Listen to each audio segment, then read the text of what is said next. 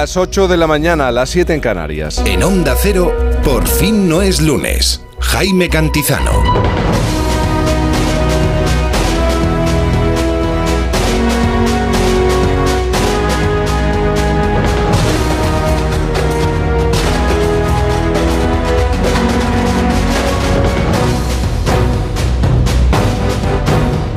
¿Qué tal? Buenos días, ¿cómo se encuentra? Que la excusa no sea tengo frío. Puede ser que estoy cansado y que quiero seguir en la cama, pero tengo frío y no quiero salir. Eso no puede ser. Bienvenidos a este domingo 26 de noviembre de 2023. Si sale a la calle en esta mañana, se va a encontrar con una península y Baleares en la que se mantiene la situación anticiclónica. Frío sí, pero anticiclónica con predominio de cielos poco nubosos. Posibilidad de algunas precipitaciones débiles en el norte de Galicia y litoral cantábrico occidental. En Canarias, cielos poco nubosos.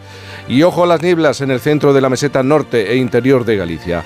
Las temperaturas a esta hora de la mañana de este domingo en Villasdardo, Salamanca, 23 habitantes según el Instituto Nacional de Estadística, un grado. En Cáceres 4 grados, en Pamplona 1, en A Coruña 8, en Sevilla 6 grados, en Valencia 8, en Bilbao 4 grados, en León 0 grados, en Santa Cruz de Tenerife 18, en Barcelona 11 grados y en Madrid 4 grados. Y hoy es el Día Mundial del Olivo. En España, por si no lo sabe, según datos oficiales, hay 282.696.000 olivos.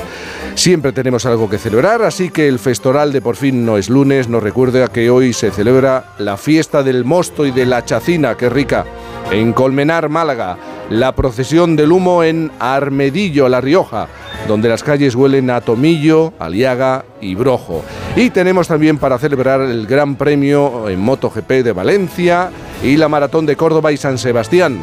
Y no nos olvidamos del Festival de Cine de Cartagena. Todo esto en este domingo.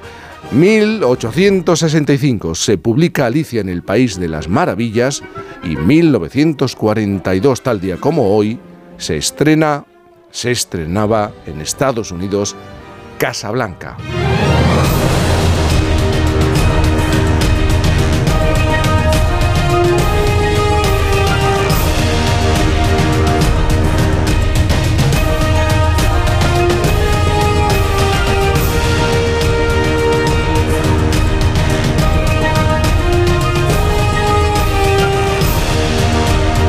míticos nos observan desde el Olimpo radiofónico. Sabino Méndez, buenos días. Buenos días, aquí de frío nada, Jaime. ya lo sé, si es que esto es una maravilla. Es una maravilla, pantalón corto como el que usa Joe Llorente, aunque tengamos la temperatura que tenemos aquí en, Madrid. Joe Llorente, buenos días. ¿Qué tal? Buenos días. Eh, cero grados, ni frío ni calor, o sea que se puede ir en pantalones Y aún con el brazo en sí, sí, bueno, en fin, una pequeña molestia. Tengo que decir que hoy he visto a Juan Diego entrar con su nuevo con su nueva imagen y em, que os evoca a diferentes personajes de la literatura o de la historia, yo voy a decir que me parece un Buda, un hombre feliz. Un hombre feliz, eso, eso lo puede definir, sí, exacto. Santi Segurola, buenos días. Buenos días. Buenos días. ¿Te preocupa la seguridad en los Juegos Olímpicos de París o les preocupa, mejor dicho, la seguridad a los organizadores? Me, preocupa, me preocupa por todos los que vayan a estar allí y por los tiempos que, en los que estamos metidos con demasiados conflictos y conflictos muy graves que yo creo que pueden afectar al mayor espectáculo deportivo de, del año, ¿no? Los Juegos Olímpicos de, de 2024. A mí me preocupan los precios también. Los precios, en general, los precios, no solamente de las Olimpiadas. antes se podía ir a los Juegos Olímpicos y, bueno, pues... Eh, te podías sentar en algún acontecimiento deportivo y tal, pero ahora... no, te quejes, no, no te quejes que tú ibas de gratis allí. Yo tenía primera fila, ¿no? claro, hombre, es que. No, pero después he ido como aficionado. es algo que. Y algún enchufe debes de tener. Sí, Eh, alguno tenía, pero también otras veces me tenía que Sí. rascar el bolsillo. Luego hablaremos, eh, luego hablaremos de lo que puede pasar y, y de lo que nos puede costar eh, lle- llegar a alguno de los eventos de las Olimpiadas en París en el año 2024.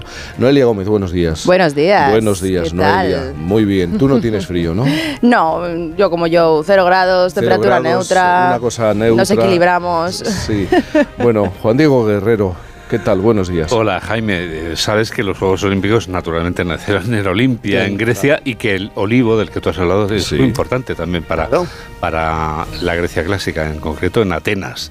Y no solo Atenas, en toda Grecia. Es un árbol mágico, tiene muchas propiedades. Mi es un árbol, favorito, además. Pues es un árbol maravilloso. En el, en el Erectellón hay un, el olivo Pues, de los dioses. Ahí está plantado todavía. sí, señor.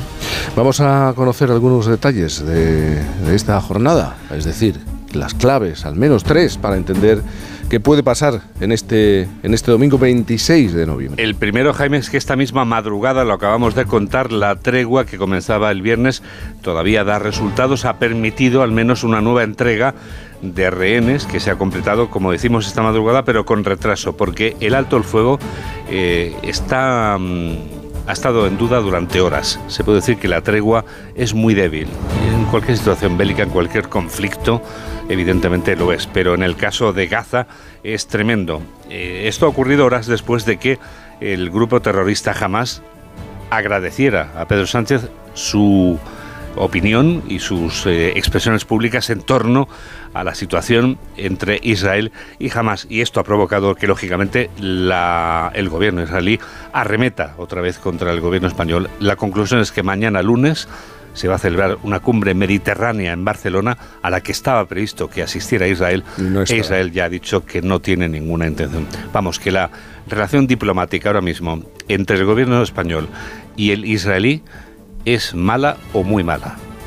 Casi inexistente. Veremos si, como son diplomáticos, lo acaban solucionando, por supuesto, y es en lo que confiamos. Pero la situación, desde luego, es eh, tremenda. El segundo detalle que quería contar contigo, comentar contigo, Jaime, es que el, hoy vamos a poder ver al presidente del gobierno en un acto público en el que el PSOE quiere agradecer a los militantes el apoyo que dieron a su líder y suponemos que lógicamente se va a convertir en un acto de exaltación al líder eh, socialista pero también va a comparecer públicamente el líder de la oposición, Alberto Núñez Feijóo, que va a visitar el abeto de la Puerta del Sol en Madrid junto a la presidenta Isabel Díaz Ayuso, que sabes que levanta pasiones allá por donde va. Y si me permites una cuarta referencia, quería aprovechar, lógicamente, para felicitar una vez más a Carlos Alsina, Sí, que anoche señor. recibía la antena de oro de la Federación de Asociaciones de Radio y Televisión en Aranjuez. Y se tuvo que acostar tarde, que no le gusta mucho acostarse tarde. Pero, pero un premio y un reconocimiento es un reconocimiento, hombre. Y es muy importante, es el premio más importante que concede, que concede la Federación y recordamos, es un premio que dan todos los colegas de la Mm. profesión. Yo creo que eso todavía lo, lo ensalza o le da un valor eh, mucho más distinguido. Así que, por supuesto, a Felicidades. Carlos, a- felicidades y a todos los premiados, nuestros colegas, también nuestra más sincera felicitación. Estas y otras noticias a las 2 de la tarde, noticias fin de semana, aquí en la sintonía de, de Onda Cero. ¿Y esa noticia que te gustaría dar? Pues mira, Imanol Pradales va a ser el nuevo candidato del PNV a las autonómicas vascas de este año. ¿Serán en marzo o serán en junio? Eso lo va a decidir Íñigo Urcullu. Quería aprovechar para pedir un sueño que me gustaría que se hiciera realidad. ¿Por qué no acumulamos las elecciones y no las diversificamos? ¿Llegará un día en el que pudiéramos votar todo en la misma jornada, como a veces pasa en Estados Unidos, que acumulan los referendos o, u otro tipo de elecciones? No digo que todas, pero que todas las municipales fueran el mismo día, las autonómicas y que luego hubiera generales. O incluso, Jaime, si me permites, que todas fueran en la misma jornada. Es un sueño que a veces he tenido y que me gustaría que se hiciera realidad. Eres un iluso. Eres un iluso. Claro, pero es que es- estoy aquí soñando. Es que pides unas cosas, Juan Diego, de verdad. No, pero tú, me, de- tú me dejas pedir y yo pido. Pero deja, por favor, que, que, que alguna de las cosas que pides se acerquen mínimamente a, a- a esa posibilidad de que sean reales, hombre. Si es que me pides unas cosas, Juan Sí, Diego, que Te pido de todo, sí, verdad. Estaría Bueno. bien, porque en ese caso deberíamos tener una semana de reflexión. una ensoñación, la de Juan Claro, Diego Guerrero. Lo, lo que pides es una ficción, Juan Diego. Es, es Otro- como la otro- película otro esa. día todo a- a la vez en todas partes. Otro- Votar todo a la vez en Mira, todas como, partes. Como la película. Como la película. Por eso es una ficción. Es una ficción, sí. Bueno, vamos a quedarnos, recoger tu regalo musical. Acabo de hacer una foto que pondremos en redes sociales para confirmar si es verdad o no lo que dices. Dices que me parezco a uno de Village People. Sí, hombre, por el mostacho en- en- en- marcado hacia abajo, hombre. No será no es uno- por otra cosa. eh, No sé, ahora que llega el regalo, el regalo musical, ¿no será a uno de los que cantan esto? El mítico YMCA de los Village People, año 78.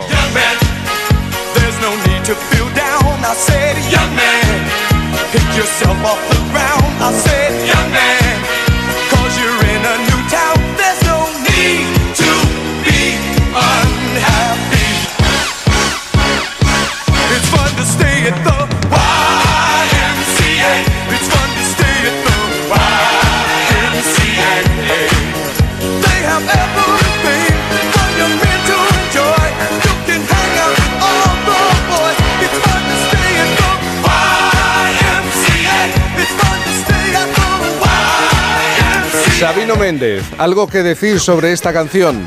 Una simple pregunta. ¿A, a quién le ves el parecido, Jaime? ¿De Juan Diego al indio, al policía, al obrero de la construcción? A- centremos, centremos. A los cuatro, A los cuatro, Dios mío. al mismo tiempo. Bueno, es muy, hablándolo con Boris en algunos momentos, es muy llamativo cómo esta canción llega a este país, a nuestro país, y, y muchas personas, es lógico, no conocían el trasfondo de, El trasfondo, claro. El himno a la juventud, ¿qué supone? de este himno y qué representaban cada uno de ellos y qué querían decir, por qué iban uniformados, por qué el bombero, por qué el indio, por qué, por qué... Bueno, era un país que necesitaba avanzar aún más y Lo abrirse. mejor era que los niños, los niños eran los que los adoraban, porque lo encontraban Sí. divertidísimo. O sea, Sí, sí, precisamente sí. El, el- el espectro de público más inadecuado, probablemente, pero, pero una época maravillosa. Bueno, pero es verdad que pretendían lanzar un mensaje. eh, Los chicos, los artistas de Village People. Bueno, querido Juan Diego, a las 2 de la tarde te escuchamos. Muchas gracias, Como Jaime. siempre, con muchísima atención. Gracias. Noelia, comenzamos el domingo con una noticia positiva y sobre todo curiosa. Una joven recupera el interés del mundo por un artilugio español que parecía olvidado. Teníamos que empezar este domingo con un bombazo como este, el asombro de una joven estadounidense que se ha mudado a España y en el piso donde se aloja ha encontrado un objeto que antiguamente era un habitual de las casas españolas. Primero vamos a escuchar su reacción. Okay, you guys, I'm going to show you my new favorite Spain Vamos a su invention. nuevo objeto favorito know de España.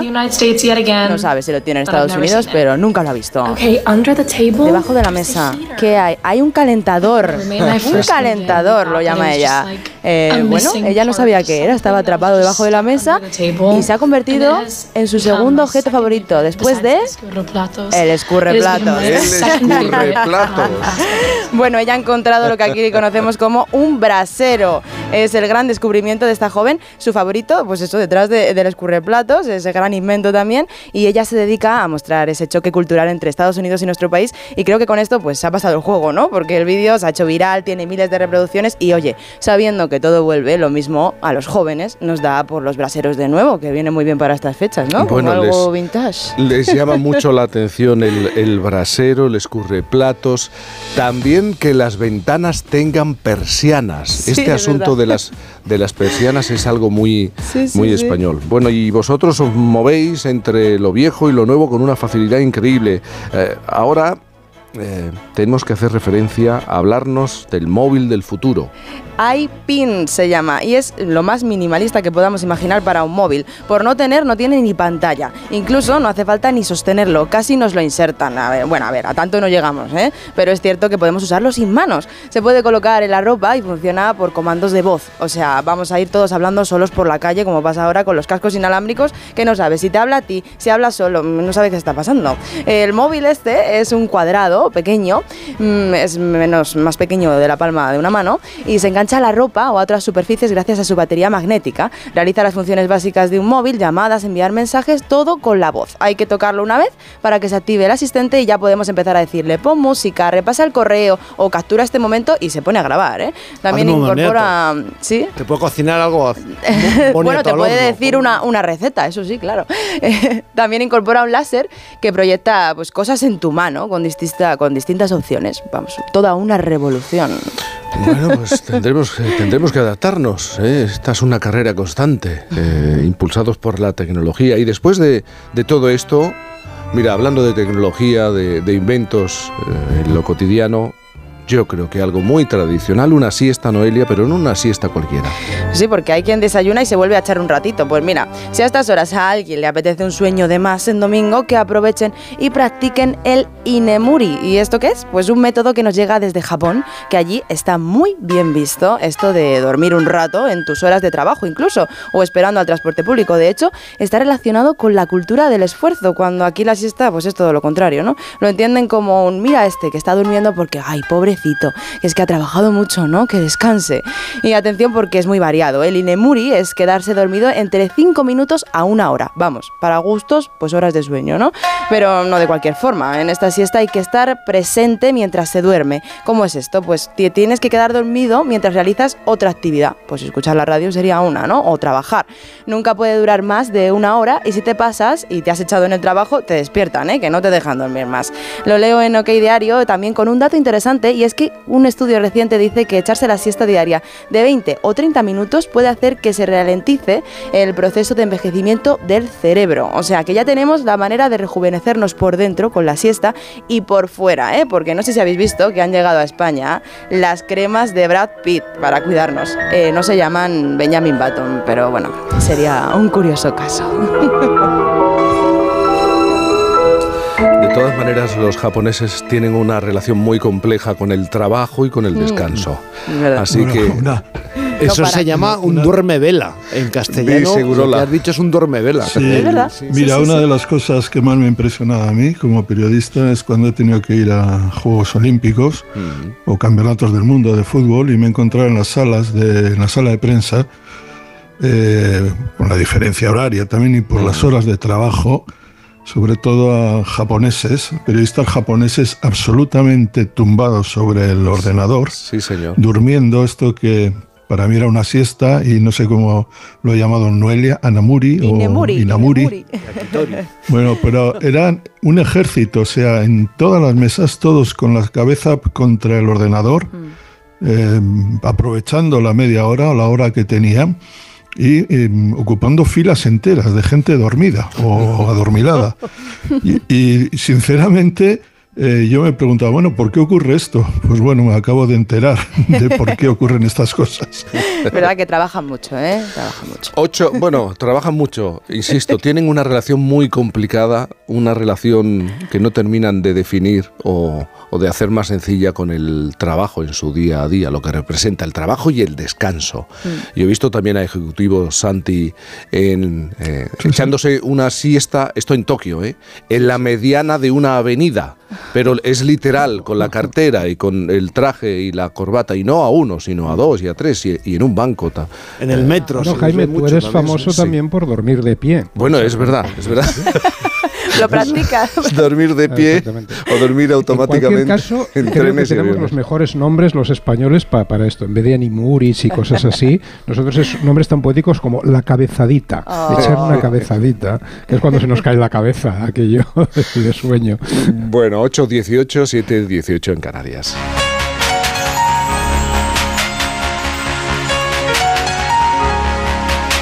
Santi, estamos a punto de entrar en el año 2024. 100 años después, los Juegos Olímpicos van a volver a celebrarse en París.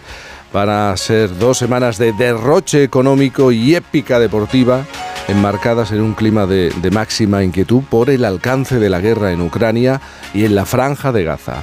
Mientras la capital francesa se prepara para ese Disneyland olímpico, tú lo has dicho antes, crece el afán por la seguridad en una época de máxima inseguridad. No sé cómo va a ser la gestión, no sé qué, se, qué nos vamos a encontrar.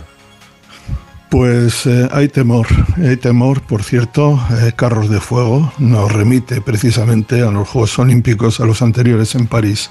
En cualquier caso, faltan ocho meses para estos Juegos y asoma el territorio incierto donde se mezclan los temores que acarrea la magnitud del acontecimiento y la pasión que produce el mayor espectáculo del deporte.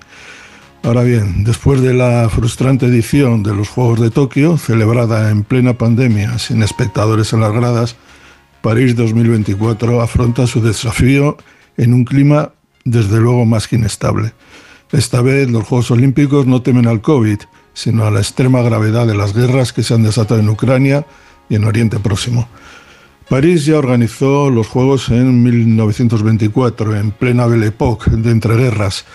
De aquella edición permanecen los nombres imborrables de algunos campeones, el nadador estadounidense Johnny Weissmuller, al que Hollywood convertiría en el Tarzán más conocido del cine, o los atletas británicos Harold Abraham y Eric Leidel, famosos por la recreación que la película Carros de Fuego hizo de sus hazañas en París. Pues bien, 100 años después, París volverá a organizar los Juegos, esta vez en unas condiciones de inquietante complejidad. Como siempre, las competiciones alumbrarán estrellas ya conocidas y otras imprevistas, pero es fuera de estas incertidumbres del deporte donde se concentran los temores. Desde los Juegos Olímpicos de Múnich en 1972, escenario de la matanza de atletas y entrenadores de la delegación israelí, no se recuerda un clima de tanta tensión. París ha vivido varios atentados sangrientos en los últimos años y recibe los Juegos con aprensión. La alcaldesa en Hidalgo teme el colapso en el sistema público de transportes y desde luego los precios de los alojamientos, eh, como ha dicho Joe, son escandalosos. Pero nada inquieta más que la ceremonia de apertura el día 26 de julio, que recordará las gi- gigantescas extravagancias de Cecil B. DeMille en el Hollywood del cine mudo. Por primera vez desde 1896, la ceremonia se celebrará fuera del estadio, en el río Sena, la gran arteria de la ciudad. Se calcula una presencia de 600.000 personas. En el contexto act- actual, sembrado de inquietud y de amenazas latentes, el desfile acuático de las delegaciones exigirá un despliegue de seguridad sin precedentes. 30.000 policías y soldados del ejército francés serán movilizados para vigilar los alrededores y el comité organizador gastará 350 millones de euros en la contratación de miles de agentes privados. 2.000 de ellos se ocuparán del control de las márgenes del Sena en la inauguración y otros 20.000 serán contratados durante las dos semanas de competición. Sin duda París será una fiesta, pero será una fiesta levantada sobre los inestables y frágiles cimientos del mundo actual.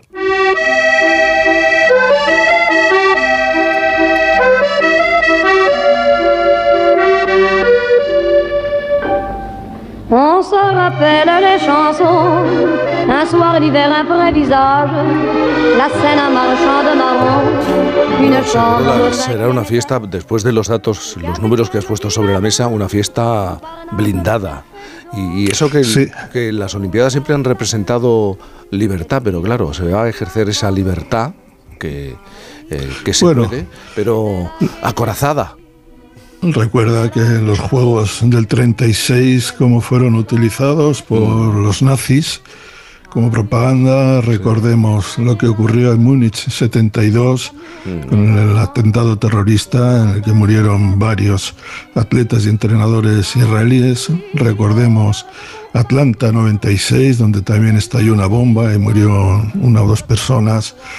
Digamos que estamos, eh, es muy goloso, eh, son muy golosos los Juegos Olímpicos y más en este tiempo de ciberataques, de terrorismo, de un mundo convulso y por lo tanto una cosa será la fiesta deportiva que será extraordinaria, otro el escenario, París yo creo que no hay mejor escenario, pero los miedos existen y con razón. Por fin no es lunes.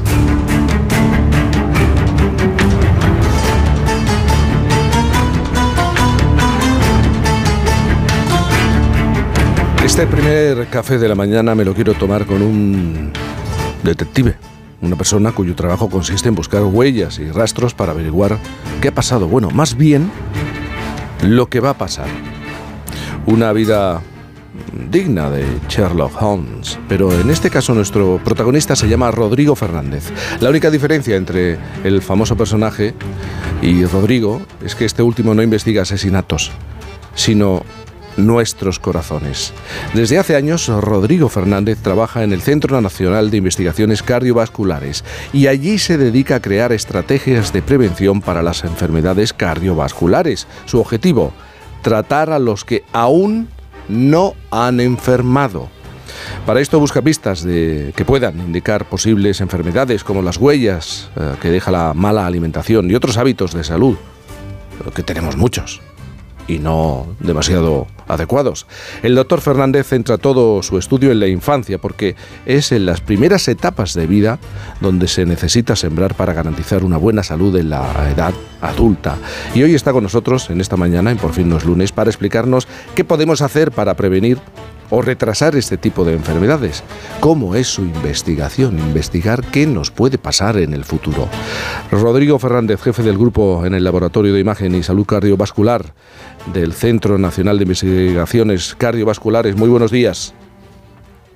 Muy buenos días. Muy buenos días. Esta semana hemos conocido, un- hemos tenido sobre la mesa una, una pista sobre el estado de salud de la población española, un, un dato que es muy importante y que tiene que ver con la salud cardiovascular y nuestra alimentación. Eh, resumiendo, el 33,7% de los menores de entre 2 y 17 años y el 26% de las niñas de estas edades tenían exceso de peso, sobrepeso u obesidad. De ellos, el 13,4% de los niños y casi el 8% de las niñas sufrían obesidad. Eh, ¿Cómo podemos seguir mantener eh, estos datos en un país como el nuestro? La verdad es que los datos, como bien dices, son, son alarmantes, ¿no? sobre todo en un país como el nuestro, que es un país de la cuenca mediterránea, en que clásicamente eh, los hábitos de vida, sobre todo la, la dieta, nuestra alimentación y, y la actividad física, el mantenernos activos, eh, no había sido de los peores de, de los países de Europa, por ejemplo, de nuestro alrededor. Pero sin embargo esto se ha ido deteriorando en, las últimas décadas. ¿no? Y eh, para que eh, os hagáis una idea, pues el, por ejemplo, en cuanto a la alimentación o la dieta, en adolescentes de 12 años que tenemos nosotros datos eh, de institutos de, de alumnos que van a institutos de educación secundaria públicos de Madrid y Barcelona, solo uno de cada 100, por ejemplo, sigue unos hábitos de unos hábitos de alimentación que se consideran ideales u óptimos. Y esto, pues, como digo, en un país ¿no? de, que supone con, con una dieta mediterránea, pero que estamos perdiendo estos hábitos de vida saludable, lo cual hace pues aumentar eh, la proporción de personas ya en edades muy tempranas que tienen este exceso de, de peso ¿no? que comentabas. Eh, doctor, antes he explicado que, que tu trabajo consiste en buscar las huellas que deja una mala vida en el corazón, pero ¿de qué manera se buscan estas huellas? Muy bien, pues eh, nosotros fundamentalmente desde el, desde el grupo que lidero trabajamos en, en estrategias de prevención cardiovascular y, de promoción de hábitos de vida saludable y nos, y nos enfocamos o nos centramos mucho en el entorno escolar. Eh, porque como comentabas, eh, pensamos que inculcar hábitos de vida saludable desde la infancia es, es muy importante porque ya las primeras huellas, digamos, de llevar unos hábitos de vida saludable pueden quedar marcadas o pueden empezar a, desar- a desarrollarse en la adolescencia o en la edad adulta eh, temprana. Y nosotros lo que hacemos es hacer una evaluación muy exhaustiva de estos hábitos de vida que, tienen estos niños, niñas y adolescentes que participan en, nuestros programas de, de promoción de hábitos de vida en el entorno escolar. Y algunos de ellos los invitamos a eh, hacerse un estudio de imagen eh, con resonancia magnética, en este caso, que es una tecnología muy avanzada de la cual disponemos eh, eh, equipos dedicados a investigación en el Centro Nacional de Investigaciones Cardiovasculares al cual eh, pertenezco y les invitamos a realizar un estudio muy pormenorizado pues, de cómo funciona su corazón. Incluso hacemos imagen del cerebro y del hígado, por ejemplo, para ver cómo qué porcentaje de grasa eh, tiene, tiene ese hígado, incluso con, con secuencias o con técnicas de imagen muy sofisticadas de resonancia podemos casi incluso ver microscópicamente el tejido del corazón. Si ese tejido pues tiene más acúmulo de grasa o tiene más acúmulo de, de agua, cosas que antes no se podían observar más que con el microscopio y obviamente no les vamos a, a extraer un trocito, digamos, del corazón para analizar eso, pero ahora actualmente con estas técnicas de imagen sin que no emiten radiación, que son inocuas y, y no dolorosas, no hay que coger ninguna, nin- ninguna vía periférica para hacer la prueba, etcétera, conseguimos obtener mucha información de, eh, de los órganos, digamos, de, eh, de estas personas y intentar ver si hay alguna huella ya de eh, los hábitos de vida que llevan que haya quedado marcada en alguno de estos órganos. Pero es posible eh, saber eh, cómo será el corazón de una persona adulta estudiando el corazón de un niño, no sé, entre los 5 y los 10 años, entre los 5 y los 15 años.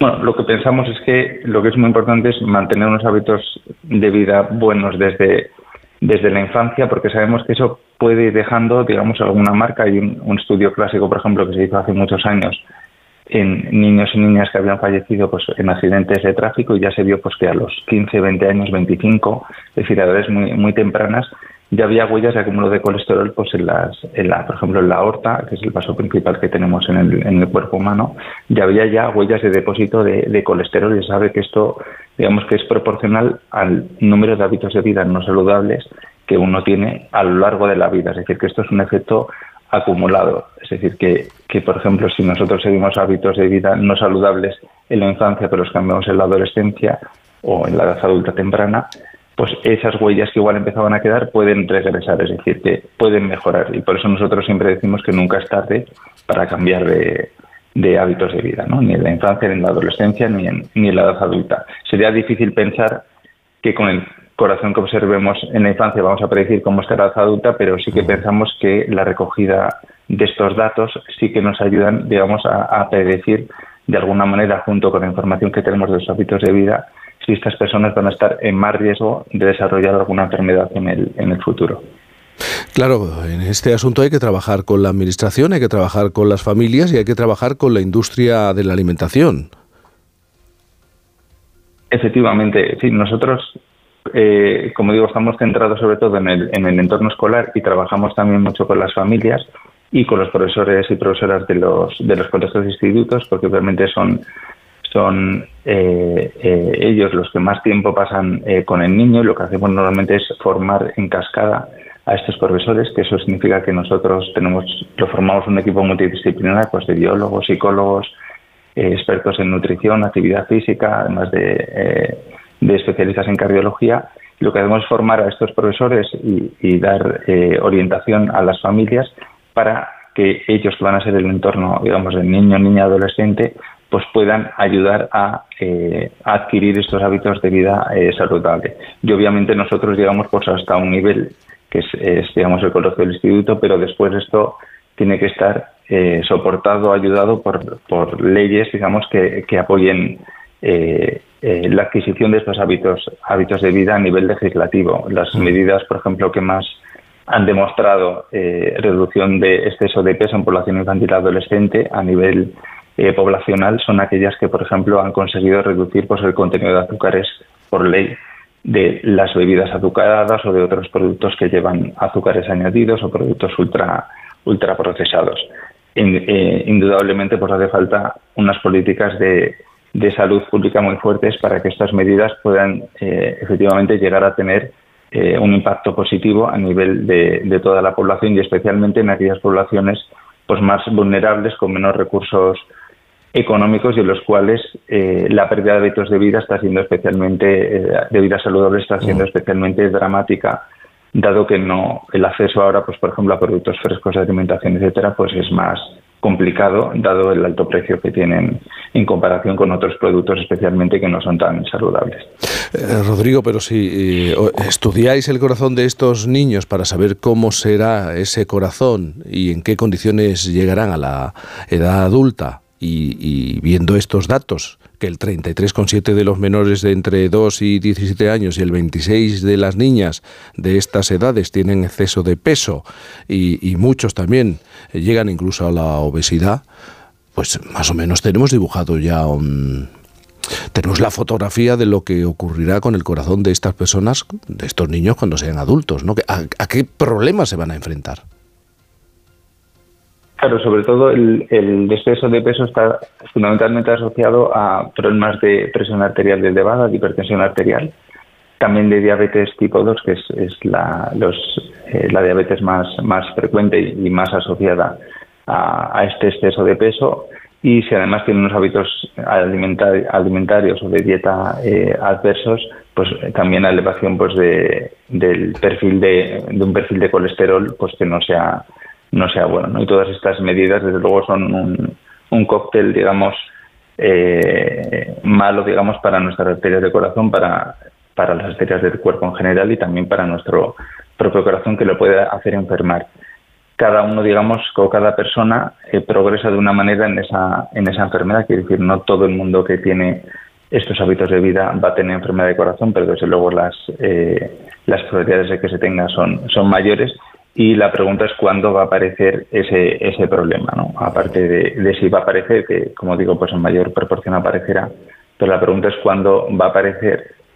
Y allí es donde nosotros también incidimos en que nunca es tarde para cambiar estos hábitos, porque si uno los cambia a tiempo puede retrasar, digamos, la aparición de, de esta, eh, de esta enfermedad, evitar que aparezca, pero al menos retrasarla y de esta manera pues ganar años de calidad de vida, ¿no? Eh, libres, digamos, de enfermedad, porque estos hábitos de vida no solo afectan al corazón, sino también aumentan la, la posibilidad de tener un cáncer o incluso enfermedades neurodegenerativas que ahora se sabe que está un poco conectado el cerebro y el corazón y los mismos factores que afectaban al corazón se sabe ahora que pueden provocar, pues por ejemplo, de- algún tipo de deterioro cognitivo en, en el cerebro.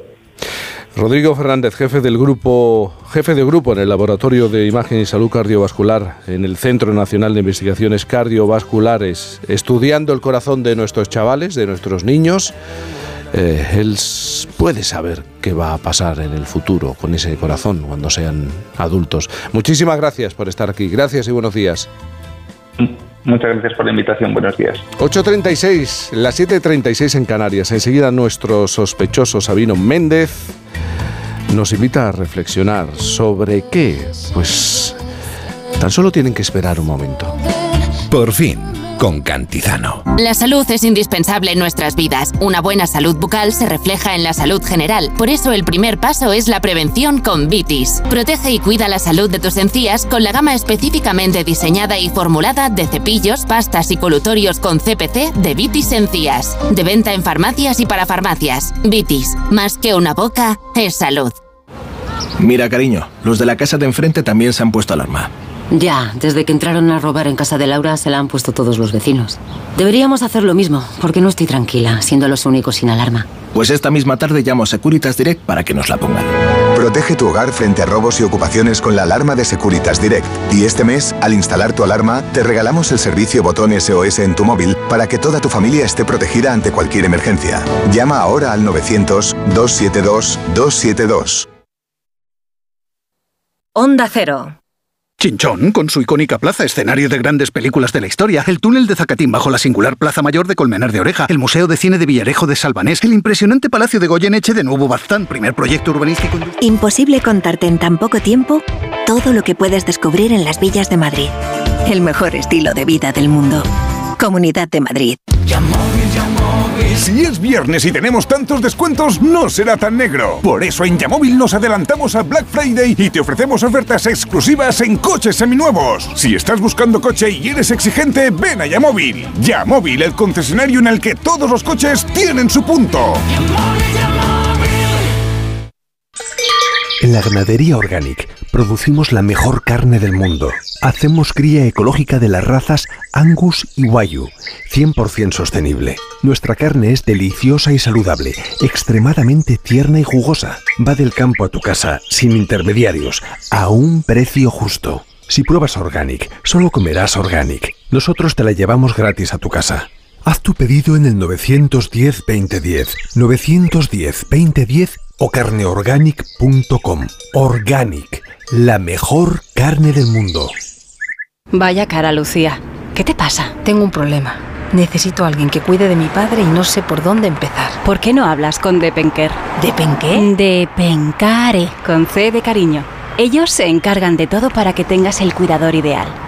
Llámales al 91 091 35 66. La bici de Mavi. Y la mía. Y la de Juan. Y la de Javi. Y, la, nuestra. Y la de mi madre. Bicimat revoluciona tu movilidad en todos los distritos de Madrid. Tienes más de 600 estaciones repartidas en toda la ciudad. Ahora ya son tuyas. Cuídalas. Ayuntamiento de Madrid. Si te preocupas de buscar el mejor colegio para tus hijos y los mejores especialistas para tu salud, ¿por qué dejas la compra-venta de tu vivienda en manos de la suerte? Confía en Vivienda 2. Entra en vivienda2.com, la empresa inmobiliaria mejor valorada por los usuarios de Google. Con los ojos cerrados, vivienda 2. El 2 con número. Vamos a gastarnos una cantidad obscena de dinero y queremos que nos hagan mucho la pelota. ¿Queda claro? Ay, sí, señor. Está usted en la mejor tienda y en la mejor ciudad. Si me permite decirlo, somos los más pelotas del mundo. Pretty Woman, el musical, en el Teatro EDP Gran Vía. Únete a la Pretty Locura. Entradas a la venta en gruposmedia.com. Mary Pat, Mary Kate, Mary Francis, ¡rápido! Atención, el grupo La Madreña presenta Cachopo and Go, un nuevo enclave en el mercado de Chamberí para disfrutar del mejor cachopo, además de otros muchos deliciosos platos de la cocina asturiana, para tomar allí o para llevar a casa. Cachopo and Go, más de 10 cachopos diferentes elaborados con las mejores materias primas. Llévese a casa el plato estrella de Asturias, Cachopo and Go en el mercado de Chamberí, lamadrena.com. Operación Stock Fuera en Ocasión Plus. Más de 8.000 coches con descuento y ahorro de hasta 6.000 euros. Liquidación de stock a precios imbatibles. Solo dos semanas. Corre y aprovecha esta oportunidad única. Ocasión Plus. 15 centros en Madrid, nuevas tiendas en Fuenlabrada, Arganda y Torrejón. Localiza tu centro más cercano en ocasiónplus.com. Abierto sábados y domingos. Ayudo a hacer los deberes a los niños y descanso. Eh, Vale, ayudo a hacer los deberes a los niños, acerco a mi madre a y descanso. Vale, ayudo a hacer los deberes a los niños, acerco a mi madre a Aquagym, paseo a Coco y... No se puede estar en todo. Bueno, Onda Cero sí, porque está en web, en app, en Twitter, en Instagram, en TikTok, en Facebook, para que puedas escuchar lo que te has perdido en directo, para que puedas comentar y disfrutar de contenidos exclusivos en la comunidad digital de Onda Cero. Onda Cero, tu radio.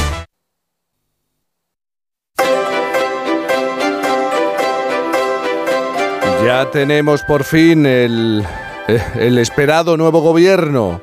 Cuando una cosa así ocurre, siempre es ine- inevitable que en su primera etapa se creen expectativas y luego muchas veces viene lo que, lo que se da en llamar el desencanto. Lo cierto es que desde la transición no sé ya de cuántos desencantos he hablado, cu- cuántos hemos presenciado o sentido.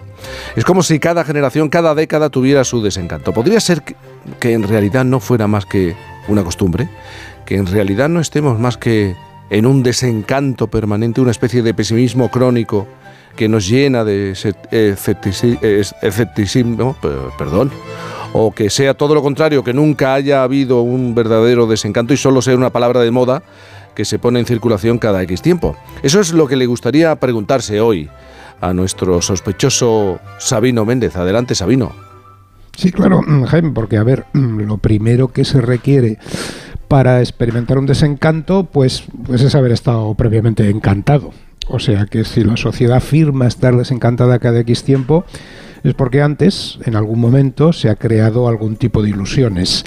Esta vez no parece que, vaya a haber mucho, mucho encanto, mucho, mucho tipo de ilusiones con este gobierno, porque ha tenido una formación muy polémica. Pero puede que ahí estén las claves de todos estos desencantos, ¿no? En las expectativas. Sobre todo en las expectativas exageradas y las expectativas falsas que los seres humanos nos hacemos muchas veces sobre las cosas. Generalmente, la verdad es que tenemos la idea de que nuestros valores morales, nuestros proyectos, son una cosa que creemos que hemos reflexionado y calibrado más de lo que en realidad probablemente hemos hecho. Con lo cual, nuestras expectativas creemos que son el resultado de un trabajo mental, racional. Nos gusta creernos eso y a primera vista eh, puede parecer que sí, que es así. Pero oye, me da la sensación de que no es verdad. Yo, más bien creo detectar que, que hacemos todo ese trabajo racional, pero luego, cuando ya tenemos el resultado, lo mezclamos con cosas meramente emocionales, como nuestros sueños, nuestros anhelos, eh, nuestros deseos, y al final las expectativas que nos creamos son el resultado de toda esa mezcla. O sea que son expectativas, creo yo, Jaime, más emocionales que racionales. Y obviamente es más fácil que se equivoque una persona que se guía principalmente por las emociones que una que, que, que lo hace que usa la razón lógica para, para, hacer sus cálculos. Como estamos viviendo una época que sacraliza mucho las emociones, pues quizá queda feo decirlo, pero a mí me da, me da la sensación de que es así. Debido al choque con la realidad de esos encantamientos de expectativas, es normal pues que haya crónicamente desencantos, sobre todo por parte de los más jóvenes, que como tienen toda la vida por delante, es normal que, que, que la intenten llenar siempre con posibles expectativas o ilusiones. La, la, primera vez que yo recuerdo haber oído hablar de desencanto, Jaime, fue cuando, fíjate, todavía no se había acabado la transición, en el año 76. Había empezado hacía poco la transición y el director de cine Jaime Chavarri estrenó una película titulada así, El desencanto, que era un documental sobre la familia del poeta franquista Leopoldo Panero y que pretendía mostrar el, lado oscuro y problemático de una familia supuestamente feliz y prestigiosa. El caso es que la palabra hizo fortuna y poco después ya se usaba para cualquier cosa. Se puso de moda sobre todo entre los izquierdistas, a quienes, claro, los avances de la transición a muchos les parecían poco, porque al principio, eh, entre el 78 y el 83, si recordáis, los primeros años, todas las elecciones democráticas las ganaban los partidos centristas, no la izquierda, partidos centristas como la UCD. Encima, cuando por fin gana la izquierda, en diciembre del 82, o sea, al principio de, de, de 1983 en realidad, pues ya se había cambiado de década y los progresistas de los 70, de la década anterior, los que habían sido jóvenes en los 70, se encuentran con que ya son más mayores, que han llegado, ha llegado una nueva generación de jóvenes y ha empezado la movida. Con lo que otra generación de, de, de, de casi niños, porque la movida fue una cosa de casi niños muy precoces, les ha arrebatado el centro de la modernidad, de lo cool. O sea, se encuentran con que por fin mandan, pero ya no son considerados los más modernos cuando lo consiguen y eso hace que se sientan defraudados uh -huh. en sus expectativas, o sea, sintiéndose desencantados. Para intentar ponerse al día, recuerdo perfectamente que se cambiaron los Tejanos y la Vespa por trajes de Adolfo Domínguez y Porsche 911, pero lo único que consiguieron, obviamente, es sentirse más todavía en crisis y aumentar el desencanto. Pero el siguiente gran desencanto que recuerdo vino, pues, una década después, tras las Olimpiadas del 92. De nuevo se creó una ilusión desmesurada en un proyecto modernizador y, la verdad es que tras los fastos del 92, que tuvo exposición universal en Sevilla incluida, se comprobó que se detenía el crecimiento económico, que venía una época de involución, de corrupción, de paletismo, me atrevería a decir, o sea, todo lo contrario a las expectativas de cosmopolitismo internacional que había despertado el proyecto olímpico es la época, en 1994, si te acuerdas, Jaime, que se fuga de España el director de la Guardia Civil, nada sí, menos, señor. a Laos. Sí, sí, con un problema de un tremendo asunto de corrupción. Y fíjate, el tercer gran desencanto creo que creo yo que llega al entrar el nuevo siglo. Y, y llega con la aparición de Internet y el desarrollo de las redes sociales. Eh, la aparición de Internet y el desarrollo de las red, de redes sociales hace concebir las expectativas de que lo digital permitirá democratizar mucho más la cultura, el mundo, las relaciones humanas, crear un mundo más democrático, más informado, más culto. Pero en la siguiente década lo que comprobamos es que las redes digitales mm, probablemente sirven, ayudan a esas cosas, pero también sirven para mentir mejor, para engañar a la gente con más eficiencia y llegan los grandes desencantos de, por ejemplo, el año 2008 con la crisis financiera, y el, el, famoso embudo del año 2016, con, con, sus fake news, con la victoria de Trump, con el Brexit de Inglaterra en Europa.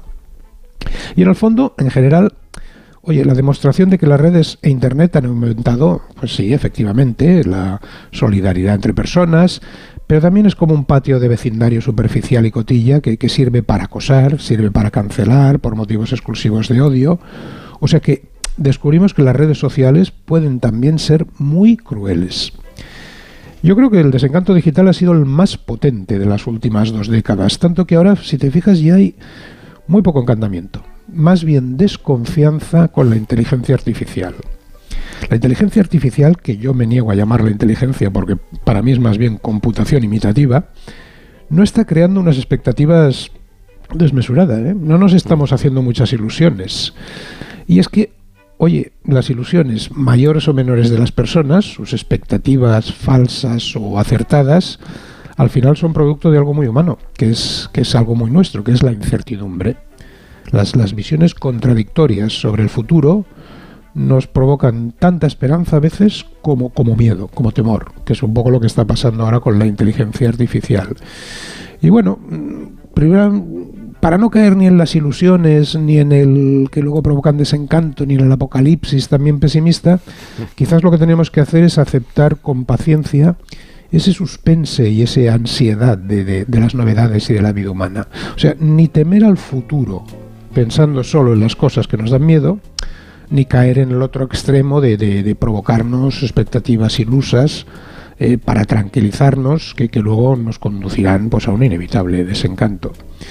Como conclusión o para con, concluir todo esto, quizá la mejor manera de, resolverlo fuera que lo mejor fuera pensar en el temor en sí, en ese miedo que sentimos los humanos y aceptar que nos acompañe siempre, como cosa humana, acostumbrándonos a, a, reírnos un poco de él y así quizá nos salvaremos de las, de las vanas ilusiones y luego los desencantos. I'd like to build the world a home and furnish it with love. Grow apple trees and honey bees and snow white turtle doves. I'd like to teach the world to sing, sing in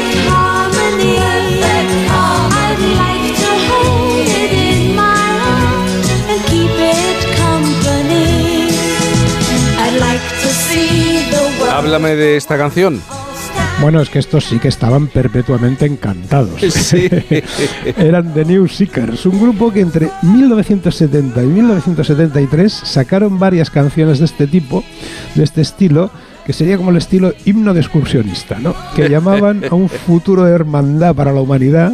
La canción se titulaba I Want the World to Teach to Say, quisiera enseñar al mundo a decir. Y yo creo que hasta la Coca-Cola, si no recuerdo sí, mal, señor, llegó a no te equivocas. para una campaña de No te equivocas, eh, no te equivocas, así fue. Exactamente. Era la época, ¿os acordáis? Había muchos grupos de este tipo, de, de tipo Viva la Gente, de New Seekers. Y bueno, fue una época curiosísima, pues bueno, evidentemente lo que decíamos de ilusiones, ¿no? Ilusiones que, Los que eran perfectamente reflejados en estos himnos de excursionista, este tono. ¿Qué decía Segurola? Estaban los hermanos eh, mormones, los Osmonds también, que estaban... Los Osmonds, que- cierto. Sí, tenían, digamos, esta vitola de canciones, sí, de Boy Scout, oh, más o menos. Y tuvieron éxito. Yo creo que durante tres, eh, dos o tres años eh, tuvieron un par de veranos tremendos. Los New Seekers y este tipo de... Esta canción, por ejemplo, la aprovechó Coca-Cola como yo creo que es su anuncio más famoso. Por lo menos no recuerdo uno más impactante que este. Al hilo de lo que estaba comentando Sabino, me gustaría traer al- a la mesa del programa a un filósofo antiguo, Estilpón de Megara, eh, uno de los, escoliar- de los escoliarcas que surgió del legado de Sócrates, que propuso, para alcanzar la sabiduría, eh, lograr la libertad a través de una, de una cierta impertur- imperturbabilidad, apatella, que llamaban en, en, en, eh, en griego, eh, mm, que, que, provendría de desprenderse del resultado final de los actos que llevemos a cabo después de poner todos los medios razonables para lograr su meta. Es decir, pensarlo, razonarlo y una vez que hayamos hecho todo lo posible, desprendernos de- del resultado final. No te metas en Twitter, Joe, Sí, entonces. No, no, no. Bueno, digamos que fue, fue el que abrió la vía estoica, ¿no? A partir de aquí los estoicos empezaron, eh, que quizá fue la, la escuela que más, eh, más pródiga luego durante los siglos después de Cristo y que incluso pues está teniendo ahora un cierto reverdecimiento muy notable precisamente pues por, por abrir una vía a la libertad, a la sabiduría, basada en el desprendimiento, ¿no? 8.53, las 7.53 en Canarias.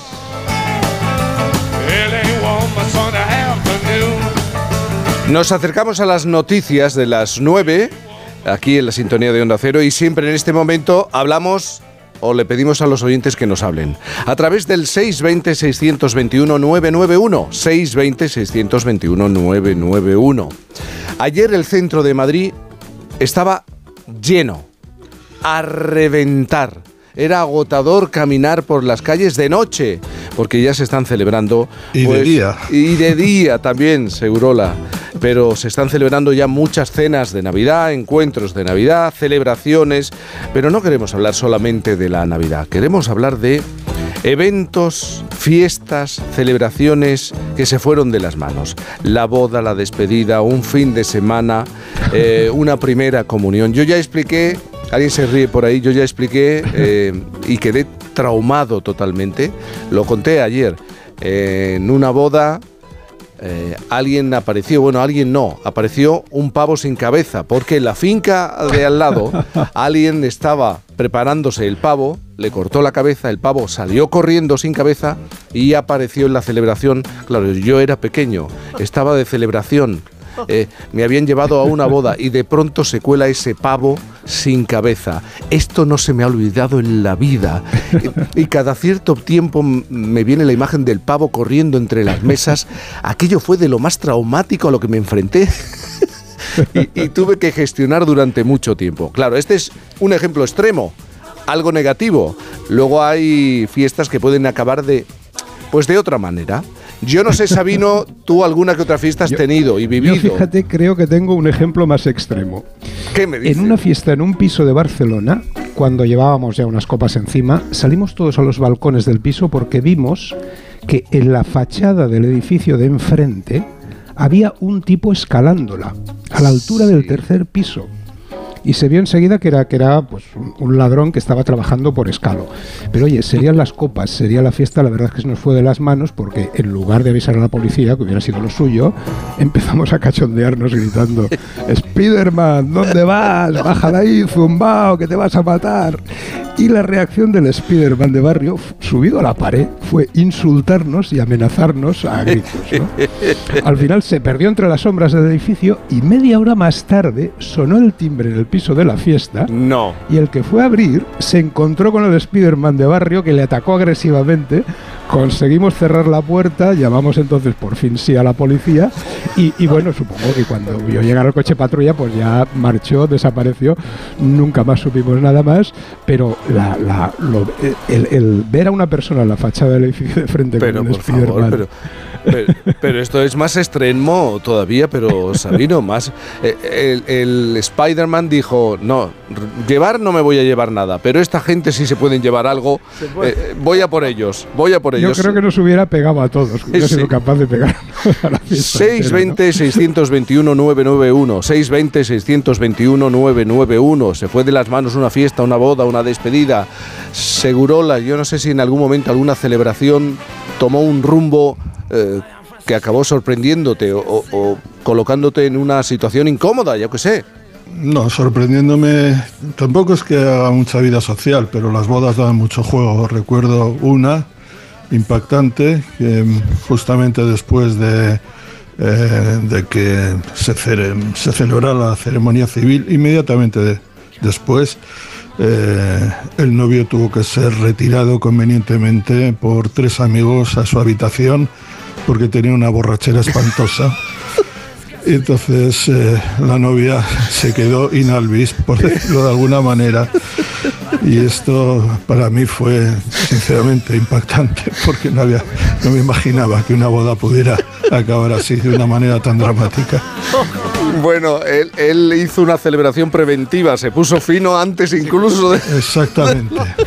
de la ceremonia. Esto es Después maravilloso. de decir el sí, se fue, le, le llevaron, le trasladaron a la habitación de su hotel. 620-621-991. ¿En qué momento se fue una celebración, una boda, un algo, una, una comunión, una despedida de soltero, una fiesta como Sabino? Yo Llorente, y, en- y en tu caso, algo que recuerdes con, con cariño y sorpresa. Pues mira, nosotros se nos fue de la mano ni, ni siquiera la celebración de la fiesta, la no fiesta. Coincidimos, jugábamos en Alemania, coincidimos con el ballet de Hamburgo y había una bailarina española, Trinidad Vives, que luego ha estado dirigiendo, bueno, creo que sigue dirigiendo en Estados Unidos muchos ballets de mucho nivel y nos dijo, pues, veniros a vernos al teatro, al ensayo y tal. Fuimos al ensayo. Digo, pues esta noche siem- siempre eh, hacemos una fiesta en el hotel después de la después de la, de la función, ¿no? Sí. Así que nosotros después del partido estábamos cenando allí tranquilamente. Se acercó Trinidad a la mesa donde estábamos nosotros y nos dijo, oye, por cierto, que la fiesta de esta noche que no que se ha suspendido. Automáticamente los jóvenes, ¿no? O sea, Fernando Romay, Juan Sí. Y yo. Automáticamente yo miré al entrenador, puso una cara de terror. Sí. El directivo nos miró raro y luego nos cayó una bronca porque se pensaban que nosotros habíamos organizado una fiesta con las bailarinas del, del ballet de Hamburgo y no, no, no era nada. Pero no llegó a mayores, ¿no? Fue. Como que no, nos pegó una. O sea, nos cayó multa. Ah, bueno, que nos ca- cayó no- nos multa, cayó vale, eso sí. bronca, pero la fiesta no fue fiesta al final. Era la época de Díaz, época de Díaz Miguel. De Lolo, Lolo Sainz. O sea, o sea, ni siquiera fue fiesta, se nos fue de las manos antes de, que- de llegar a la fiesta. Bueno, 620-621-991, que los oyentes nos cuenten, nos hablen de estas fiestas que se fueron de las manos. Míticos, gracias, buen domingo. Igualmente. Buen domingo. Son las 9 de la mañana, las 8 en Canarias.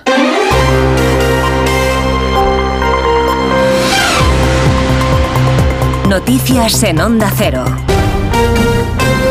Buenos días. Mirado al exterior, hasta ahora Israel ha liberado a 39 presos palestinos en un canje por 13 rehenes de Hamas. Este intercambio ha estado horas paralizado porque Hamas acusó a Israel de no cesar las hostilidades y prohibió la entrada de ayuda humanitaria en el norte de Gaza. Corresponsal en Jerusalén, Hanna Beris. Buenos días, pues te diré que aquí Israel despierta con una sensación de sentimientos encontrados, gran alegría por aquellos 13 civiles que volvieron a Israel al haber sido liberados por Hamas, ocho niños y cinco mujeres, cuatro de ellas de edad, una una joven de 21 años eh, que había resultado herida y así fue secuestrada de aquel festival Nova donde fueron asesinados 370 jóvenes. Pero sentimientos encontrados decimos porque junto a la alegría está ante todo la gran tensión que se vivió por el hecho que jamás postergó por varias horas, alegando que Israel había violado los términos del acuerdo, postergó por varias horas la liberación de los civiles. Israel dice terminantemente, hemos respetado todo lo pactado meticulosamente, pero además eh, jamás en la implementación de esta segunda tanda de liberación violó el acuerdo en dos ocasiones. Se había pactado que no serían separadas familias, más allá del hecho que los padres, hombres, quedan en casa, eso sí se sabía. Ha sido liberada una niña de 14 años sin su madre, contrariamente a lo pactado, la madre quedó en Gaza y esta joven del festival de 21 años fue liberada sin su hermano, que es menor de edad, que también debería haber vuelto. Sentimientos encontrados, pues, y ya tiene Israel la lista de la tercera tanda de liberados que eh, deberán volver a manos de Israel esta tarde saliendo de Gaza y entregados primero a la Cruz Roja Internacional. En el terreno, las ONG siguen trabajando sin descanso. La situación, como nos cuenta un cirujano de Médicos Sin Fronteras, es dramática. Están desbordados. Lo que más me dolió fue ver a un niño inocente herido que necesitaba una operación quirúrgica importante porque había perdido una de sus extremidades y es el único niño vivo del resto de su familia. Cuando despertó de la anestesia pidió ver a su familia. Es una situación realmente desgarradora. En otro conflicto que sigue abierto, el ejército ucraniano ha lanzado hoy un ataque masivo con drones contra las afueras de la capital rusa y varias regiones de Moscú. Según ha informado el Ministerio de Defensa ruso, los 20 aparatos no tripulados enemigos fueron derribados por las defensas antiaéreas. En la crónica política de nuestro país, el Partido Socialista prevé movilizar a alrededor de 5.000 personas entre militantes y representantes socialistas para el acto previsto para este domingo en Madrid, en el que el presidente del Gobierno y líder del partido, Pedro Sánchez, va a celebrar la constitución de su en esta legislatura. Sánchez va a ser el cabeza de cartel de este encuentro del PSOE en el recinto ferial IFEMA en Madrid, con el que el partido quiere hacer una demostración de fuerza tras la investidura de Sánchez y la constitución del nuevo Ejecutivo. Desde el Partido Popular, su presidente Núñez Feijo ha anunciado que Cuca Gamarra va a continuar como secretaria general del PP. Lo anunciaba el líder en el Congreso de La Rioja, donde además criticaba como un auténtico error el viaje del presidente del Gobierno a Israel. La diplomacia no es vi- viajar a un país que está en guerra para sembrar la discordia y mucho menos el mismo día donde se iniciaba una tregua. Ha ido a Oriente Medio sin hablar con nadie, sin consensuar con nadie, rompiendo la mayoría de la Unión Europea y la mayoría de la OTAN simplemente para mantenerse en el gobierno unos meses más. Eso no es una política exterior, eso es una política partidista que ha perjudicado gravemente a nuestro país.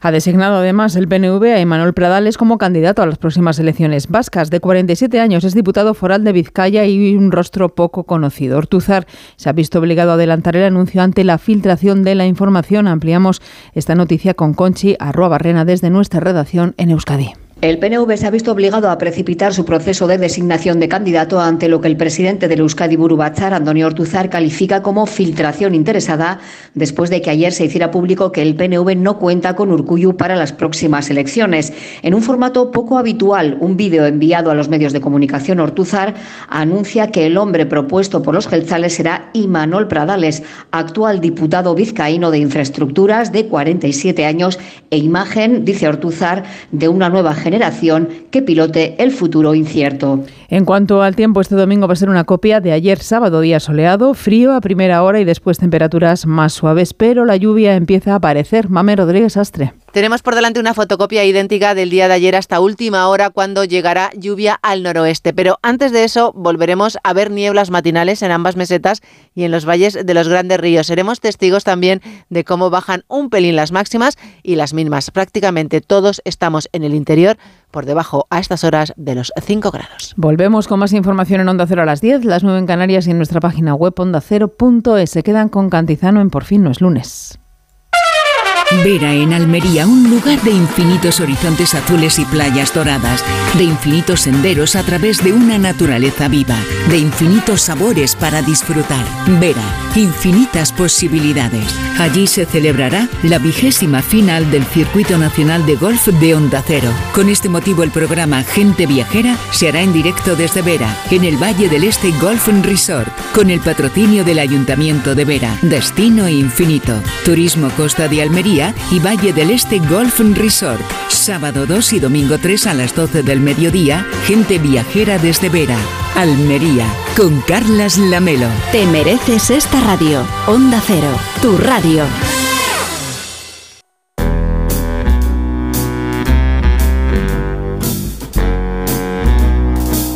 En Onda Cero,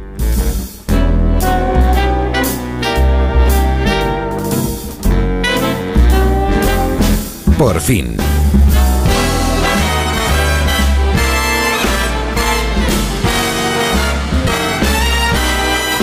Cantizano. Rising up, back on the street. Did my time, took my chances. I went the distance, now I'm back on my feet. Just a man with the will to survive. And many times it happened too fast. You change your passion for the glory. Don't lose your grip. Querido Mario Viciosa, ¿cómo estás? Buenos Jaime días. Cantizano, muy Esta buenos es la días. segunda hora de Por fin no es Así lunes. Estamos aquí, muy bien, muy bien. ¿Estás sufriendo ya Ah, mucho. La, la celebración mucho, navideña? mucho. No, no, ya sabes que soy pro navideño, pero anti-invernal. Entonces, eh, calles heladas, resbaladizas, un drama para mí. De Mm. Eres un aquí, poco hasta, exagerado, de, ¿eh? de aquí hasta un poco- junio eh, no levanto cabeza. Eres muy exagerado, de, de verdad. De todas maneras, hoy quieres demostrar que la Navidad empieza cada vez antes, pero esto no es muy original. ¿Por qué? Es que todo el mundo, ya los titulares bueno, son estos. Bueno, bueno, bueno, eh, eh, pero le ponemos datos. ¿Sabes que el encendido navideño ha sido este jueves en Madrid, Barcelona, ayer en, en Vigo y por tanto en el resto de la galaxia? Eh, hace 10 años exactamente era una semana más tarde. Pero si tiramos hacia atrás, llegamos a los romanos. Y hoy vamos a hablar de cómo los romanos, que no tenían antes de Cristo Navidad, tenían una celebración muy parecida y apenas duraba un día, o sea, eso se fue haciendo de madre, pero empezó con los romanos eso de ir alargándose y alargándose y alargándose cada vez más. Pero por una cuestión económica, supongo, ¿no? Mira, porque tenía unas ganas de jarana que son las mismas que tenemos nosotros ahora en el siglo XXI.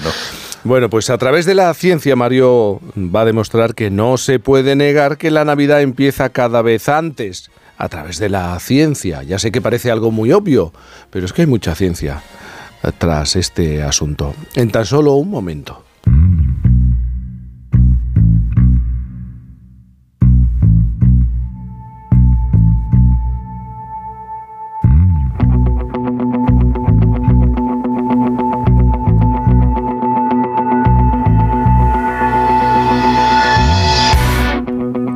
Vamos a subirnos a un ring, al cuadrilátero limitado por cuerdas donde tienen lugar los combates. Vamos a, a boxear.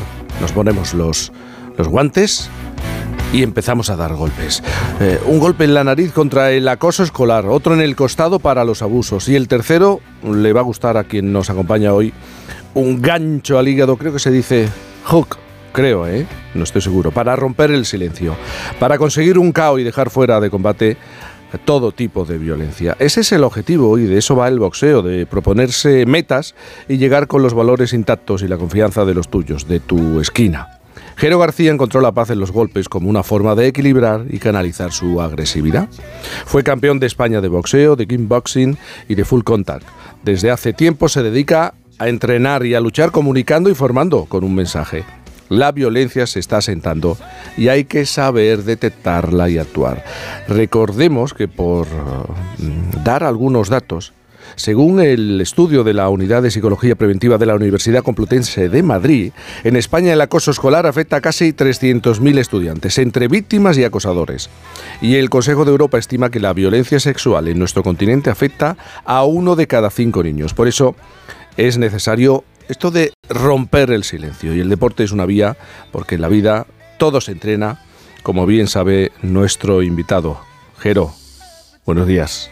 Buenos días, Jaime. Buenos días. Todo se tiene que entrenar, ¿verdad? Todo, en esta vida todo pasa y todo se entrena.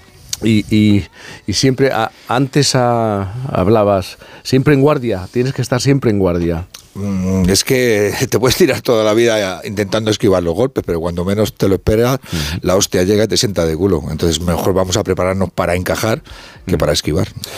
Tu, el origen de, de tu lucha contra la violencia podríamos situarlo en varios momentos de, de tu vida, pero sí es verdad que si nos centramos en la fundación, eh, tenemos que irnos al año 2009, hermano mayor, eh, ¿no? Eh, me gustaría que me hablaras del caso de Miriam. Mm, Lo has contado mucho, lo has explicado mucho, pero es que claro, te marcó y significó mucho. Digamos que el caso de Miriam es el, ca- el caso precursor de mi fundación. Es encontrarme las violencias de, de cara. Mm, Yo, pues bueno, en esto de las violencias siempre lo de no, no mirar, eh, no es no ver, es no querer, pues se nos da. Si no nos toca, pues es como que nos da igual y preferimos que no, no sentir esa aspereza, ¿no? Y yo me la encontré, pues, donde menos me lo esperaba, que era en un gimnasio de boxeo. Yo tenía un. En esos momentos tenía un gimnasio, tenía mis peleadores y viene una niña pues a prepararse. Estamos hablando de hace 20 años. Eh, en esa época el boxeo femenino ni estaba ni se le esperaba. Entonces, bueno, pues la niña quería, venía de otras artes marciales, o sea, de otros deportes de contacto como yo, y entonces había lesionado la pierna y quería boxear. Entonces su entrenador dijo, vete, vete con que es el único que está boxeando así un poco, está entrenando. Bueno, pues la niña pues empezó a entrenar. La niña pues era maravillosa, con una alegría, siempre sonriendo, fantástica. Y en un momento determinado, pues empieza a cambiar, empieza a cambiar. Yo, pues lo creo que pues que es que es joven, que es salvajita, que es rebelde. Pero ¿qué Eh, cambia en ella? Pues ¿Qué- empieza a cambiar eh, contigo, trastornos con- de con- personalidad, empieza a tener trastornos de personalidad, tiene ataques de ira, trastornos de conducta, empieza a tener trastornos del sueño, empieza a fallar en el gimnasio, empieza a no mirarme a la cara, empieza a no sonreír. Pero bueno, yo digo, pues bueno, es jovencita, no pasa nada.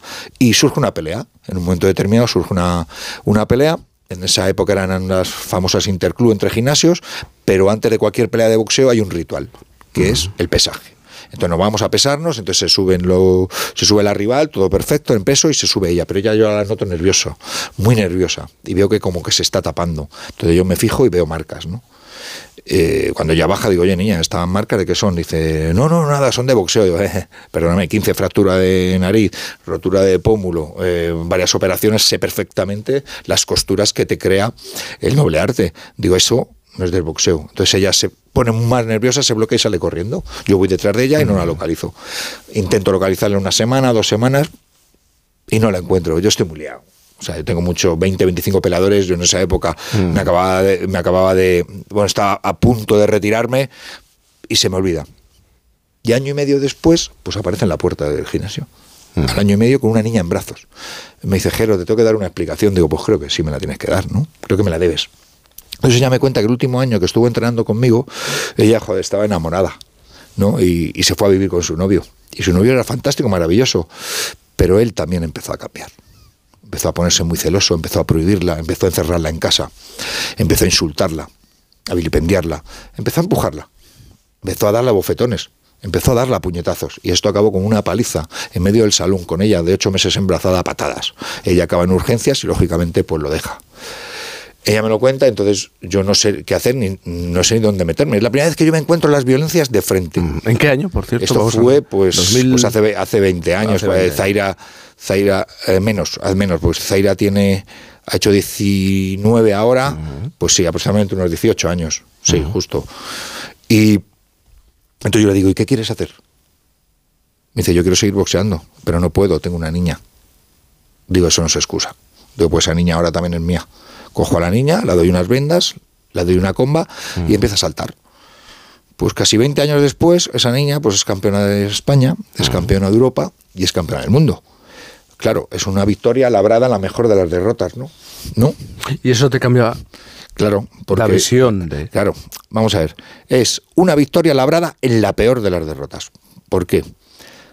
Porque yo me di cuenta que el responsable he sido yo. ¿Por qué? Porque durante un año no he sido capaz de detectar. Yo soy entrenador, yo soy mentor, yo, soy- yo acompaño a esos niños a educarlos. Si, si durante un año no he sido capaz de detectar que esa niña la estaban pegando todas las noches, ¿a qué, a qué me dedico yo? En ese momento a mí me da la vuelta a la vida. Yo siempre quise ser campeón del mundo. Luego quise hacer campeones del mundo y a partir de ahí lo único que quería es que ningún entrenador de este país pasara por lo que yo pasé. Entonces empecé a formarme en prevención de las violencias con los mejores psicólogos y los mejores expertos. Hasta que monto mi fundación, que es la Fundación Jero García, que se dedica a prevenir las violencias. Ese es el origen de la fundación. Una hostia en la cara. Oye, tú eh, eres del barrio de Carabanchel, ¿no? Un, un entorno, pues era complicado moverse en la calle en los 80, porque era mm, la ley del más fuerte. Un poco sí, o quitabas el bocadillo te lo quitaban a ti. Y tú eras uno de los fuertes. Estabas Uno en- de los fuertes. Yo al final, por mi trastorno, pues yo al final necesitaba arroparme de agresividad y violencia para, para sentirme vivo, ¿no? Puede parecer como muy peyorativo, ¿no? Pero es verdad, el TDAH en los 80 ni estaba ni se le esperaba. Y yo la única forma de entrar en el círculo dopamínico era a base de, de abrazar la agresividad y la violencia. Y no de- se me daba mal. Eras de los duros. Bueno, lo intentaba. Y, y, claro, ha pasado el tiempo y uno ve qué es lo que hizo de pequeño, de, de joven. Tú eras de los que... mm, Yo quitaba el bocadillo. De los que lo quitaba el bocadillo. Sí, lo reconozco. No estoy orgulloso de ello. De hecho, pues de vez en cuando me encuentro a compañeros míos del colegio que me, eh, que me dicen lo que hacía y yo, fíjate, que ya ni me acuerdo. Fíjate que lo, lo has, lo, lo has borrado. Todo el mundo conoce el caso de Antonio, ¿no? Que pues ya es, es público, ¿no? Que es uno de mis, de mis excompañeros que vino a hablar conmigo pa- para perdonarme, ¿no? Yo le dije, "¿Pero- pero ¿por qué me quieres perdonar? Digo, no te entiendo, pues yo ya ni me acordaba de Antonio ni me acordaba de nadie. Y ahí me dijo, dice, te perdono por todo lo que estás haciendo contra el acoso escolar y por el daño que me hiciste, ¿no? Porque ese niño tuvo hasta intenciones suicidas de, la, de todo lo que yo le, le puteaba, ¿no? Pero bueno, eso es un caso extremo, pero es que hay otros casos, ¿no? Por ejemplo, el otro día en el cine. eh, Bueno, también vinieron a darte las gracias, ¿no? Claro, sí. Me dio, vamos a ver, me dio primero las gracias por lo que estaba haciendo contra el acoso escolar. Me, me dio, me perdonó y me dijo que siguiera con esta pelea, que siguiera con esta lucha y ahí, y ahí estamos. Pero que esto es un caso extremo, ¿no? Y, y- pero que a veces eh, solamente nos vamos a los casos extremos, ¿no? Pero yo, por ejemplo, el otro día en el cine iba con mi mujer y me paró otro antiguo colega del, del barrio, que yo ni me acordaba de él, ¿no? Y el tío estaba como muy afectado porque yo le había cogido su tango, Adidas, y se lo había tirado donde los gitanos, donde no nos atrevíamos ninguno a tirar, ¿no? Y él no comprendía de por qué, ¿no? Y, y- me lo decía con, con lágrimas en los ojos 40 años después, ¿no? Y yo no sabía ni dónde meterme, ¿no? Y, y lo, miraba a Paula, mi mujer, y decía, joder, menos mal que la has cambiado. Tú fíjate lo afectado que está ese hombre solamente por esa putadilla que... Y eso es lo que yo quiero decir, que esto no son cosas de niños. Que nosotros como padres tenemos que educar a nuestros hijos que no puten a los demás. De verdad que, que- que- que al final nosotros somos el cúmulo de nuestros traumas infantiles. Y fíjate ese hombre que yo le había cogido la pelota, que yo ni me acordaba, y luego acabé haciéndome fotos con su hijo, con él y demás y tal, pero fíjate ese acto que yo ni me acuerdo el daño que hace. Claro, y entonces cuando te encuentras con estas personas, al final ellos, con su testimonio, con las cosas que te cuentan, eh, proyectan una imagen de ti, de ese niño, de ese jero de 14, de 13, de 12 años. También es un ejercicio para ti, ¿no? Es duro, ¿no? Duro. pero es que no, pero yo es que quiero tenerlo presente, porque esto es lo que a mí me impulsa y es mi motor de incentivación para seguir en mi lucha y en mi batalla contra ah, todo tipo de violencia.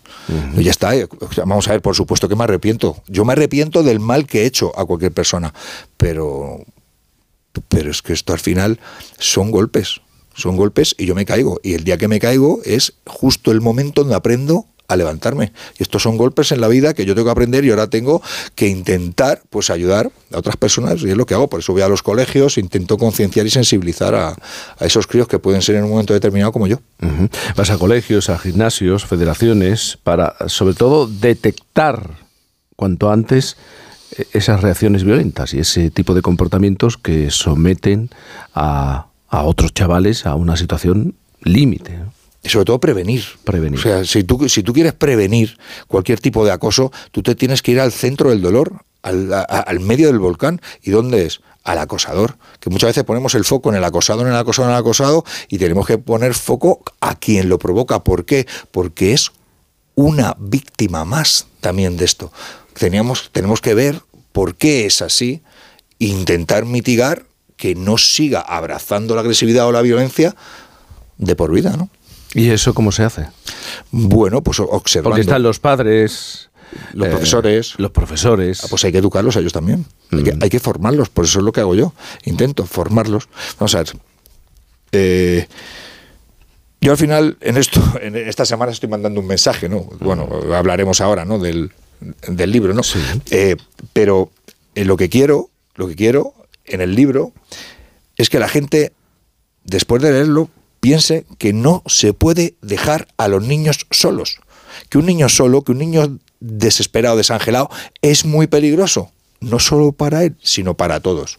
Y esa es la clave. Y por tanto tenemos que estar atentos a cualquier síntoma de cuando nuestros hijos o nuestros alumnos o nuestros deportistas les está pasando algo. Lo de Miriam, por ejemplo, yo, si hubiera sabido los síntomas y los protocolos, posiblemente esa niña no hubiera sido golpeada durante un año, hubiera sido golpeada muchísimo menos, porque ya hubiéramos obrado en consecuencia.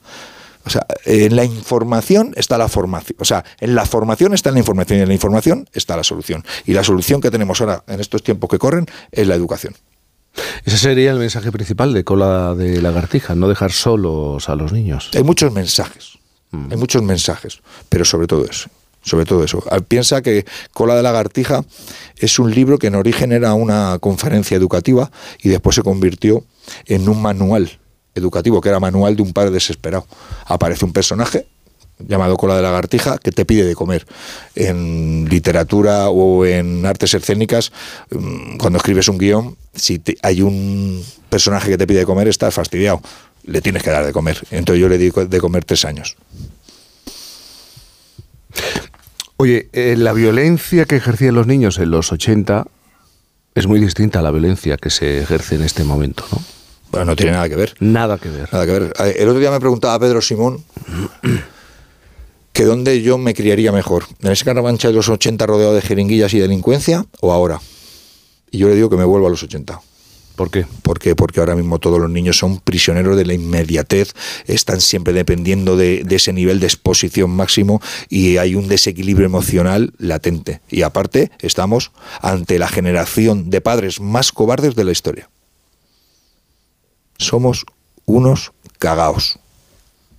Y sabe lo que pasa, que ese miedo se los estamos extrapolando a nuestros hijos. En vez de evitar que, que tengan miedo o nosotros dejar de evitar de tener miedo y intentar superar estos miedos. Parece que ahora ¿Pero qué miedos tenemos? ¿Cuáles son nuestros miedo, miedo a todo. O sea, miedo, o sea, miedo a todo, miedo, miedo a que salgan, miedo a que se expongan, miedo que no, que a los niños hay que darles autonomía. Nosotros como padres tenemos que dejar al niño que juegue en el columpio y no evitar que se caiga, que se caiga, pero que el niño sepa que yo voy a estar ahí para ayudar a levantarla. Levantarle la base, o sea, la base, la base de la educación, creo, ahora mismo son valores, objetivos y sobre todo la confianza, por Dios, pero la confianza bidireccional, la confianza del padre sobre el hijo, de que, se, que, va a intentar hacerlo bien y sobre todo del niño sobre el padre, que no va a evitar que se caiga, sino que va a estar ahí para ayudarle, para tenderle una mano para levantarse. Oye, ¿y, ¿y a ti el boxeo para qué te ha servido? Para salvarme la vida. Claro, yo una frase, mi frase de cabecera es el boxeo es vida vive duro. No porque el boxeo y la vida no lo sean, que lo son, sino porque el boxeo salva muchas vidas, entre ellas la mía. ¿Por qué? Porque yo tenía una necesidad vital.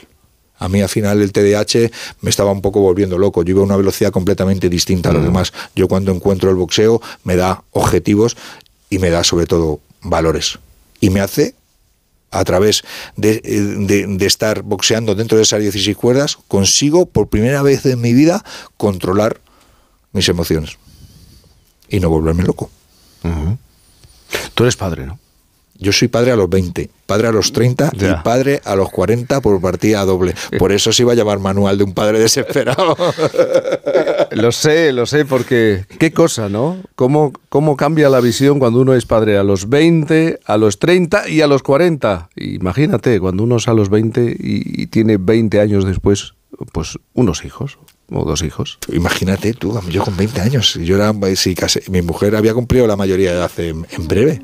O sea, eh, yo era un medio delincuente con el pelo largo, camiseta sin mangas, eh, tatuajes y una furgoneta llena de pegatinas. Y yo yendo a los chichos en el, en el este. Pero vino mi hija, esos ojos verdes, para darme la luz. Abrazarme de responsabilidad que nunca había tenido, eso más el boxeo me cambió la vida. Un, agen- un agente de cambio. Pues Jero García, cola de lagartija, para intentar sentirnos menos asustados, en el caso de los padres, y para estar siempre presentes, ¿no?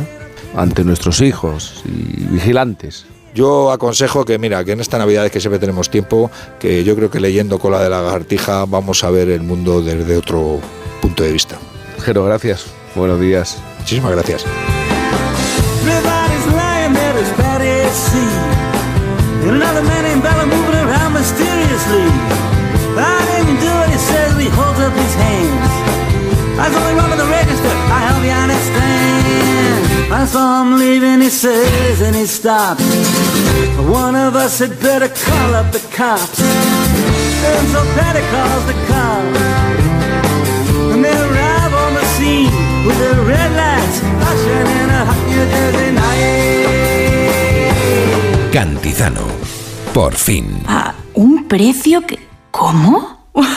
Las ofertas Black Friday de Costa solo tienen un efecto secundario. Te dejan sin palabras. ¡Wow! Viaja con las ofertas Black Friday desde 399 euros. Reserva tu crucero con viajes el corte inglés y consigue más ventajas. Descúbrelas en tu agencia hasta el 30 de noviembre. Mira, cariño, los de la casa de enfrente también se han puesto alarma. Ya, desde que entraron a robar en casa de Laura se la han puesto todos los vecinos. Deberíamos hacer lo mismo, porque no estoy tranquila, siendo los únicos sin alarma. Pues esta misma tarde llamo a Securitas Direct para que nos la pongan. Protege tu hogar frente a robos y ocupaciones con la alarma de Securitas Direct. Y este mes, al instalar tu alarma, te regalamos el servicio botón SOS en tu móvil para que toda tu familia esté protegida ante cualquier emergencia. Llama ahora al 900-272-272.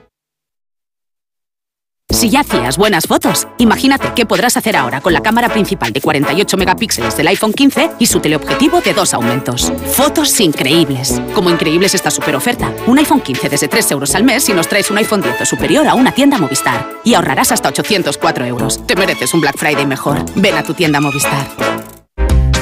Lleva tu negocio a otro nivel con Vodafone Business. Con negocio a medida disfrutarás de fibra y móvil con soporte informático 24/7.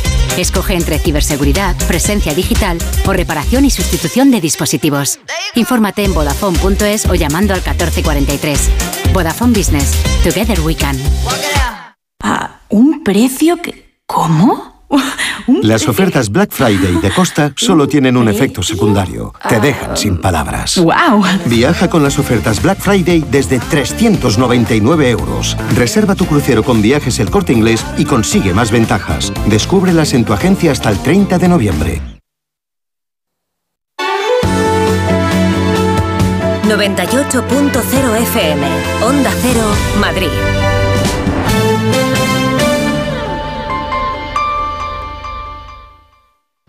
La bici de Mavi. ¿Y la mía? ¿Y la de Juan? ¿Y la de Javi? ¿Y, la, nuestra? ¿Y la de mi madre? Bicimat revoluciona tu movilidad en todos los distritos de Madrid. Tienes más de 600 estaciones repartidas en toda la ciudad. Ahora ya son tuyas. Cuídalas. Ayuntamiento de Madrid. Hay emociones tan intensas e indescriptibles que teníamos que ponerles nombre. Son las emociones de los clientes de Gilmar, como el compromiso.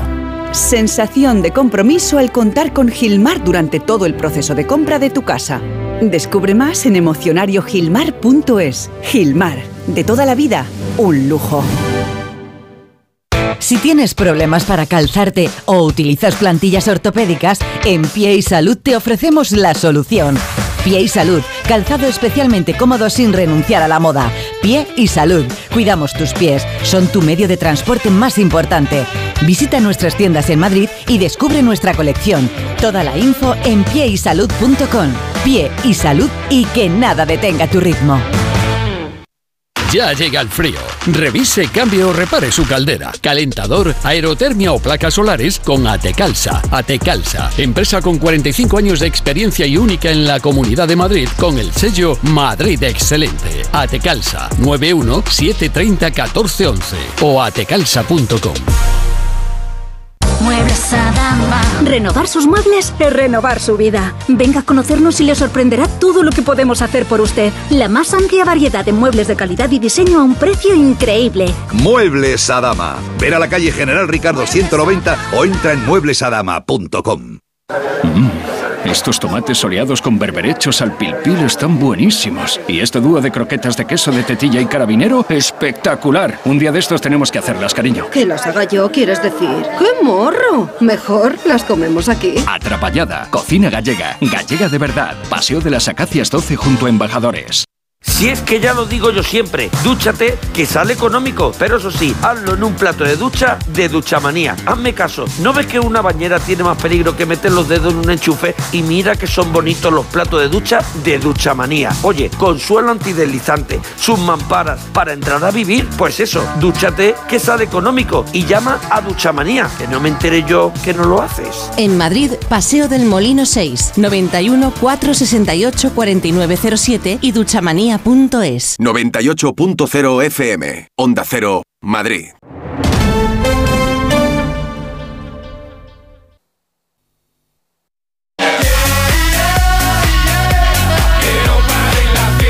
¿Quieres participar? Mándanos una nota de voz al 620-621-991. Un mes para el, bueno, ayer ya lo recordaba, para el 25 de diciembre, ayer 25 de noviembre, un mes, pero las celebraciones han comenzado. Las reuniones, eh, encuentros de compañeros que quieren celebrar la Navidad ya lo están haciendo. Este fin de semana Madrid, por ejemplo, Barcelona, las grandes ciudades, era imposible encontrar un restaurante y encontrar una mesa porque ya estaban celebrando, qué bonito, la cena de Navidad, Eh, la cena de Navidad, pero también podría ser otra celebración, una boda, una comunión, un encuentro de amigos, una despedida de soltero. Como es tiempo de celebración, le queremos preguntar a los oyentes en qué momento se fue de las manos esa celebración. ¿Qué es lo que ocurrió? ¿Cuándo se desvió del virtuoso camino de la celebración y acabasteis pues de aquella manera? Yo he explicado la historia del pavo, que me impresionó, que me quitó el sueño durante una larga temporada. 620-621-991.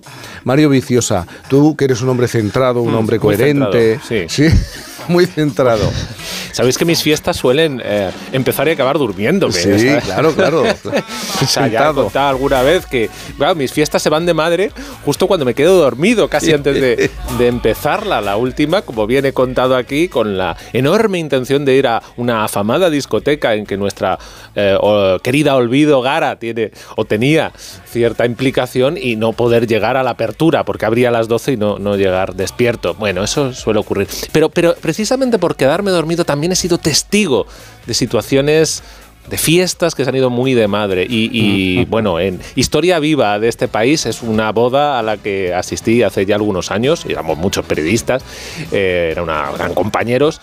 Eh, era un poco en el, medio en el campo, un- casi en un bosque, y, y en un momento dado yo me quedé dormido, efectivamente, ahí pues, em, porque todo se retrasó bastante, Se eh, fue al final se retrasando fue dijiste, retrasando, pues los autobuses de vuelta no llegaban, tal.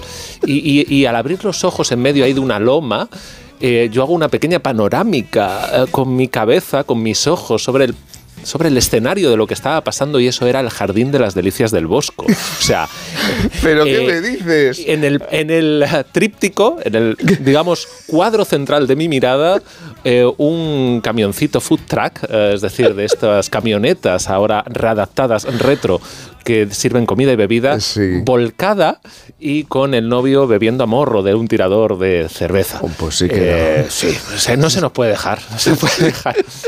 No hubo heridos, no hubo víctimas, todo hay que decir. Los destrozos yo creo que fueron muy contenidos. Eh, pero en mi memoria quedará siempre como un cuadro dantesco, nunca mejor dicho. Bueno, pues 620-621-991. Segurola lo ha explicado. Se tuvieron que llevar al novio después de decir sí quiero, de la borrachera que llevaba el amigo. Menos mal que no, no fue antes del si Es- quiero, es, claro. es decir, ni siquiera pudieron celebrar ¿eh? el casamiento. 620-621-991. Tenemos a Alba en Madrid. Alba, buenos días. Hola, buenos días, Jaime. Alba, Mario, ¿cómo, buenos días a todo el equipo. ¿Cómo estás, Alba? Muy bien, muy bien. ¿De domingo? De domingo. y nada, pues ¿Anoche saliste? No, anoche no. Nada, sí, hoy, hoy me toca trabajar también. Te toca que- trabajar. Eso sí que ha Pero Ya- de, ya libro, lunes de estas veces que tú has salido, quieres contarnos una celebración, una fiesta. ¿Dónde fue? ¿Qué ocurrió? Uy, pues fue hace un montón de años, una fiesta que no voy a olvidar. Y yo creo que, bueno, ni yo, ni los asistentes, y sobre todo la del cumpleaños. Eh, bueno, me mandaron una invitación que ponía que era una fiesta ibicenca. Y bueno, yo no sabía que era una fiesta ibicenca. Y nada, le pregunté a mi madre, "Oye, mamá, ¿qué es esto de una fiesta ibicenca? Una buena nada, fuente la madre, sabía. claro, claro. Sí, ¿y qué te responde tu madre? Pues nada, na- nada de fuente. y nada, pues no sé por qué no me dio por investigar a ver qué era. Sí. Así que nada, dije, bueno, pues una fiesta especial, era de un cumpleaños de una amiga. Y pues nada, me puse un vestido precioso, un vestido de color azul chillón. Azul chillón. Para la fiesta ibicenca. Vale. Sí, de estos azules que brillan además así como metalizado. Sí. Pues eso me puse. Sí, te vas a la Y fiesta. claro, yo sin hablar con... sí, o sea, ni hablé con mis amigas ni nada. Yo ahí tan contenta, ahí con mi vestido Sí. azul. Ya, de esas aprendiste Y- el término dress code para siempre, ¿no? ¿Y qué pasó? Total, sí, sí. Pues nada, me presento allí y nada, llamo al timbre, me abren la puerta, veo a uno vestido totalmente de blanco, me quedo pensando, ¿y este Casper? Eh, ¿Qué hace aquí? Este Casper completamente de blanco, y diciendo, bueno, yo qué sé. y nada, ya paso donde está todo el mundo, ya veo pues a todo el mundo pues impecablemente blanco todo el mundo. Y ya me, di- ya me doy cuenta ahí en ese momento, digo, ahí va, y pienso, es, pues, es una fiesta de blanco. y nada, pues no olvidaré el momento en el que salió la del cumpleaños, que fíjate que era mi amiga, pues me lanzó una mirada de odio, Sí. pero eh, nunca me han lanzado una mirada así. Pero te Y- dejó, te dejó estar en la fiesta. El el caso Uh. es que, claro, yo vi todo eso, me morí de vergüenza y me dieron ganas, obviamente, de irme. Si es que tendría yo como, no sé, 16 o 17 años. Hay una época muy delicada. Sí. Y claro, me puse rojísima Y bueno, pues el tanto que me fui que, que me echaron. Que te No, no, echaron. no fuiste integrada. Ostras, Jero, hay que llamar a Jero. Muy Oye, mal, muy pero mal. por muy favor, mal. No, por favor, no, te no. echaron por ir de azul, luminoso, luminoso, luminoso. Oye, eso tampoco se hace con una amiga. Pero ya te quedó claro cuál es el estilo Ibicenco, ¿a que sí? Desde entonces, Exacto, ya, ya no se me olvida. bueno, pues Alba, un beso enorme. Muchísimas gracias. Un beso. Ah, Celia, Cantabria, buenos días, Celia. Oh, hola, buenos días, Jaime. Buenos días, Celia. Eh, bueno, y- Pues a ver, mi caso es una cosa parecida a Alba, por lo que veo. sí. A ver, eh, yo acababa de, cambiar de empresa, ¿vale? Pongo en antecedentes, mi an- antigua empresa era muy de élite, entonces las cenas eh, se hacían con, pues, pues ibas con las mejores galas, eh, las mejores joyas, todas las mujeres perfectas. Entonces yo acababa de cambiar de empresa. Y a la semana más o menos de estar en la empresa nueva me dicen, oye, que vamos a hacer una cena, porque no te vienes, y así te vas integrando, porque no conoces a la gente. Bueno, yo dije, bueno, vamos a hacer equipo, vamos a organizarnos. Bueno, pues bien, no se me ocurrió preguntar el dress code. Eso sí que no se me ocurrió, ¿vale? Porque yo imaginaba que todo el mundo pues actuaba igual. Yo, años 90, jovencita, unos 28, 30 años, entonces, sí que me extrañó que me dijeron que quedábamos en un chino. Y dije yo, va, esto será para empezar a picar y luego ya realmente vamos a, a la cena formal. y entonces, ahí me presento yo, abro la puerta del chino, que estábamos como una especie de reservado, yo, divina de la muerte, con mi vestidito de seda salvaje malva, mis tacones, peinada, maquillada, y veo a todo el mundo vaqueros, camisetas, jersey, o sea, me quise morir. Bueno, empezaron a decir las muchachas, mira, si parece la Chabel. No sé si sabes la muñeca Chabel de los años 70. que era Chabel, Chabel, qué bien. Sí, sí. Porque a la Nancy no llega, porque es que yo soy muy pequeñita, soy 1,50. Entonces, Anda, que no, te- no tenían WhatsApp las compañeras. Bueno, a partir de ahí me quedé con, mira la Chabel, mira la Chabel. Oye, pero qué Chabel", gente tan. que Qué mal. Tanto en el caso de Alba como en este. Claro, Muy mala la integración. compañeros. Hombre, yo veo entrar. Dices, bueno, sí, Ma- vienes o como una diva, no, bienvenida, vamos. O sea, Sí, pues Qué es mal. que, a ver, eh, yo quise morirme, o sea, no hablé en toda la cena, no podía, o sea, no me moví, o sea, me senté allí escondida porque quería morirme. Con lo Bueno, guapa que ibas y lo bien que te habías favor, preparado, por favor. Pero divina de la muerte que iba yo. Sí. A ver, luego la verdad es que mis compañeras pues eh, empezaron a risas, yo me lo tomé a bien eh, y siguen llamándome Chabel. La Chabel. Pero ¿cuánto, cuánto tiempo Sí, ha pasado de esto? Pues es, esto era los años 90, pues se calcula. Pues sí que irías tú muy Eh. peripuesta a la fiesta para que se, se sigan Sí, sí, sí. reafirmando ver, lo de... Es verdad, sí, es verdad que a partir de esa fiesta ninguna mujer fue en vaqueros. Muy bien, muy bien, bien. creando tendencia. Celia, un beso enorme. ¿Eh? Muchísimas gracias, un placer hablar con vosotros. Buen día. Buen Hasta día. luego. Luego vamos a escuchar a los oyentes, ¿vale? Si os parece. Ahora una pequeña pausa y sí, Mario no puede negar que la Navidad empieza cada vez antes. Por fin, no es lunes. Si ya hacías buenas fotos, imagínate qué podrás hacer ahora con la cámara principal de 48 megapíxeles del iPhone 15 y su teleobjetivo de dos aumentos. Fotos increíbles. Como increíbles esta super oferta. Un iPhone 15 desde 3 euros al mes si nos traes un iPhone 10 o superior a una tienda Movistar. Y ahorrarás hasta 804 euros. Te mereces un Black Friday mejor. Ven a tu tienda Movistar. La vida es como un libro y cada capítulo es una nueva oportunidad de empezar de cero y vivir algo que nunca hubieras imaginado. Sea cual sea tu próximo capítulo, lo importante es que lo hagas realidad. Porque dentro de una vida hay muchas vidas y en Cofidis llevamos 30 años ayudándote a vivirlas todas. Entra en cofidis.es y cuenta con nosotros. No, no nos hemos equivocado de música. Ya han puesto los turrones en las tiendas y tú no tendrás que esperar a Nochebuena para comer jamón del bueno. Antes de que el cuñado te lo quite del plato, llama a tujamondirecto.com. Porque la Navidad está muy bien, pero de compartir el jamón nada, ¿eh? 984 1028, tujamondirecto.com. Y topa ti. Aquí 532, otro móvil olvidado en el Que el 30% de las personas no revise sus cosas al bajar del taxi no nos gusta. Tener hasta el 80% de descuento para renovar tus dispositivos, eso sí nos gusta. Black Friday de Vodafone, hasta un 80% en todo eso que quieres. Ven a la web a tu tienda o llama al 1444. Vodafone, Together We Can. Papá Noel, Papá Noel. Hemos leído la carta del pequeño Juan. Quiere un barco pirata, una alfombra voladora, superpoderes y una nave espacial. No sabemos si va a entrar todo esto en tu saco. Cabe algo mucho más mágico. ¿El qué, Papá Noel? ¡Oh, oh, oh! ¡Un viaje a Disneyland París! El regalo más mágico para estas navidades. Reserva ahora en Viajes El Corte Inglés. Podrás modificar o cancelar tu reserva sin gastos hasta 7 días antes de tu llegada. Consulta condiciones. Ven a Disneyland París con Viajes El Corte Inglés volando con Iberia. Si sufres violencia de género, podemos ayudarte. Y la denuncia es el primer paso para protegerte a ti y a tus hijos. Existen medios para impedir que tu agresor se vuelva a acercar a ti. Tus hijos, tus hijas y tú podéis tener protección. Existen los juicios rápidos en juzgados especializados. Y también ayudas específicas para las víctimas del maltrato. Podemos protegerte. Pero para ello tienes que denunciar.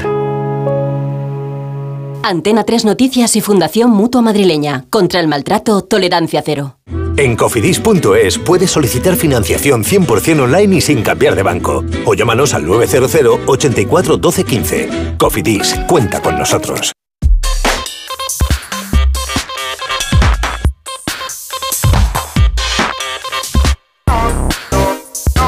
Ayer dijimos... No, no es Navidad. Técnicamente Navidad es solo el 25 de diciembre o entre el 6 y 7 de diciembre para los cristianos ortodoxos. Pero este periodo de compras, masificaciones, luces y villancicos se adelanta. Este jueves Barcelona y Madrid dieron el pistoletazo de salida con el encendido de las luces navideñas anticipándose a otra celebración del consumo, en este caso Black Friday, que parece que ya queda incorporado a la temporada navideña. ¿Es cosa, Mario, nuestra o no se puede negar que la Navidad dura más que nunca? Sí, dura más que nunca. Mira, eh, vamos a. La ratio viene siendo. Vamos sumando una semana cada 10 años. según Una semana viendo. cada Con 10. el encendido, sí, hace 10 años era una semana más o menos más tarde. Pero ahora, a este paso, vamos a ir a agosto encendiendo luces. No se puede negar que el periodo navideño dura cada vez más, pero tampoco se puede negar que en general nos encanta. Bueno, a mí por lo menos, ya lo sabes. A mí me gusta también. ¿eh? Y además el tema luces. Ayer puse el árbol Hombre, en casa. pues que ya vas tarde. Y ya vas estamos tarde. 25 de... Sí, claro. Vas tarde, ya vas tarde. ¿Tú crees vas que voy tarde? hombre.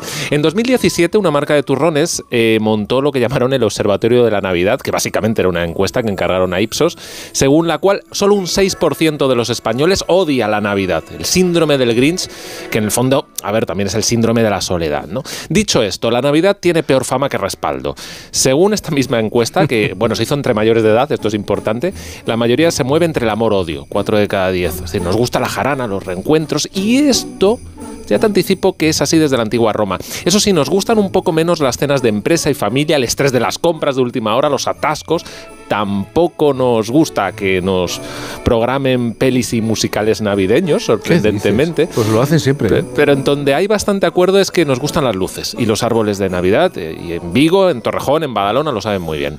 En muchas ciudades o comercios la iluminación eh, se empieza a instalar a finales de septiembre, aunque no se enciende todavía hasta estas fechas. La notería de Navidad sabes que se empieza a vender el 3 de julio. Los dulces navideños ya se juntan con los de Halloween. Y podemos decir que este año la Navidad se ha comido, como has dicho, otras eh, celebraciones, el Black Friday o, o la cena de acción de gracias para los estadounidenses. Ojo que estamos hablando de ciencia, ¿eh? Aunque Sí, no lo parezca, sí, no sí, estamos analizando eh, comercialmente la, la Navidad. Pero claro, no hay una fecha oficial para lo que eh, llamamos periodo navideño, más allá de ese 25 de diciembre. Al final, ¿cuánto podemos estirar el calendario para tener árboles, luces, mercadillos? Claro, porque si lo hacemos a nivel muy científico, tenemos que mirar al solsticio. Fíjate que suele estar claro el final del periodo navideño, el desmontaje de la parafernalia, coincide bastante con la vuelta al cole tras el paso de los Reyes Magos, entonces 7 de enero más o menos. En España, claro, es así porque en países de tradición más protestante, entre el 26 de diciembre y el 1 de enero ¡pum! O sea, ya lo liquidan, montan los mercadillos y ya. Pero lo del comienzo de la Navidad casi en septiembre u, u octubre es una cosa muy reciente. Quienes nos oigan desde América Latina quizás recuerden la novena de Aguinaldos o la celebración de las posadas. Es un periodo que se iniciaba o se inicia el 16 de diciembre con nueve rezos previos al nacimiento de Cristo. Esto se instauró en el siglo XVIII. En España, durante los años 80 se popularizó dar inicio al encendido navideño desde la segunda semana de diciembre, o sea, coincidiendo un poco con la Constitución. Es verdad. Y más o menos se solía decir que tras la Inmaculada ya estábamos en Navidad, aunque el verdadero pistoletazo llegaba con la lotería, el 22. Y ahí sí, fecha del so- solsticio de invierno, que nos conecta con uno de los falsos orígenes paganos de la Navidad cristiana, las Saturnalia romanas. ¿Cuándo celebraban los romanos esta fiesta? Las Saturnales o las Saturnalia parece que comenzaron como, como mínimo desde el siglo V antes de Cristo y coincidía con los últimos días del año. Se conmemoraba el fin de la siembra y prácticamente esa especie de, de Navidad antes de Cristo era una celebración de la llegada del invierno, del solsticio y para pedir a los dioses la protección de los cultivos.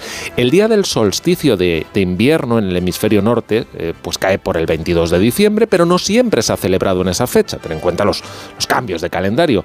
En la época romana, la época romana era muy amplia, pero bueno, la más antigua, como explica el investigador Néstor Marqués, autor de Un día en la antigua Roma, eh, por unas horas los esclavos tenían un poco la ensoñación de ser iguales al resto. Se daba un poco la vuelta, no te ponían las togas, las escuelas y establecimientos se cerraban y se hacían grandes banquetes. El, el poeta Catulo decía que el 17 de diciembre era el mejor día del año. Así que ya nos hacemos idea de que, en fin, aquello duraba un día, pero después se fue ampliando. Y la iluminación esas noches era especial, con antorchas. Con el cambio de calendario, como nos cuenta Néstor, con Augusto, se prolongó la festividad hasta el 19 de diciembre. Las luces de Navidad es al final lo que, lo que marca la llegada cada vez antes de, de nuestras Navidades, pero efectivamente con la llegada de la luz eléctrica. Al final, en el mundo romano, en estas fechas muy concretas, destacamos mucho esa luz en la oscuridad, esas antorchas, porque justamente no eran lo normal. Se iluminan todas las calles con antorchas eh, y al final esto es una fiesta de contrastes en la que lo que intentan los romanos es jugar a igualar Y llegan los cristianos después, eh, co- cohabita la Navidad cristiana con eh, las Saturnales romanas, pero ya la luz es la gran protagonista porque la religión cristiana es la, la religión de, de la luz, eh, por lo menos ligado a lo astronómico. Porque eh, podemos decir que además del comportamiento religioso hay un- una raíz astronómica de, de la Navidad, en la Navidad. Claro, un poco decíamos lo del solsticio. eh, es una creencia que se ha generalizado mucho pensar que el 25 de diciembre se eligió como fecha del nacimiento de Cristo para sustituir las celebraciones paganas ligadas al solsticio de invierno, pero la gente que ha estudiado esto llega a la conclusión de que aunque la fecha de Navidad tiene esa raíz astronómica, no se encuentra en el solsticio de invierno, sino que se remonta al equinoccio de primavera, la concepción de Cristo. Volvemos a Roma. El solsticio de invierno, de acuerdo con el calendario juliano, era el 25 de diciembre. Eh, pero la clave para las tribus cristianas estaba en la concepción de Jesús y así se contaron nueve meses en adelante y bueno, cuadraba con las celebraciones típicas de los romanos y la idea de que los días van haciéndose más largos desde esas fechas, la idea de renovación y año nuevo. Y una vez más, eso era una celebración de uno, dos días, no de unos meses como ahora. Luego la revolución de la electricidad permitió dar forma a, a esa parte que nos conecta con las, con las estrellas. El primer árbol de Navidad iluminado eh, se cree que es el de Edward Johnson, era un socio de, de Thomas Edison, el, el que patentó la bombilla ¿no? de la resistencia.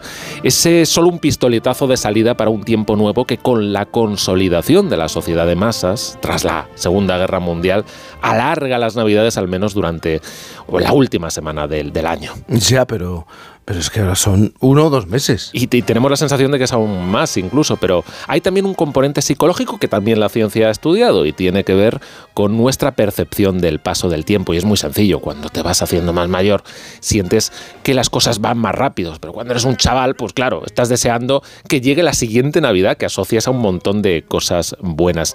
Un caso, Ruth Ogden de la Universidad John Moores de Liverpool hizo un estudio en el que vio que el 77% de la población está convencida de que cada año se adelantan unos días los festejos y, un poquito casi es eso es eso es verdad, sobre todo porque bueno, las sociedades de consumo ya empezaron a ser invitadas a anticipar las compras navideñas para evitar problemas de suministro ya en la época de, de entreguerras. O sea que llevamos un siglo adelantando las navidades. Aunque, como hemos comentado aquí alguna vez, Jaime, el verdadero inicio de la Navidad lo marca en este Claro. momento el algoritmo, el algoritmo de Google que detecta que se disparan las búsquedas del término Mariah Carey en la tercera semana de noviembre, puntualmente.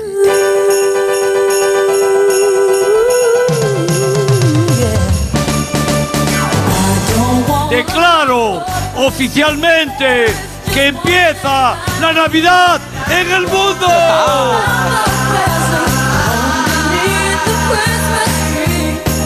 El algovigo, algoritmo no, algovigo. Porque perdóname, Estados Unidos tiene a Mariah y nosotros ya tenemos al alcalde de Vigo, Abel Caballero, No que es el que pone en marcha la Navidad No en este país. algoritmo que pueda con Abel Caballero.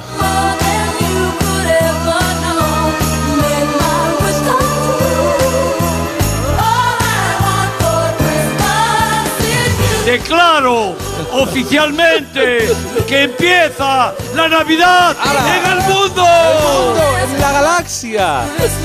El año pasado se paró la Estación Espacial Internacional encima de Vigo, que decía Abel Sí. Caballero, para ver las luces. Y además lo decía en español y en inglés, ¿eh? Hombre, para que se entendiera. International Space Station.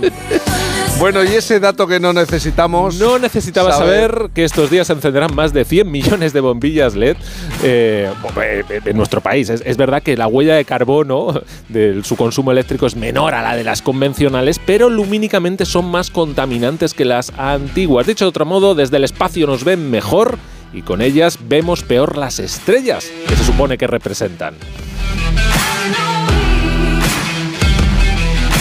Te vamos a dar los dos mejores consejos para estar siempre en forma. Uno y dos, uno y dos, uno y dos.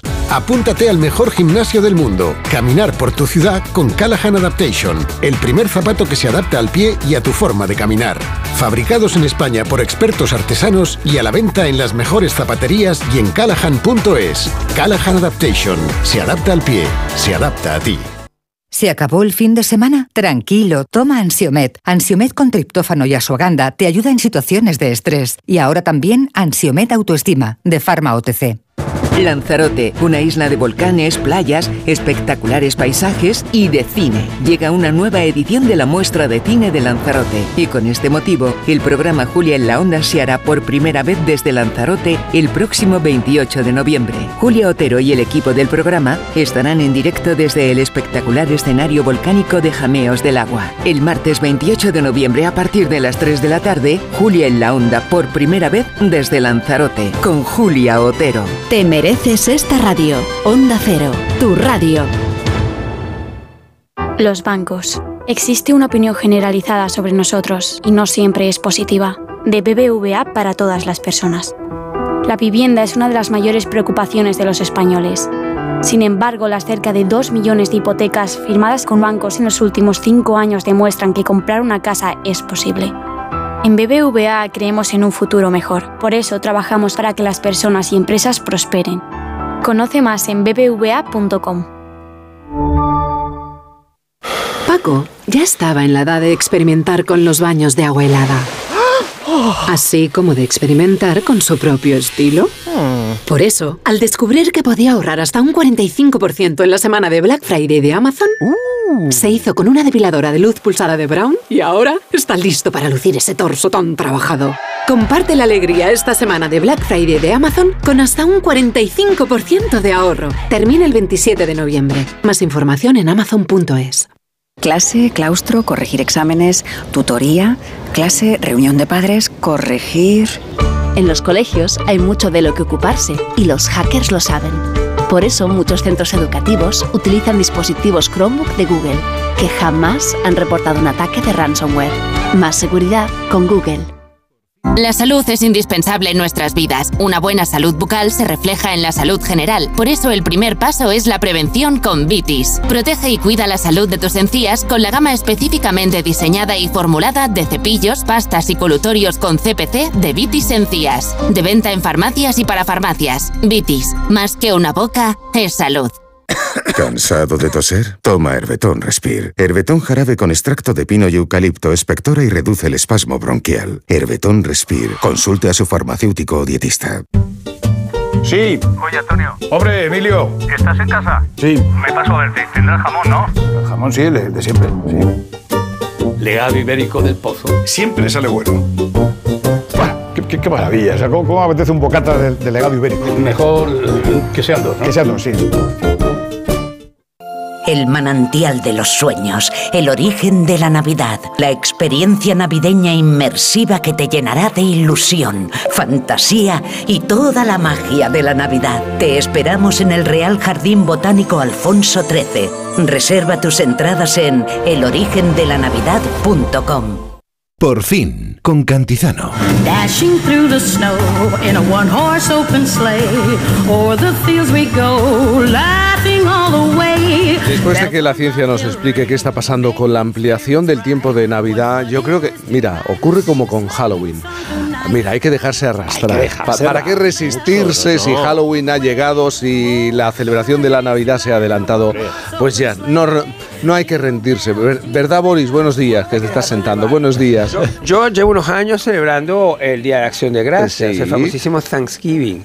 Y entonces ha- hago mi pavo de Thanksgiving y todo y convido a gente un poco en conejillos de indias, pero cada año mejora Mm. la cuestión. Pero tú también te has rendido. Yo también me he rendido, me he rendido. Y yo hoy vengo muy rendido porque como vamos a hablar de Jackie Kennedy. Lo vamos a contar que es uno de enseguida. mis mitos fundacionales, lo vamos a contar enseguida, pero quiero hablar un poco de este bodegón que hemos creado acá. Por favor, ha, ha- ha venido con una furgoneta prácticamente cargada de libros. Porque he traído como mi, mi- mi- mi bibliografía de Jackie Kennedy, pero no Sí. sé por dónde empezar. Este primero de Wayne Kostenbaum. Espérate, espérate, no lo adelantes. que no- quería- es que es tan bonito como lo hemos Porque es muy bonito lo que ¿Cómo has está? montado, este Sí, bodegón, este despliegue. Este despliegue. Hay, hay un ilustrado, y luego, hay la famosísima biografía de David Heyman, y luego este de Wayne Kostenbaum y un, y un Jackie Handbook. Pero escúchame, si ya vienes así, poca opción le vas a dar a Alaska. No, no, Alaska, Porque Alaska vienes con, siempre es Alaska. con armamento, con poderío. Es que, es que quiero que Alaska vea que yo realmente considero esto un mito fundacional como ella y misma. que ojito, Y- ojito con lo que dice. Ojito claro. con lo que dice y como, y como venimos, porque hay un nuevo libro sobre Jackie. Me parece mentira que todavía haya un nuevo libro Hay sobre hueco para Bueno, ello. Mario, te, Jaime te Cantizano. deseo un buen domingo. Un muy buen domingo. ¿Has puesto el árbol? No. Eh, yo creo que es un buen día para hacerlo. ¿Ves? Entonces- Hombre, claro. entonces no me digas que voy tarde. No es pronto, nunca es pronto, Boris. Nunca es pronto. Un beso enorme. beso. Llegan las noticias a Onda Cero.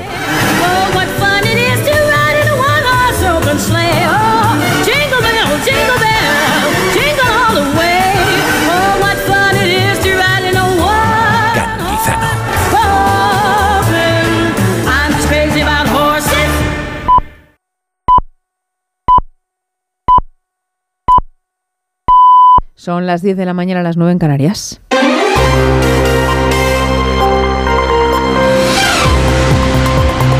Noticias en Onda Cero. Buenos días. El presidente del Gobierno y secretario general del PSOE, Pedro Sánchez, participa este domingo en un acto de partido en IFEMA, en Madrid, con el que busca el apoyo de la militancia socialista tras varias semanas de críticas de la oposición por la amnistía para los implicados en el proceso catalán y por la crisis creada con Israel por postura crítica con la ofensiva en Gaza. Este encuentro será dentro de dos horas al mediodía y es el primer acto de partido tras la formación de gobierno. En él intervendrá en primer lugar la presidenta del PSOE, Cristina Narbona, después el expresidente del Gobierno, José Luis Rodríguez Zapatero, y finalmente clausurará el encuentro Pedro Sánchez. Este domingo leemos además una entrevista en el diario La Razón con el presidente de la Generalitat Valenciana, Carlos Mazón, uno de los dirigentes autonómicos que por peso del territorio que preside liderará, junto con otros varones populares, la batalla contra los acuerdos del PSOE y la ley de amnistía. De entrada, Mazón es muy claro en esta entrevista cuando dice que Sánchez lo que ha hecho es pactar que los catalanes coman aparte. Es que eh, el separatismo le llama pacto fiscal a, a lo que no es un pacto fiscal. Es un chantaje para que unos coman aparte. Yo lo que me niego es a titular las cosas como lo que no son. España celebra este domingo elecciones municipales en 49 municipios y 136 pequeñas entidades locales de 13 provincias distintas. En total, 15.000 electores vuelven a las urnas municipales. Se repiten porque el pasado 28 de mayo o no se presentaron candidaturas o se anularon los resultados, informa Pedro González. Municipios como Barasoain en Navarra o Fiñana en Almería votarán hoy para elegir a sus representantes durante los próximos cuatro años.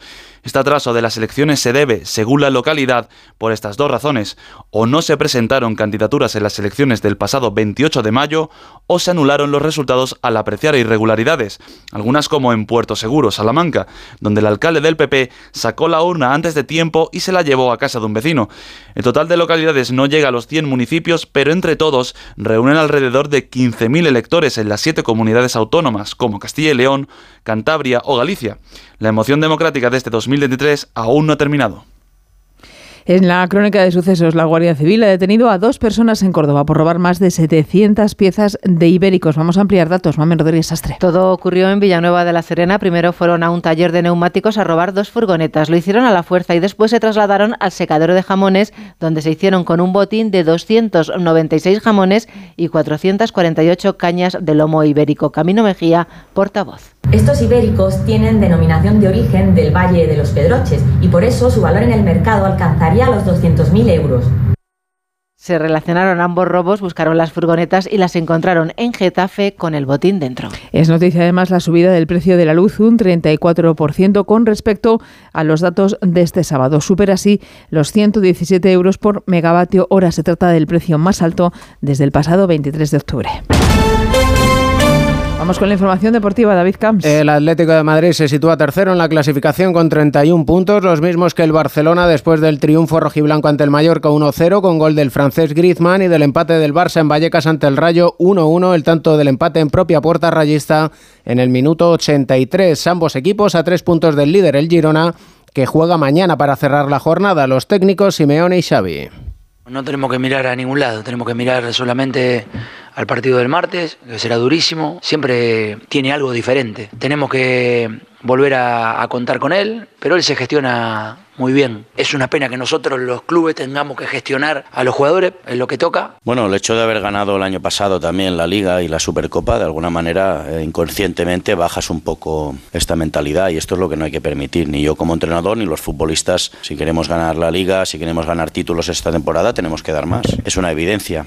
El Getafe gana 2-1 al Almería, que es colista con solo tres puntos. No sale del descenso el Celta al empatar sin goles ante el Valencia. A las seis y media, el Real Madrid, segundo con 32 puntos y siete bajas, juega en Cádiz. Se completa la jornada con los encuentros Villarreal-Osasuna, Real Sociedad Sevilla y Betis Las Palmas. En la Liga Andesa de Baloncesto, undécima jornada con la victoria del Valencia en Palencia, del Murcia ante el Juventud, del Unicaja en Bilbao y del Granada ante el Obradoiro. Y además, atentos al Gran Premio de Valencia de Motociclismo el último del Mundial, y en el que el español Jorge Martín luchará por el título de MotoGP con el italiano Bagnaia. Terminamos más información en Onda Cero a las 11, las 10 en Canarias y en nuestra página web ondacero.es. Continúan con Cantizano en Por fin no es lunes. El próximo sábado 2 de diciembre llega la final del Circuito Nacional de Golf Onda Cero en su vigésima edición. El torneo amateur más importante del país aterriza en Valle del Este Golf Resort en Vera, Almería. La final con los ganadores de cada uno de los torneos disputados en nuestras emisoras durante este 2023. Circuito Nacional de Golf Onda Cero, con el patrocinio de Ayuntamiento de Vera, Diputación de Almería, Vera Import, Primaflor, Estrella Galicia y Piel de Toro.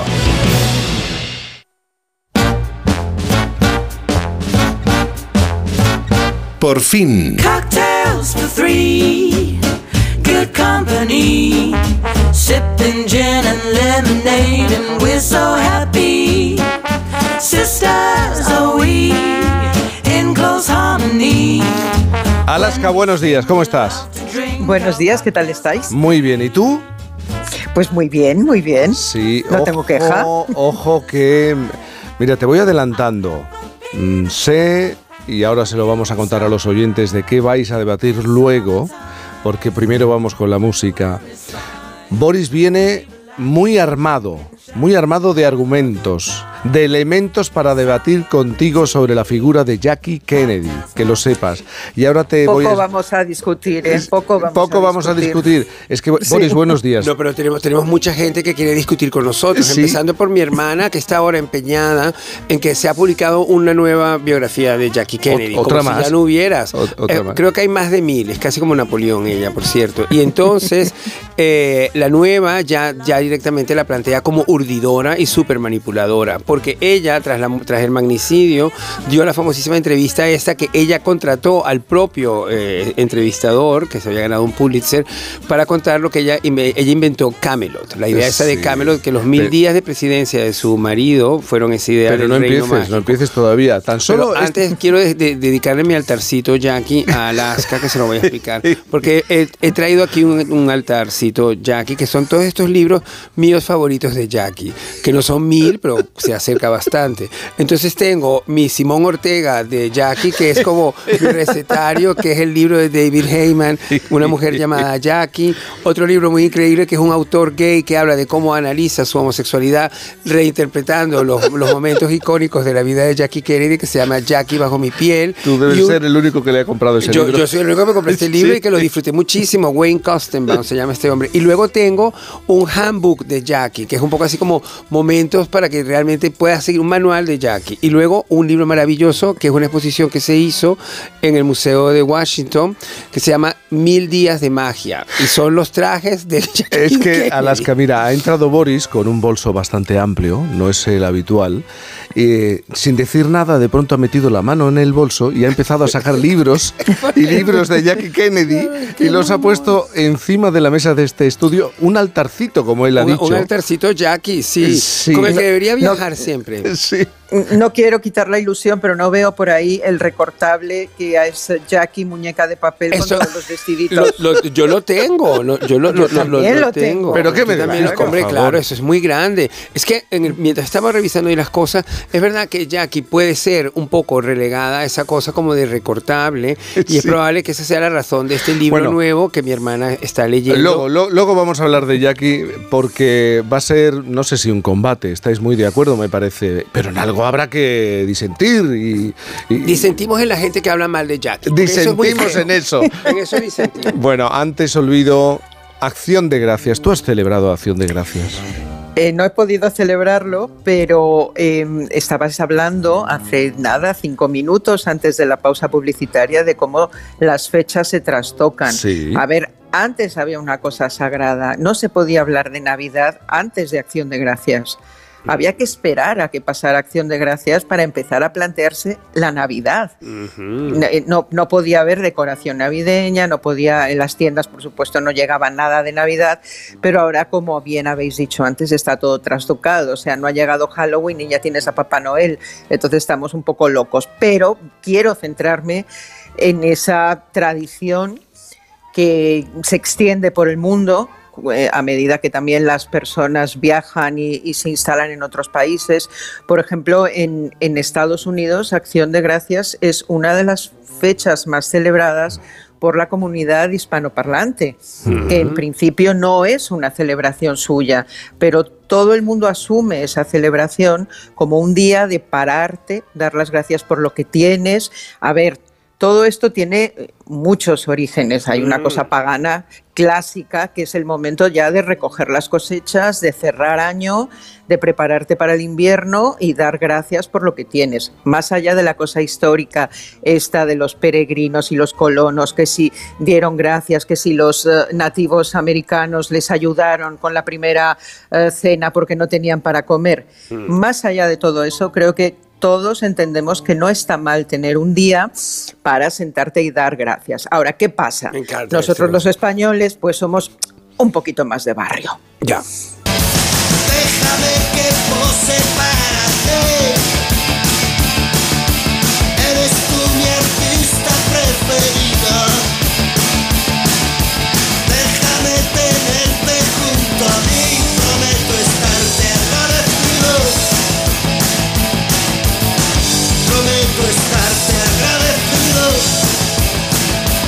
Seamos eh, realistas, esta letra poco tenía que ver con dar gracias por nada, era, era una, Rosendo iba por otro camino, sí. e iba un poco como una crítica feroz a las discográficas y al mundo de la industria musical que le había dado la espalda, etcétera, etcétera. Y eso, claro, me, pregun- me- hace preguntarme eh, de qué hablan las canciones que dan gracias. O sea, Mm. la mayoría son canciones de amor, te doy las gracias a ti por estar conmigo, qué Mm. gracias, por Dios, que me has traído esta mujer, este hombre. Eh, hay un canto eh, que es probablemente lo más parecido que pudiéramos tener en español a, un canto de gracias, eh, un canto casi religioso, que da gracias no a Dios, pero sí a la vida. Gracias a la vida que me ha dado tanto, me dio dos luceros que cuando los abro, perfecto distingo lo negro del blanco y en el alto cielo su fondo estrellado y en las multitudes del hombre que yo amo. Gracias a la vida, obviamente es el, el gran canto humanista, ¿no? Eh, lo curioso, obviamente, de esta historia, en, en esta ocasión la estamos escuchando en la versión más famosa, la de Mercedes, Mercedes Sosa. Pero la autora, que es Violeta Parra, pues es curioso pensar cómo es eh, la mente humana, el espíritu humano, haces esta canción que todos interpretamos como un gran canto eh, a la vida y poco después se suicida. ¿no? Este, es una gran paradoja la- lo que esconde a lo mejor la desesperación en una letra que parece todo lo contrario. Em, hay muchas canciones que sí que dan gracias, pero porque nuestros intérpretes en un momento dado, pues por ejemplo, han tenido reconversiones religiosas, ahí está Donna Summer, ahí está Peret, que de repente dejan de cantar su repertorio habitual para cantar alabanzas a Dios. Y luego están los que se recuperan de, algo muy grave. O sea, este cantante eh, que vamos a escuchar ahora tiene un doble trasplante de pulmones. que Fue en el 2017 y en el 2019 cantaba esta canción. Agradecido por cada día que me vuelve a despertar, por cada amigo que en lugar de irse se quiso quedar, por la familia, la vida misma que me dio otra oportunidad. Agradecido por el tiempo que ahora No sé si habéis eh, encontrado en el tono de la voz algo que os recuerde. Es José Luis Rodríguez el Puma. Sí. Eh, es que tuvo un doble, eh, una doble operación de pulmón. Tiene dos pulmones que no son suyos. Exactamente, y eso para un cantante es básicamente un problemón. Entonces, este hombre, aparte de pensar en esos años que dedicaba su vida a cantarle a Dios, pues escribió esta canción de dar las gracias. Pero bueno, me estoy poniendo muy intensa. Vámonos Sí. con las tradiciones del día. Eh, Boris hablaba del pavo, ¿no? Que, que ha cocinado, que cocina cada año. Bueno, os voy a contar la historia en esta canción de un pavo que, eh, asustado porque se lo van a comer en el sanguirí, y el sanguirí es el Thanksgiving, Sí. eh, eh, huye, huye corriendo y llega a Santo Domingo. Y Qué ahí mono, se queda vaya. muy contento porque lo reciben muy bien, le dan de comer, pero es que él no sabe que en Santo Domingo el pavo se come en Navidad. Así que Se confió. pobre pavo Sí. se confió. Ga- Gana un mes de vida. Y, y fijaros la forma de cantar de, del intérprete, a ver si os suena. ¡Llegó el pavo!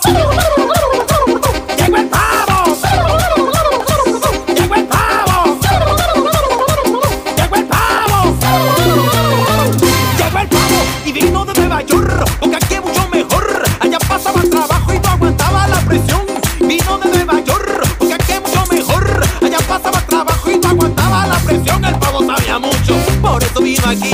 Allá en Nueva York, él se iba a morir de Tanguiri se estaba acercando y todo el mundo allá lo estaba observando. Pero lo que no saben es que aquí también en tiempo de navidades se lo van a comer. Por eso todos los tigres ahora lo andan mirando y cuando lo cambian dicen, míralo, míralo, míralo, míralo, llegó el pavo. Es, es, es, increíble el sonido gutural, que no mm, sé cómo sí. se llama, eh, eh, eh, el sonido del pavo, seguro que Claro, claro. Que los oyentes ahora estarán diciendo, "Eh, sí, así, así. Bueno, este, eh, esta, esta canción es eh, de Silvio Mora, considerado uno de los reyes del merengue, pero ahí se ve la impronta de King África. Ya, Quiero decir, eh, la forma de cantar, Sí, de, sí. de bailar, de acentuar. Eh, no sabíamos que había hecho escuela por, por América. Pero me vais a, a dejar que termine. mm, eh, vamos a hacer las cosas bien. Estamos Sí. hablando del Día de Acción de Gracias como tal. Entonces yo creo que hay que despedir esta sección antes de entrar en el mundo Jackie eh, como eh, Dios Perdona, decir, Alaska, ¿qué? glu, ¿Qué? gluteo. Glu, gluteo. Glu, gluteo, Glu, pues sí. El, so- el sonido del pavo. Pues eh, glu gluteo. Vámonos a algo más serio porque ese Dios que es para mí Johnny Cash escribió una canción que se llama Oración del Día de Acción de Gracias y tiene una frase preciosa. eh, más o menos la traducción sería que ahora que el Día de Acción de Gracias ha terminado, cuando haga recuento de todas eh, las bendiciones que me han sido concedidas, voy a dar gracias a Dios por crearte, por We've tenerte. When family and friends gather near to offer a prayer of thanksgiving for blessings we've known through the years. To join hands and thank the Creator. Now, when Thanksgiving is due, and this year when I count my blessings, I'm thanking the Lord He made you. Pues eh, rodeado de imágenes de Jackie Kennedy en este estudio. Nuestro altarcito. Altarcito. Nos faltan unas flores, a ver si tenemos una floristería por aquí cerca. Vamos a hacer una pausa y enseguida, hoy Alaska y Boris, puesta en común sobre lo que representa Jackie Kennedy, que ha representado para vosotros, que ha representado para la moda, por ejemplo, que ha representado incluso para la política, para las revistas. Eh, Boris está encendido con esta cuestión. Muy emocionado, muy emocionado. Se me quiebra la voz. Sobre todo, ella es la persona que contribuye a crear la idea esa de First Lady, porque nunca sabemos realmente qué es lo que hace una primera dama Sí. de un gobierno en una república. Una reina sí se sabe, pero una primera dama siempre queda un poco desdibujado. Hasta que piensas en Jackie Kennedy, que le puso, le puso cuerpo, rostro y acción a ese... Y vestidos. Una pausa en Por fin no es lunes. Con Cantizano. ¿A un precio que... ¿Cómo? Las ofertas Black Friday de Costa solo tienen un efecto secundario. Te dejan sin palabras. ¡Wow! Viaja con las ofertas Black Friday desde 399 euros. Reserva tu crucero con viajes el corte inglés y consigue más ventajas. Descúbrelas en tu agencia hasta el 30 de noviembre.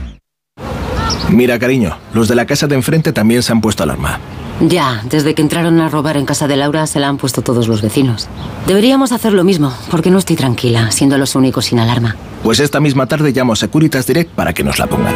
Protege tu hogar frente a robos y ocupaciones con la alarma de Securitas Direct. Y este mes, al instalar tu alarma, te regalamos el servicio botón SOS en tu móvil para que toda tu familia esté protegida ante cualquier emergencia. Llama ahora al 900-272-272.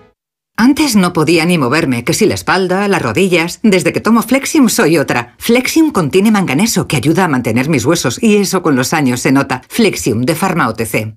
Paco ya estaba en la edad de experimentar con los baños de agua helada. Así como de experimentar con su propio estilo. Por eso, al descubrir que podía ahorrar hasta un 45% en la semana de Black Friday de Amazon, se hizo con una depiladora de luz pulsada de Brown y ahora está listo para lucir ese torso tan trabajado. Comparte la alegría esta semana de Black Friday de Amazon con hasta un 45% de ahorro. Termina el 27 de noviembre. Más información en amazon.es. Este Black Friday en Movistar, nuestro equipo de campeones no para ni un minuto, porque siguen ayudando a que todo el mundo encuentre su smartphone. ¡No vamos a matar! Pues claro, porque ahora con mi Movistar tienes un Samsung Galaxy Z Flip 5 desde 5 euros al mes y ahorras hasta 968 euros. Te mereces un Black Friday mejor. Infórmate en el 1004, en tiendas o en movistar.es. ¿Necesitas relajarte y encontrar la calma? ¿Descansar mejor? Tenemos la solución. Tila Alpina Milbus te ayuda a combatir el estrés y a conciliar un sueño reparador. Descubre el poder de la naturaleza en cada sorbo. Relájate y disfruta de la vida con Tila Alpina Milbus. De venta en farmacias y para farmacias. María, ya traigo la cesta a la empresa. Trae para acá, a ver qué viene. Mira, mira. Mm, ron fuera, pelaí afuera, que no las quiere nadie, no sé para qué hay. Champán. ¿Pero qué buscas? ¿Dónde está? Pues está haciendo todo. Ay, señor, señor, que aquí está. Ni peladilla ni turrón. Tujamondirecto.com 984 1028 tujamondirecto.com Ahora sí que es Navidad. Lanzarote, una isla de volcanes, playas, espectaculares paisajes y de cine. Llega una nueva edición de la muestra de cine de Lanzarote y con este motivo, el programa Julia en la Onda se hará por primera vez desde Lanzarote el próximo 28 de noviembre. Julia Otero y el equipo del programa estarán en directo desde el espectacular escenario volcánico de Jameos del Agua. El martes 28 de noviembre a partir de las 3 de la tarde, Julia en la Onda por primera vez desde Lanzarote con Julia Otero. Te mereces esta radio. Onda Cero, tu radio. Cantizano. Por fin.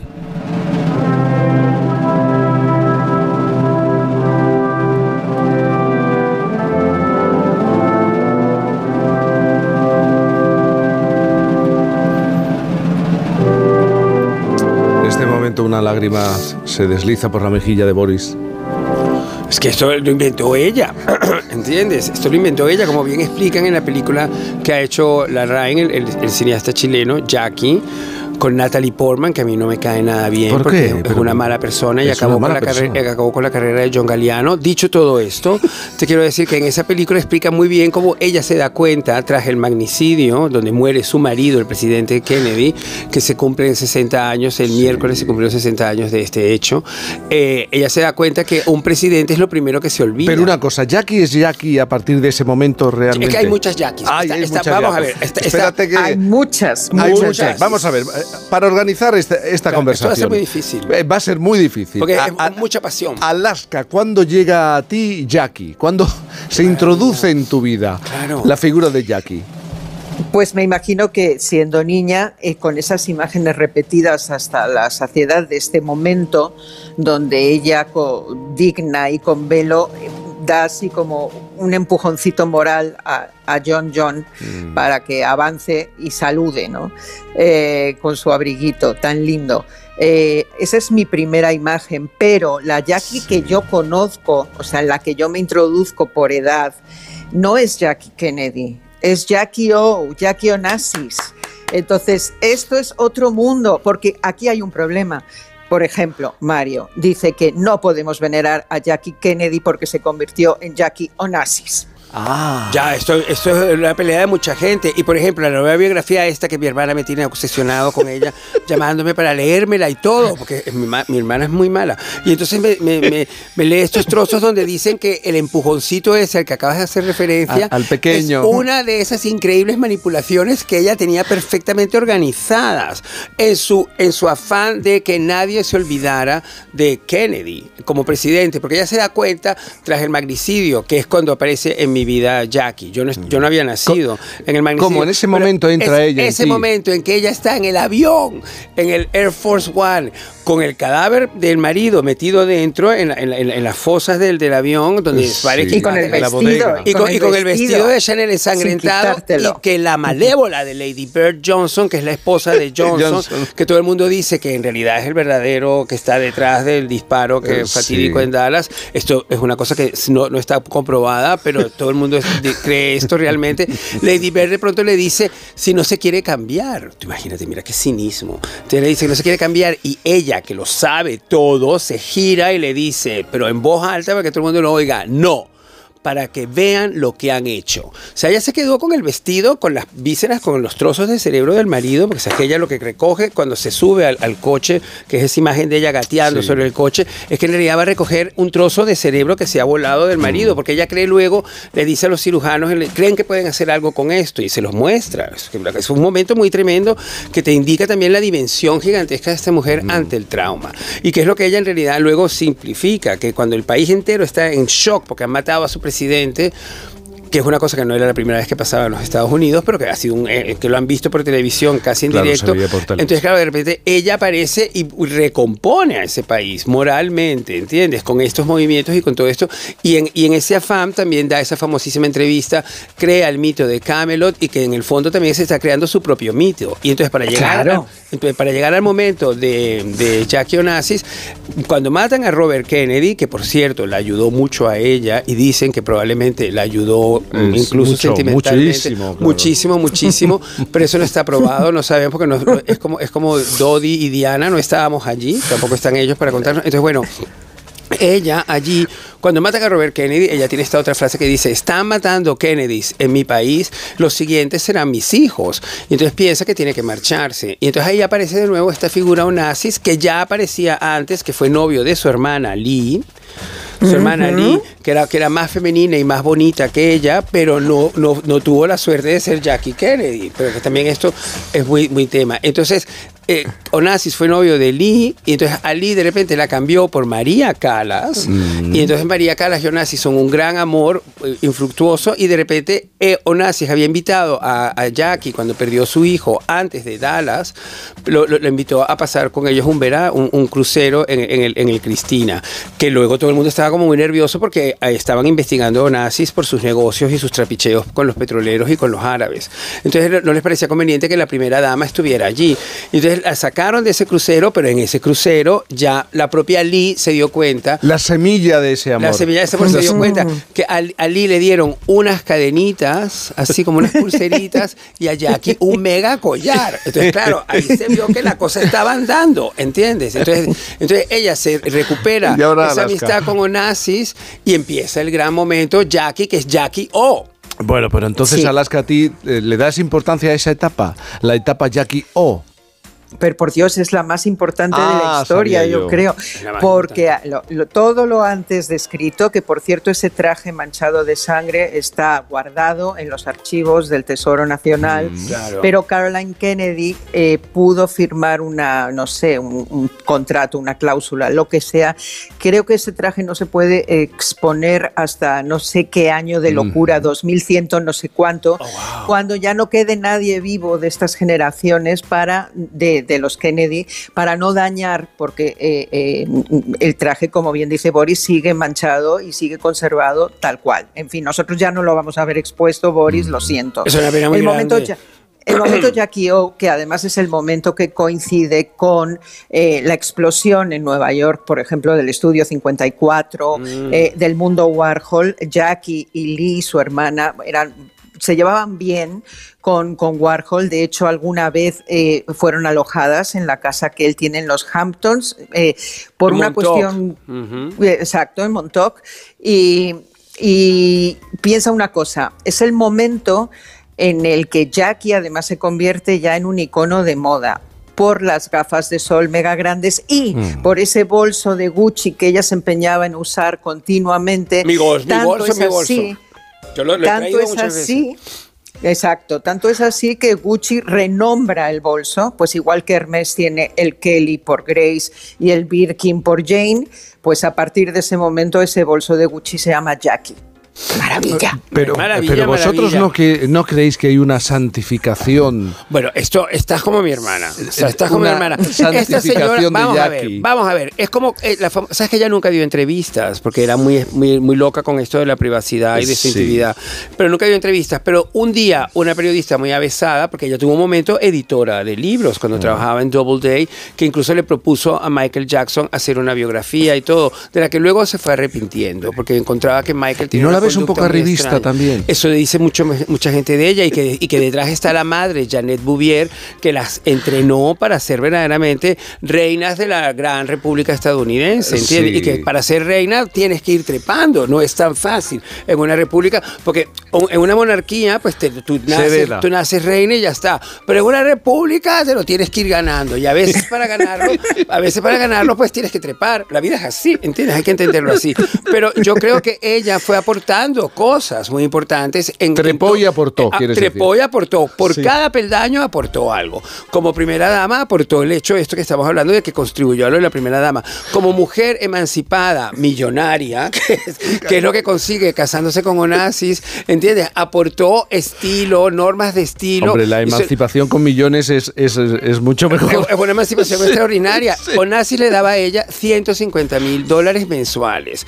Y ella parece que triplicaba el gasto porque al parecer entraba en una especie de trance. Eso lo cuenta este libro de David Heyman. ¿Cómo que de Eh, eh, trance? Entraba, entraba en un trance increíble que se le, se le glaciaban los ojos del, del nivel de subidón que le daba cuando empezaba a gastar más allá de 150 mil.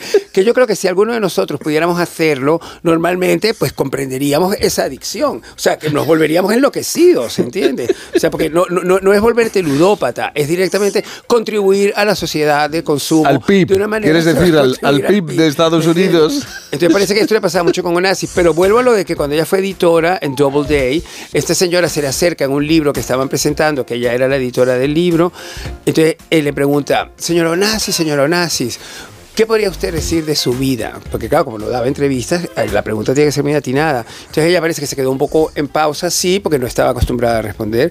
Y entonces dijo, bueno, realmente no creo que se pueda decir que no me han sucedido cosas. Digo, si no es una gran respuesta. Esa es una súper respuesta y esto te demuestra la, la capacidad mental de ella. Yo insisto en ello.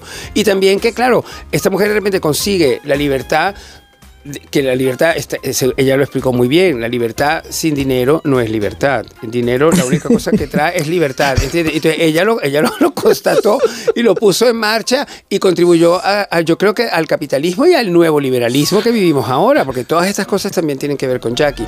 Pero yo pienso que esa es la fascinación por ella. Y sobre todo la, la dimensión como mujer que es lo que yo creo que en el fondo siempre es lo complicado y lo no complicado de Jackie. No sé si estás de acuerdo conmigo. Alaska.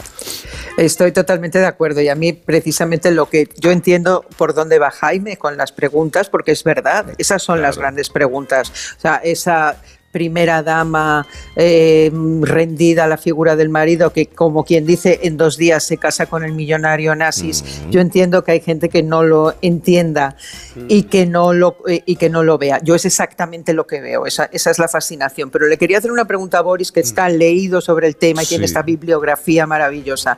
Cuando Jackie muere eh, ya sabes cómo son estas cosas, es como lo del edificio Windsor, Sí. que el día que se está quemando tenemos toda la información y luego nunca más puedes rastrear qué habla, pasó con, claro, ese, claro. con ese evento. ¿no? Se dijo que Jackie había dejado unas cajas eh, eh, en el banco eh, que habían aparecido, pero que las instrucciones es que no se podía desvelar el contenido hasta 25 años después de su muerte.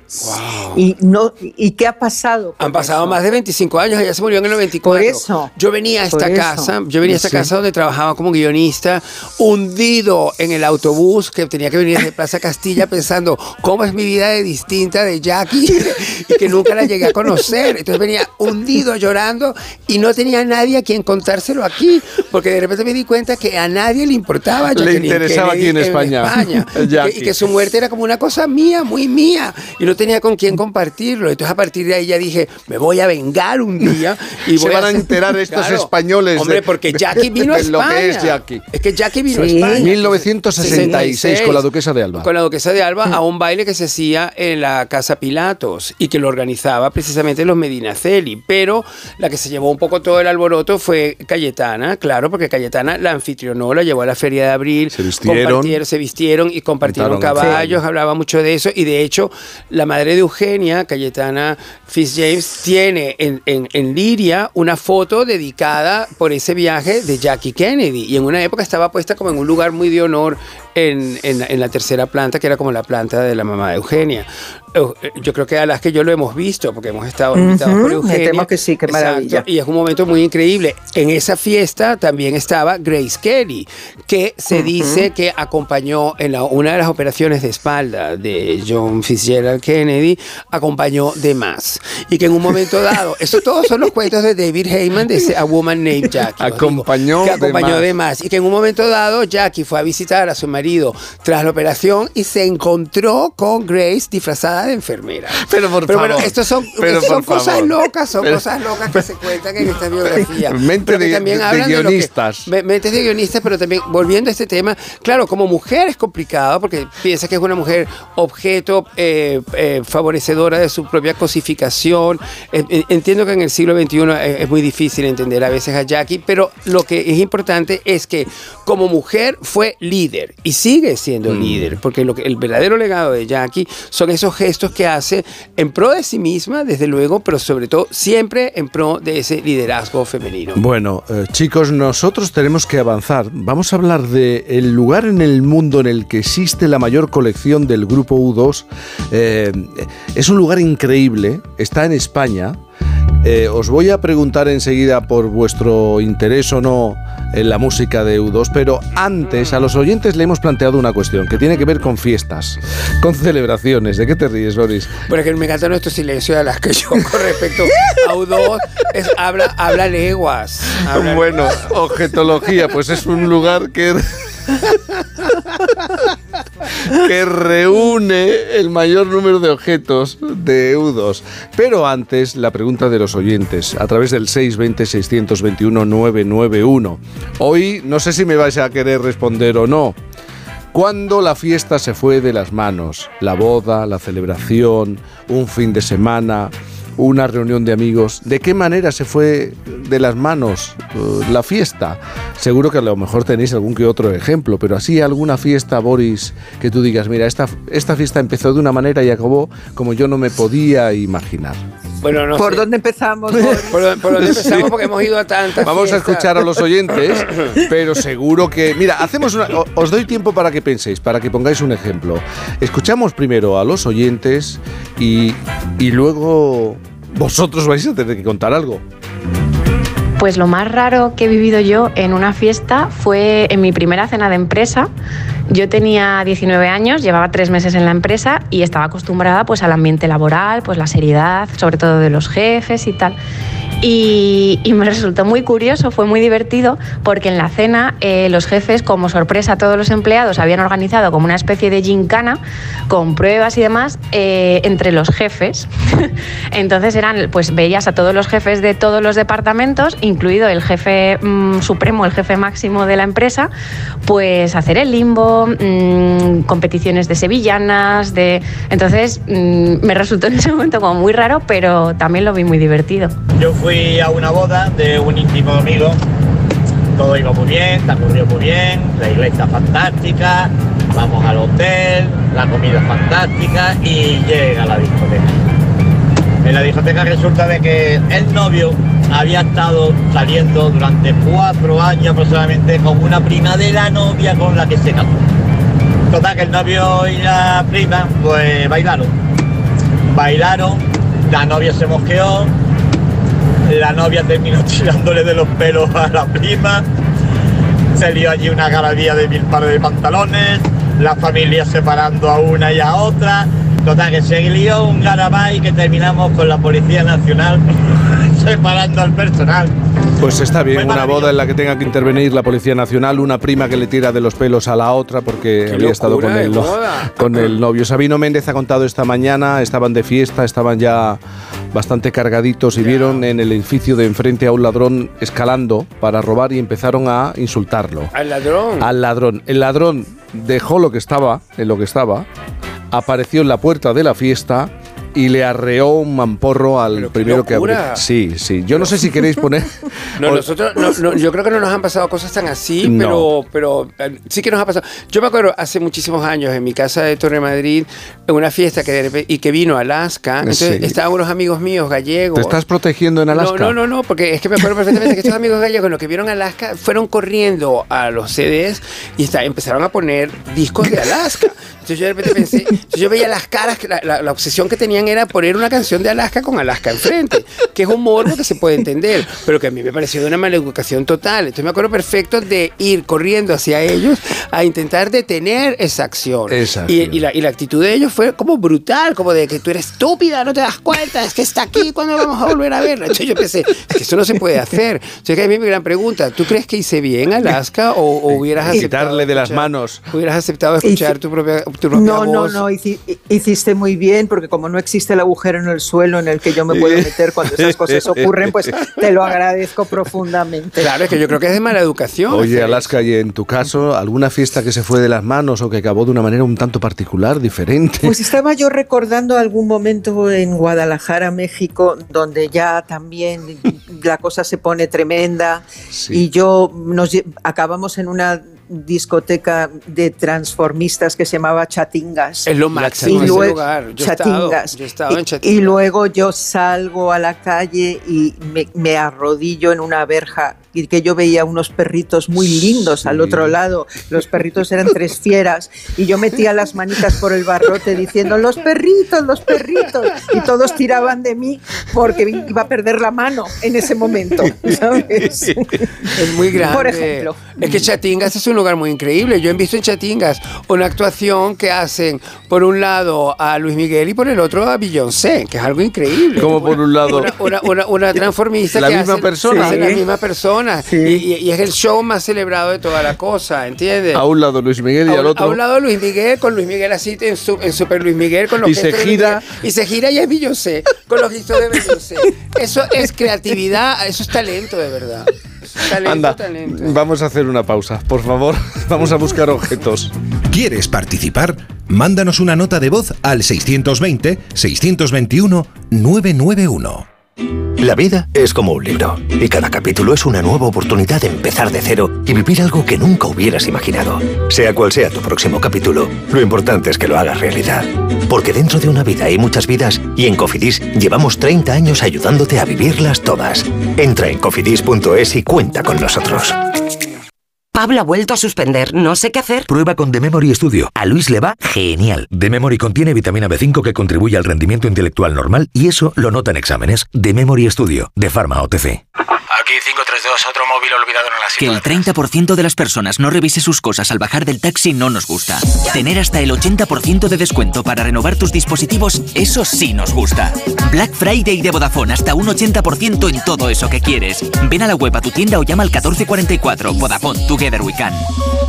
Antes no podía ni moverme, que si la espalda, las rodillas. Desde que tomo Flexium soy otra. Flexium contiene manganeso que ayuda a mantener mis huesos y eso con los años se nota. Flexium de Pharma OTC. Papá Noel, Papá Noel. Hemos leído la carta del pequeño Juan. Quiere un barco pirata, una alfombra voladora, superpoderes y una nave espacial. No sabemos si va a entrar todo esto en tu saco. Cabe algo mucho más mágico. ¿El qué, Papá Noel? ¡Oh, oh, oh! ¡Un viaje a Disneyland París! El regalo más mágico para estas navidades. Reserva ahora en Viajes El Corte Inglés. Podrás modificar o cancelar tu reserva sin gastos hasta 7 días antes de tu llegada. Consulta condiciones. Ven a Disneyland París con Viajes El Corte Inglés volando con Iberia. En cofidis.es puedes solicitar financiación 100% online y sin cambiar de banco. O llámanos al 900 84 12 15. Cofidis, cuenta con nosotros.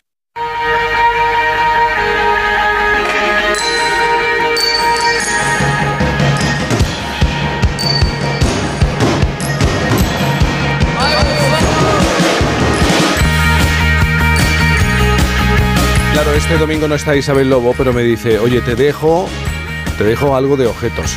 ¿Eh? Sí, es una objetología en diferido, yo creo que podemos decir, ¿no? Este tema de U2, I Will Follow, fue la primera canción del grupo irlandés que escuchó nuestro siguiente invitado en la radio en los años 80 y hoy es el propietario del bar con la mayor colección de U2 del mundo, el Flanagan's Temple U2, ubicado en Teruel donde tiene más de 1500 objetos, desde los discos oficiales a series limitadas, pasando por pósters, fotografías firmadas, entradas de conciertos, incluso unas piezas exclusivas que no se encuentran en ningún otro lugar. Ahora nos lo va a contar. Su nombre es Miguel Ángel Labrador y lleva casi 40 años recopilando cosas de U2, objetos que antes tenía en su casa y hace unos años decidió poner en su bar. Ha estado en tantos conciertos que ni lleva la cuenta, de hecho estuvo hace poco en la inauguración de una gran esfera cubierta de pantallas LEDs de Las Vegas. Es muy fan y sabemos que cuando le hemos llamado le ha sonado este tema.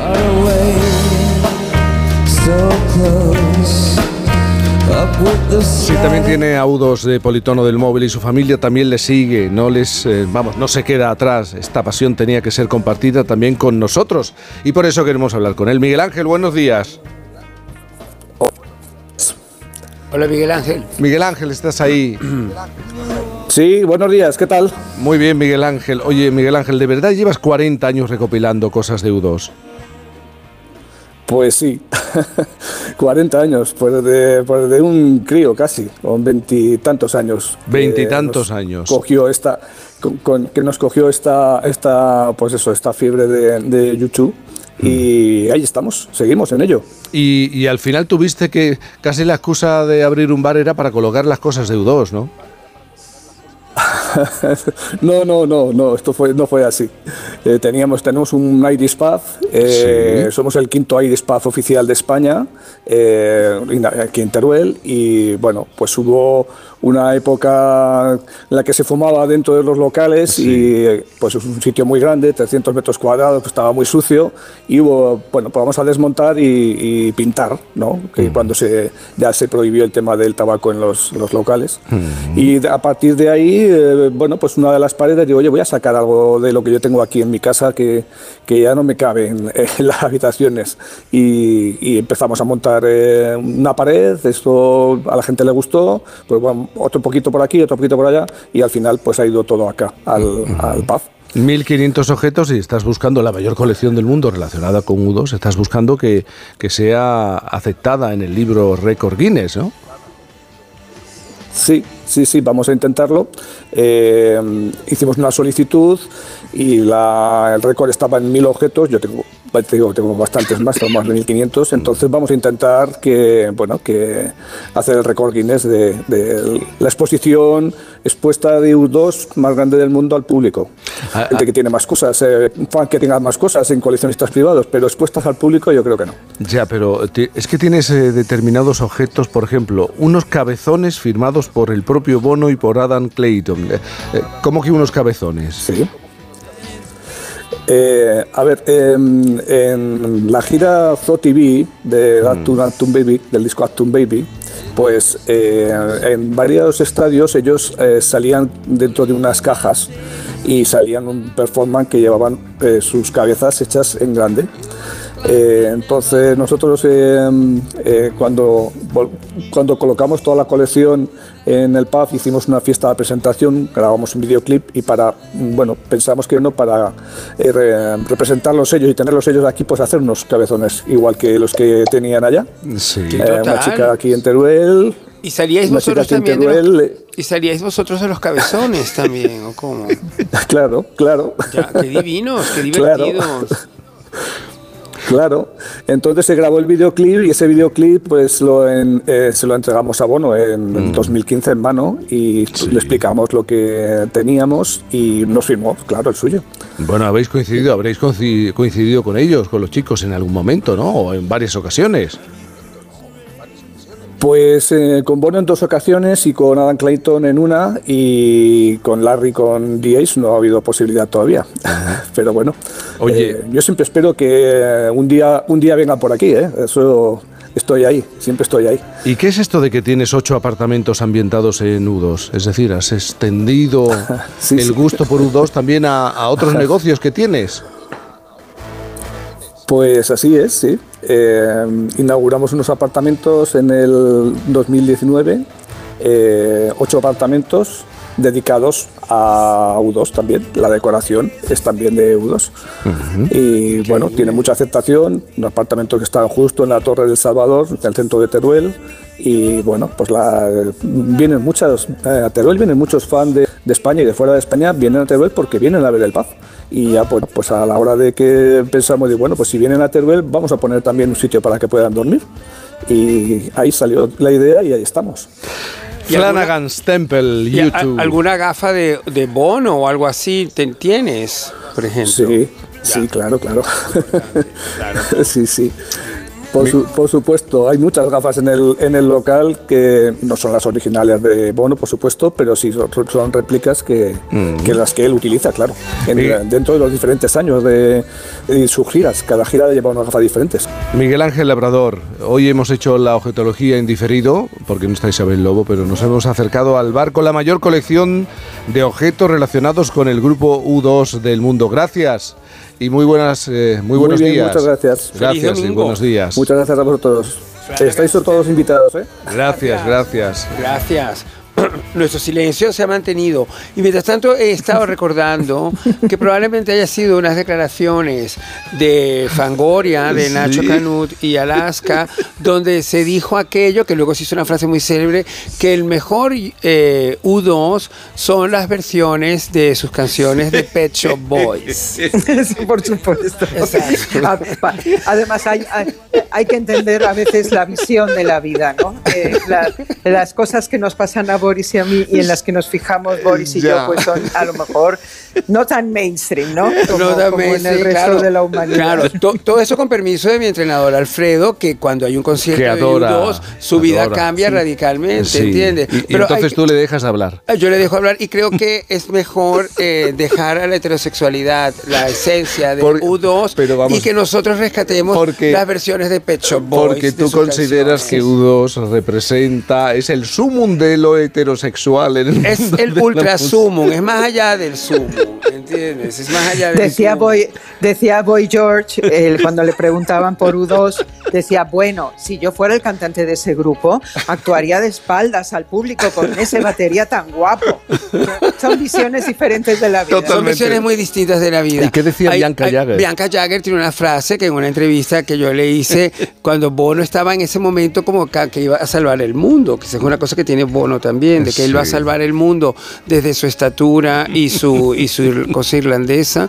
Entonces de repente ella dijo, ya sabes, ese tipo de hombre eh, líder de un grupo de música y que ella estuvo casada con Mick Jagger. O sea, está- o sea, ese tipo de hombre, no hay nada que le pueda gustar más que hacerse una foto con alguien de mucho poder.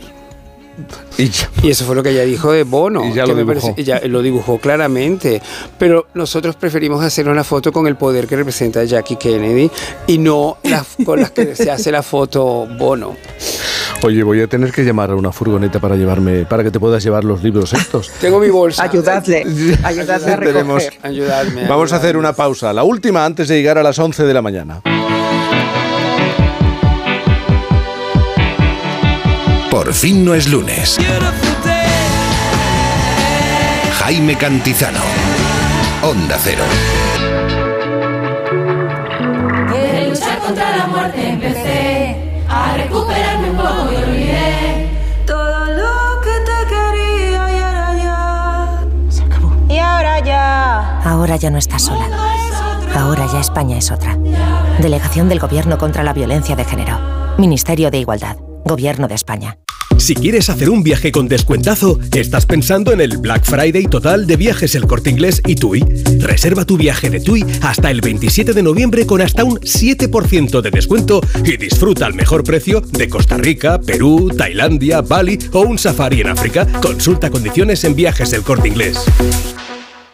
Este Black Friday en Movistar, nuestro equipo de campeones no para ni un minuto, porque siguen ayudando a que todo el mundo encuentre su smartphone. ¡Lo vamos a matar! Pues claro, porque ahora con mi Movistar tienes un Samsung Galaxy Z Flip 5 desde 5 euros al mes y ahorras hasta 968 euros. Te mereces un Black Friday mejor. Infórmate en el 1004, en tiendas o en movistar.es.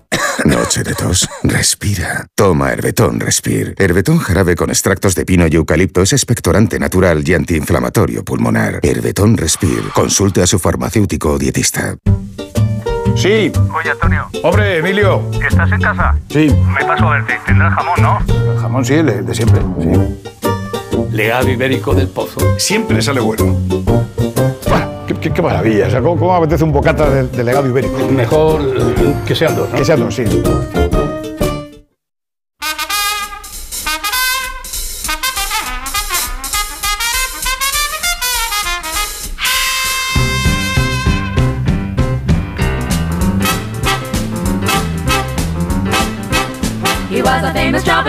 Chicago way. He had a boogie style that no one else could play. He was the top man at his craft. But then his number came up and he was gone with the draft. He's in the army now, a blowing reveille. He's the boogie woogie bugle boy of Company B.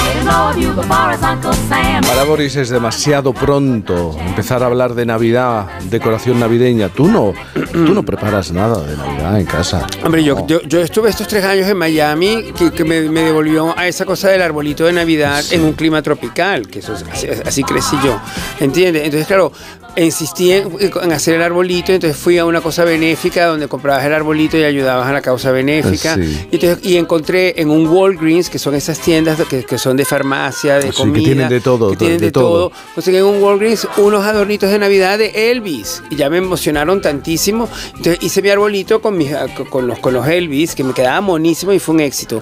He intentado traer eso aquí a Madrid, pero me he topado un poco con la reticencia gallega, que no hay este tipo de cosas en Vigo, ¿entiendes? No hay este tipo de, de- de observación. Que de como que no ve un al- un- que un árbol de ve- y sobre Elvis. todo, sobre todo consideran que lo del árbol metido en casa es una cosa de muy poco ecológica, muy poco moderna, pero eh, un amigo mío, eh, estrella del cine adulto, ha conseguido una nueva carrera ofreciéndote un, un- un árbol de Navidad que replantan. Alaska, yo creo que yo uno, Pero- uno de mío también fue a tu jardín o algo así, ¿no? Has- Sí, has sí, sí. Pero espérate, Yo espera. estoy esto deseando lo- volver a hacerlo este ¿Cómo año. que lo replanta? El Entonces amigo replanta, que sí. trabaja en el cine trabaja- sí. para adultos Tra- trabajó tiene en el cine para adultos, ahora una tiene una gran empresa, carrera. tiene una Tiene, tiene un amigo, tiene un amigo que tiene una empresa que, que te ofrece el arbolito y luego lo recogen y lo replantan. Y a- a- así es, así se lo pude yo explicar a Rubén.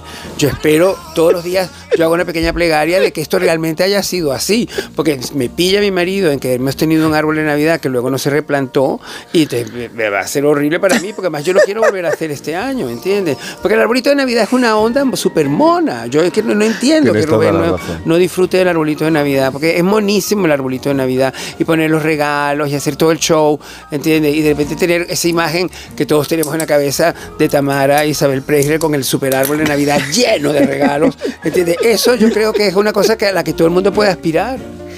Bueno, Luido, ¿y tú? ¿Tú eres de preparar las cosas de Navidad ya? ¿El árbol de Navidad? ¿El Belén, el nacimiento? Yo lo, pondré- lo pongo todo. Lo que Lo pasa es que hay años que no lo pongo porque me da pereza, lo digo de verdad, porque llega un momento que dices, "Ah, estamos ya día 20, ahora ya para que lo pongo, No si total se va a acabar. Ya. Pero sí que me hace ilusión montarlo y, y ponerlo, ¿eh? Y, y a ver si este año me hago el propósito y lo monto, que voy casi como a un año sí, un año no. Pues, pues no tiene pinta, con las cosas que tenemos que hacer no tiene pinta, pero bueno, oye, hay que Ya, intentarlo. ya. No, pero Eh, podemos hacerlo eso. ya la semana que viene. En vez de irnos de puente, que es una. Es que, es que es verdad que España también a veces un poco como que no entronca fácilmente con el espíritu Con las navideño. tradiciones muchas cosas- claro, como, como es un país tan religioso, muchas cosas importantes suceden también camino de la Navidad, como la propia Constitución. Entonces, es que todas estas cosas son como que te hacen que la Navidad sea muy, muy Se complicada. diluya, muy- se di- se se diluya. diluya en muchas importancias. Bueno, ¿entiendes? chicos, a disfrutar del domingo. Pues yo hoy, yo hoy me voy a, voy, a armarme de fuerzas para plantear el tema en la comida con Rubén, que si realmente podemos Argumentalo bien, no. Lo voy a argumentalo. intentar argumentar, pero cuando me diga que realmente no tengo claro y que ha estado escuchando que yo no tengo claro de que el arbolito ese fue replanteable. Se acabó. Si es que ya no hay debate. Alaska, un beso enorme. Beso para todos. Bueno, Boris, tú podrás con lo que llevas. Sí, ya lo llevo dentro, bolso. ya lo he vuelto a poner. Me ha encantado decirte lo de que mi libro ese de David Heyman es como mi Simón Ortega de Jackie Kelly, porque es verdad. Llegan las noticias a la sintonía de Onda Cero.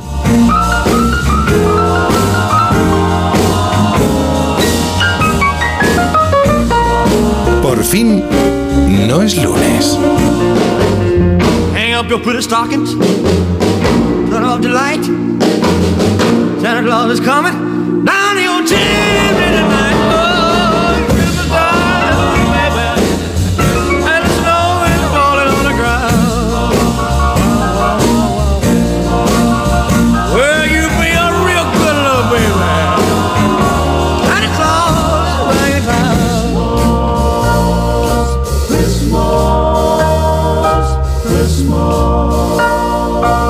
con Cantizano.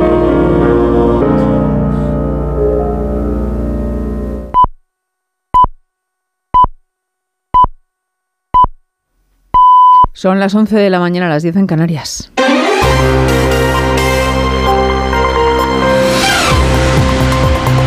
Noticias en Onda Cero.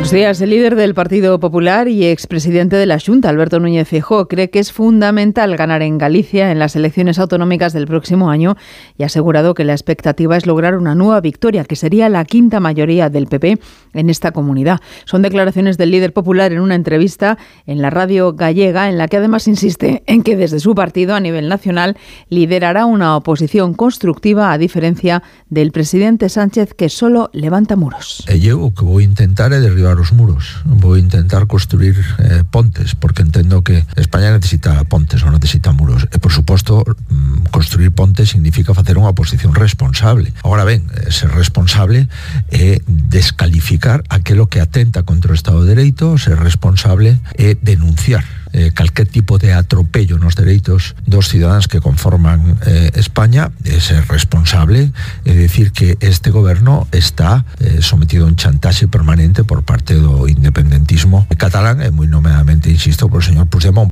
Entrevista además este domingo en La Razón con el presidente de la Generalitat Valenciana, Carlos Mazón, que asegura que combatirá en todos los ámbitos el acuerdo del PSOE con Puigdemont. Preguntado por si ve como una amenaza real el proyecto de los países catalanes, Mazón afirma que ha sido testigo de cómo se ha intentado avanzar en esa dirección con el gobierno de Ximo Puig, pero que la buena noticia es que del procés se sale. Durante estos años se ha puesto en marcha la imposición, en la educación, la imposición catalanista.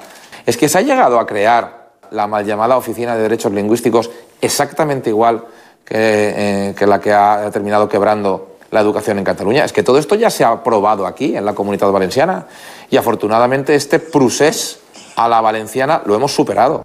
Ha dicho además el nuevo ministro de Industria y Turismo, Jordi Hereu, que desde su ministerio van a generar las condiciones necesarias para que las empresas que se fueron de Cataluña puedan volver. Es como asegura el ministro en una entrevista hoy en La Vanguardia, la agenda del reencuentro, uno de los ejes prioritarios del Ejecutivo. L'agenda del retrobament La agenda del reencuentro después de conflictos, la agenda de la convivencia, es uno de los temas más primordiales y ahora estamos en un momento inicial porque ahora tenemos agendas donde constatamos discrepancias, pero lo tratamos con ganas de superar estas discrepancias.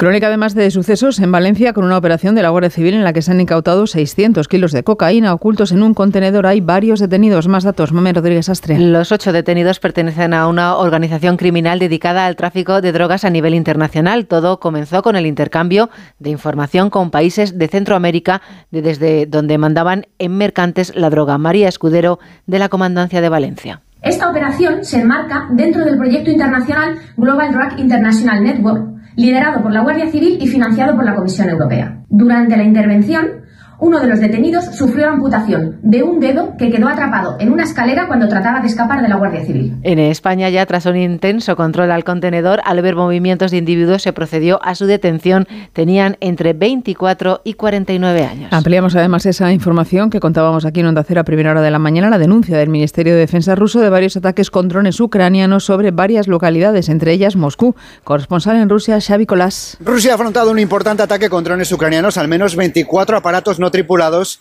en cinco regiones, incluida Moscú.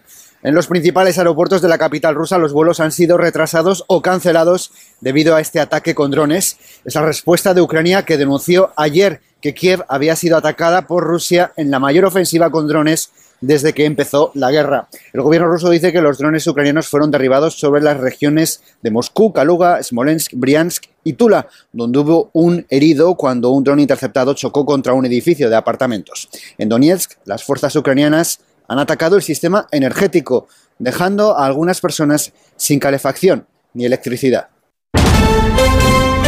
Deportes David Camps. Decimocuarta jornada de Liga en Primera División en la que el Atlético de Madrid gana 1-0 al Mallorca con gol del francés Griezmann y asciende a la tercera posición con un partido menos. El técnico Simeone habla sobre el capitán Coque y sus 600 partidos con la camiseta rojiblanca. Un número extraordinario, se lo merece, se lo ha ganado. Nadie le regaló absolutamente nada. Hemos compartido esos 600 partidos, creo que mucho juntos. El compromiso, el trabajo, la nobleza y sobre todo el respeto el respeto de tantos años juntos y jamás pasar esa línea eh, de jugador a entrenador que no es fácil. Un agradecimiento hacia él por todo el compromiso que ha tenido siempre y el respeto con todos nosotros. El Atlético está empatado a puntos con el Barcelona, que no pasa del empate aún ante el Rayo Vallecano, dejando malas sensaciones, como reconoce el entrenador Xavi. Ya es un pelín tarde, ¿no? Nos llega para solo conseguir un punto. Creo que hay que cambiar la mentalidad, ir a por el partido desde el primer minuto, ¿no? Y nos está pasando mucho esta temporada. Hay que cambiar esa, esa dinámica y esa mentalidad que nos hará, nos hará ganar títulos, si no va a ser, va a ser complicado. Getafe 2, Almería 1 y Valencia 0, Celta de Vigo 0. A las seis y media el Real Madrid buscará el liderato provisional en Cádiz con siete ausencias por lesión. A las 2, Villarreal Osasuna, Real Sociedad Sevilla a las 4 y cuarto y Betis Las Palmas a las 9. Además, pendientes del último Gran Premio del Mundial de Motociclismo, enviado especial de la revista Motociclismo de Onda Cero, Chechu Lázaro. En el domingo, donde se decide el cetro del motociclismo mundial, el circuito Ricardo Tormo de Valencia luce sus mejores galas en una jornada soleada y todavía fresca y con las gradas que poco a poco empiezan a poblarse de aficionados. Peco Bañaya o Jorge Martín se coronarán pasadas las 3 y media de la tarde como el nuevo rey de MotoGP 2023. Parte con ventaja el italiano que cuenta con 14 puntos, pero el madrileño llega con viento de cola después de ganar el sprint de ayer y buscará repetir triunfo en la carrera larga de hoy y meter pilotos entre él y su rival, porque las únicas combinaciones que harían a Jorge Martín campeón serían ganar la carrera y que Banaya fuera sexto, ser segundo y que el italiano acabe un décimo o incluso siendo tercero, siempre que su rival acabe decimoquinto o peor. No será tarea fácil, pero Jorge Martín ya ha hecho el más difícil todavía, llegando con opciones a la última cita del año. Hoy es el día de la hora serán las 3 de la tarde cuando arranque la primera de las 27 vueltas para la historia de la clase reina de MotoGP. En la Liga Endesa de Baloncesto, undécima jornada con dos partidos por la mañana. Real Madrid, Andorra y Breogán Zaragoza. Ayer el Valencia gana en Palencia, el Murcia ante el Juventud, el Unicaja en Bilbao y el Granada al Obradoiro. Terminamos más noticias a las 12, las 11 en Canarias y en nuestra página web ondacero.es. Siguen con Cantizano en Por fin no es lunes. Almería, una tierra llena de tesoros, playas inmensas y desiertos de película, yacimientos arqueológicos y pueblos con encanto como Vera. Allí se celebrará la vigésima final del Circuito Nacional de Golf de Onda Cero. Con este motivo el programa Por fin no es lunes se hará en directo desde Vera, en el Valle del Este Golf Resort, con el patrocinio del Ayuntamiento de Vera, Destino Infinito, Turismo Costa de Almería y Valle del Este Golf Resort. Sábado 2 y domingo 3 a las 8 de la mañana, Por fin no es lunes desde Vera, Almería, con Jaime Cantizano. Te mereces esta radio. Onda Cero, tu radio.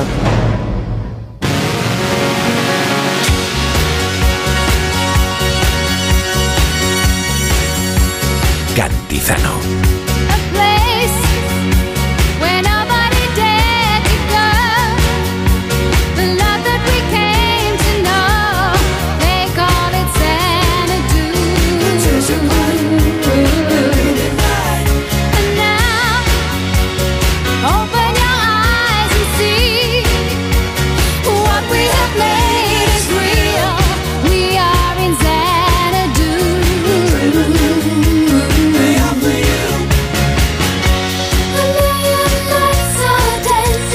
Es la hora brava. Y bueno, no te quejarás, Jaime de los Santos. no te- Mira, mira lo que suena. Mira, mira, mira.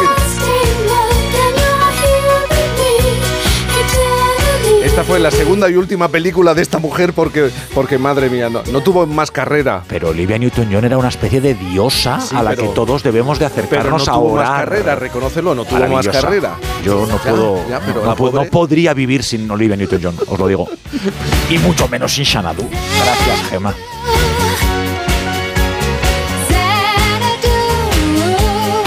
Bueno, Rebeca Marín lo baila todo, así que no tiene sí, problema. sí. ¿Qué tal? Buenos días, Rebeca. Muy ¿qué buenos días. Pues igual mi carrera es como la de Olivia Newton-John, intensa pero corta. No Pero, lo sé, no lo sé, no lo sé. Puede ser. Pero muy bien, muy bien. Todo muy bien. Esta semana Tú eres semana- muy de actos eh, culturales. y Madre de Dios, o sea, esta Sí, semana, mira, sí. he estado en la premier de una serie, en la premier de un documental, en una presentación de un libro, en el teatro y ayer en una exposición. Toma. Sí, pero ¿y no tienes el lag eh, Eh, tengo- cultural? lo que tengo es un atontamiento. Un sea, agotamiento. Bueno, Pablo Pombo, ¿qué tal? Buenos ¿Qué días. tal? Buenos días. Buenos días. Vienes cargado de revistas. de revistas, de periódicos. Sí, pero también no sé por qué un, un poquito tierno hoy. Oh, sí. Que estás un poco, un poco blandungui. Sí, sí. Eh, Sí, pero Sí, por, el, por el frío. No sé. Tocón, yo estoy al lado tuyo, cuidadito con las manos. Por el- Bueno, ahora me lo vas a explicar, pero No- no ¿qué te sé. parece si hacemos lectura de, Venga. de, de prensa, de revistas? Eh, ¿qué, qué, ¿Qué formato eliges? Bueno, eh, hoy vamos a hacer algo que no habíamos hecho hasta ahora. Sí. Normalmente venimos con el Brava Times bajo el brazo cuando toca veces. informar. Sí. O llegamos con el Bravísima cuando hace falta entretenimiento. Pero este domingo haremos un especial. Haremos Un un, especial. único número de Bravísimas con ese. Bravísimas. ¿Por Vale, qué? Se entiende. Eh, pues porque ayer fue el Día Internacional contra la Violencia de Género y tenemos mucho que contar después de tantas mujeres calladas y silenciadas, entre ellas nuestras madres y nuestras abuelas. Hoy no contaremos titulares de otras cabeceras, como hacemos siempre. Nos centraremos en un solo informe, en el cuarto macroestudio sobre violencia de género elaborado por la Fundación Mutua Madrileña y Antena 3 Noticias. en esta casa. Un estudio en el que han sido entrevistados nada menos que 6.000 españoles, cinco veces más de la típica encuesta política que sale en los periódicos. Esto ya es un tamaño cis, esto es bastante serio. Hay muchos datos. Quieres decir que es muy buena encuesta. Es muy buena encuesta, hay muchos datos, pero vamos a compartir la conclusión de nuestro análisis personal. Esto no va bien, algo va muy mal cuando no nos fijamos en lo que piensan los jóvenes. Más de un 17% de los varones de 16 a 21 años creen que no es violencia obligar a tu pareja a tener relaciones sexuales. Es el doble de lo que piensan las chicas de esa edad y más del doble que la media de la población. Uno de cada cinco varones de 16 a 21 el 20,7% no cree que amenazar a su novia sea violencia de género. Es, es heavy, ¿eh? Más de la quinta parte de, de estos chicos, el 21,5%, no piensa que empujar o golpear a su pareja tras una discusión sea maltrato. Uno de cada cinco, ¿eh? Madre Esto- mía. son cifras fuertes, ¿verdad? ¿Qué nos está pasando? Bueno, el 88% de los españoles de 16 a 18 consideran que las redes sociales y la tecnología han contribuido a generar nuevas formas de violencia de género entre los jóvenes. Eh, nos gusta mucho echar la culpa a la tecnología de todo, que, es, un ámbito muy complicado, pero en fin, hay más.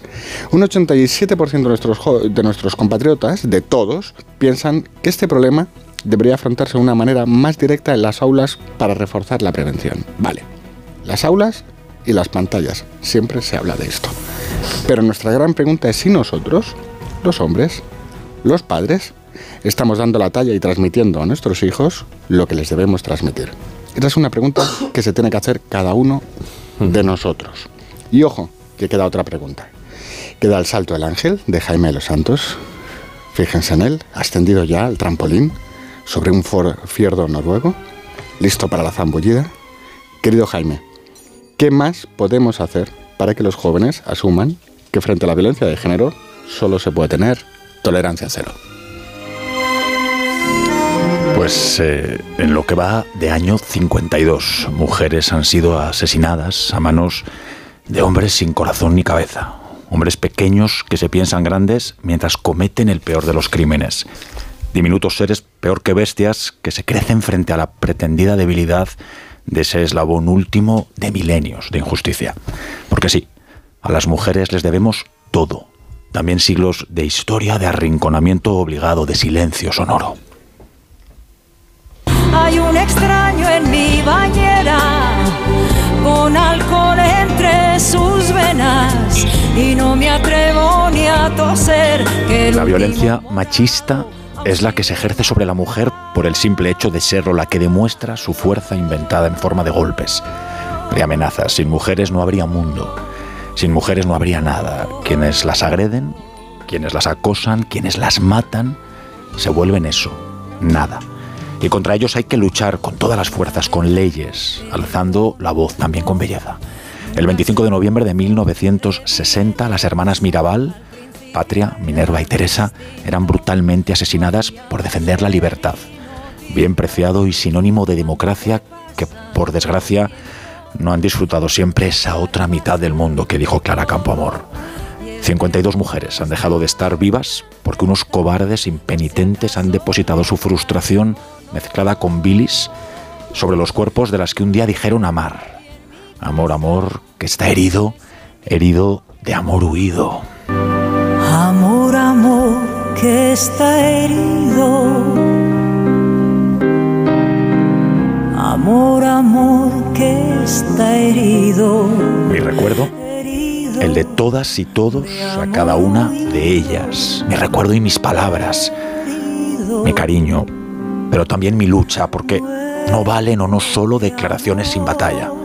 Y cuando digo batalla digo trabajo y defensa, compromiso absoluto, para acabar con una lacra insoportable en la que sobre todo los hombres tenemos que ser esa roca inamovible, de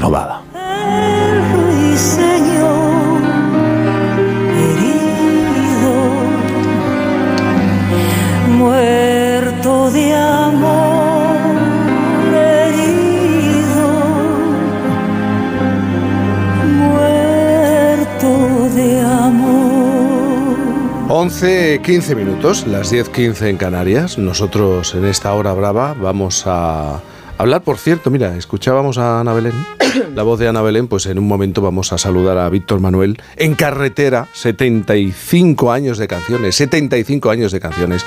Pero como vamos pasando las páginas de esta hora brava, eh, con Pablo, con Jaime, Rebeca Marín me está mirando. Al final, frente a ciertas noticias, tenemos que levantar la cabeza, mirar a los cielos. Pues sí, ¿no? Para eh, y- levantar un poco eh, sí, y, no, el ánimo. y- y no sé si encontrar la respuesta o, o el consuelo en los cielos. Eh, pues, pues, pues, pues, es que sabes lo que pasa, que es que últimamente ni los cielos nos dan alegrías, que eso es así, ¿sabes? Eso es así. Pero bueno, yo voy a levantar un poquito el tono Venga, de esto. Venga, voy a, voy a, después de, por cierto, eh, muy necesario tanto el discurso de. Jaime como el de Pablo, así que, mm, bueno, que nos vamos al horóscopo.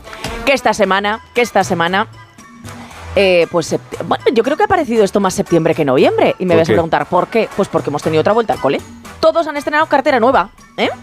Rotus, sacapuntas, un comienzo nuevo y virginal. Por eso, Virgo, esta es tu semana. De la que seguro no ha sido la mejor semana, por lo que sea, es de Irene Montero. Un menuda rabierta. Casi dice eso de ahora me enfado y no respiro. Bueno, pues eso, las cositas de la escuela. Y ahora brindo con champán por aquellos días chicos, qué razones tiene un poco. En el recreo no la junta ni Dios, ni a ella ni a Belarra. Yolanda y Pedro las han arrinconado en el patio. Y veremos cómo acaba esto, que queda mucho curso, ¿eh? Oye, el que está que lo peta, no me digáis que no es Bolaños, que le han hecho delegado de la clase. Bueno, de su clase, del A, del B, del C. Soy del A y soy puto amo. Soy del B y nadie puede conmigo. Soy del C con C de crack. Yo del D con mis mejores amigos. Oye, y entre las sorpresas, Marlasca. Que pensábamos que esta vez, pues sí que pasaba de curso, pero no que vuelva a repetir. Que es lo que tienen los malotes, que son repetidores. Y luego están los nuevos, virginales, como tu querido Irgo, Hurtas, Unrego, eh, Ereu, bueno, muchísimos, muchísimos más. Eh, oye, veremos cuánto tardan en desvirgarlos.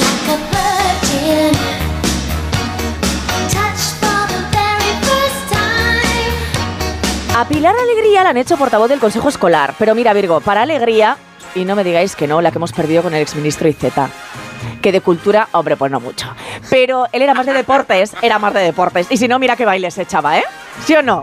Yo lo voy a echar de menos porque sabéis que yo soy muy de bailar. Es Eso verdad. sí, Pombo, de baile sucio. Salta, salta, Oye, y, y- y Baby, ¿cuántas películas hizo más? Que os metíais con mi Olivia Eh, bueno, Newton-John perdóname, mira, te digo una cosa. Te digo una cosa, Baby. ¿Eh? Baby se ha operado la nariz. ¿Y, y qué le pasa? Le ha quedado ideal, porque sabéis que era un poquito tal. Sí. Que yo soy de nariz grande, pero bueno. Y ahora hace películas, que te lo digo de verdad, pero está irreconocible. ¿Pero mira, dirías películas de qué? ¿Películas de qué? Pues de. ¿De estas de domingo por pues la sí, tarde? un poco. Te voy a decir una cosa que a mí me encantan las narices grandes. El que, hombre, yo lo tengo clarísimo. Más te vale, más te vale. Bueno, que a todo esto, el director del cole, Pedro Sánchez, ¿vale?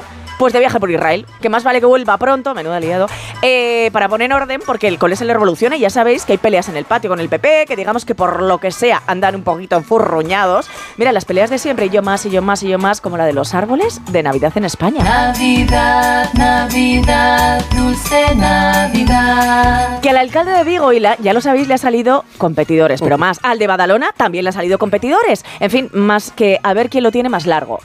¿Lo veis como esto es el cole? Digo el árbol, ¿vale? Yo les diría, eh, le- claro, claro. Yo les diría que el tamaño no importa, pero mentiría. Porque si no, mirad la boca tan grande que tiene el nuevo presidente de Argentina, Milei. ¿Y cómo le ha ido? Pues che, boludo. El tamaño importa, aunque también les digo a vos que competir con un argentino es una boludez, porque siempre somos los campeones. Bueno, pues señor Milei, habrá que ver quién acaba siendo el boludo.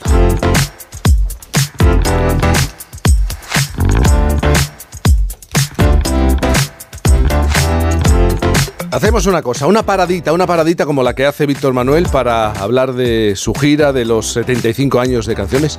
¡Qué barbaridad! En un momento, en por fin los lunes. Por fin, no es lunes. Comprometidos con el cuidado de los animales, con el medio ambiente, con nuestros pueblos y sus gentes y muy especialmente comprometidos contigo. Cientos de miles de hombres y mujeres trabajan a diario para que disfrutes de la carne y productos porcinos con todas las garantías. Interpor, Interprofesional del Porcino de Capa Blanca. Onda Cero Madrid 98.0 FM. El Senado como nunca lo habías visto. Jornadas de puertas abiertas. 30 de noviembre y 1 de diciembre. En la ganadería Organic producimos la mejor carne del mundo. Hacemos cría ecológica de las razas Angus y Wayu, 100% sostenible. Nuestra carne es deliciosa y saludable, extremadamente tierna y jugosa. Va del campo a tu casa, sin intermediarios, a un precio justo. Si pruebas Organic, solo comerás Organic. Nosotros te la llevamos gratis a tu casa.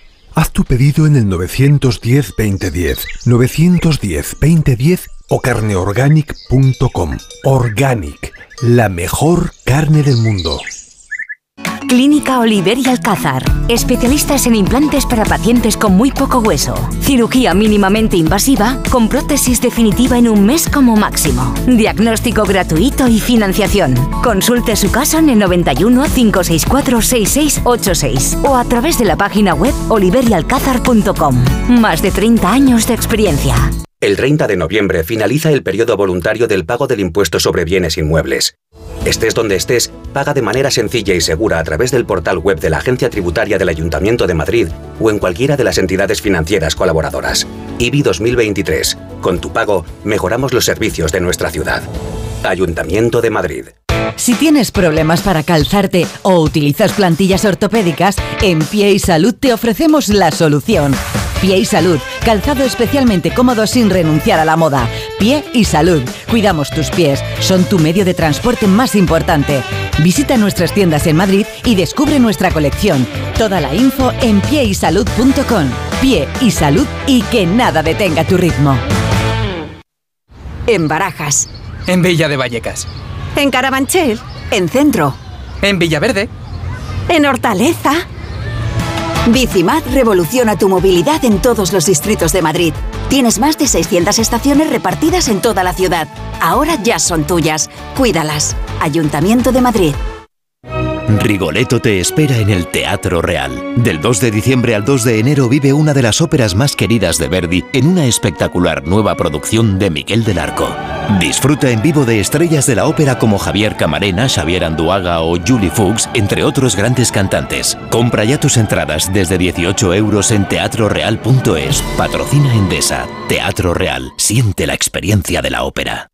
Solucionesconhipoteca.com. Préstamos desde 10.000 hasta 3 millones de euros. ¿Necesita liquidez? ¿Necesita dinero hasta la venta de su casa? ¿Necesita un préstamo para cancelar deudas o un embargo? Solucionesconhipoteca.com. 91 639 9407. Préstamos desde 10.000 hasta 3 millones de euros. Solucionesconhipoteca.com. Grupos Eneas. Muebles Adama. Renovar sus muebles es renovar su vida. Venga a conocernos y le sorprenderá todo lo que podemos hacer por usted. La más amplia variedad de muebles de calidad y diseño a un precio increíble. Muebles Adama. Ver a la calle General Ricardo 190 o entra en mueblesadama.com. Operación Stock Fuera en Ocasión Plus. Más de 8.000 coches con descuento y ahorro de hasta 6.000 euros. Liquidación de stock a precios imbatibles. Solo dos semanas. Corre y aprovecha esta oportunidad única. Ocasión Plus. 15 centros en Madrid, nuevas tiendas en Fuenlabrada, Arganda y Torrejón. Localiza tu centro más cercano en ocasiónplus.com. Abierto sábados y domingos. Disfruten Restaurante Burela de la temporada del centollo gallego por solo 55 euros el kilo y en diciembre celebre su comida de grupo con nosotros. Restauranteburela.es Onda Cero.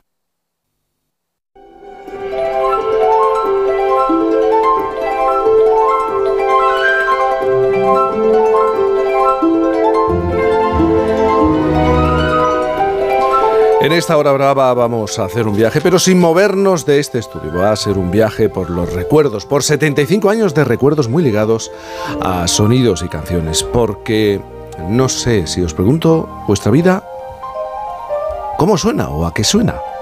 La de Víctor, que es con quien vamos, a hablar. Eh, es toda una vida en canciones que si hubiera que empezar por una, quizás sería esta. Primeros años suenan a carreras por los praos de la ladera de Seana y la banda sonora de su niñez la ponía la voz de un ruiseñor.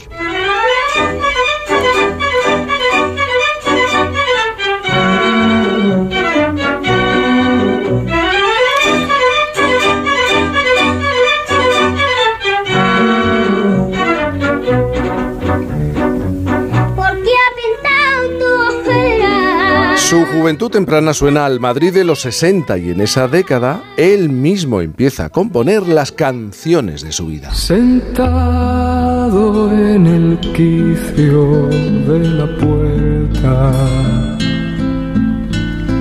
el pitillo apagado entre los labios. Llega a los 70, la música sigue llenando la vida de nuestro Víctor. Las canciones le llevan por nuestro país junto con un amigo llamado Julio Iglesias, aunque siempre, siempre va a quedar la duda de quién era el telonero y quién el principal. Bueno, depende del día. La huella de mis pasos se borró y otro estará.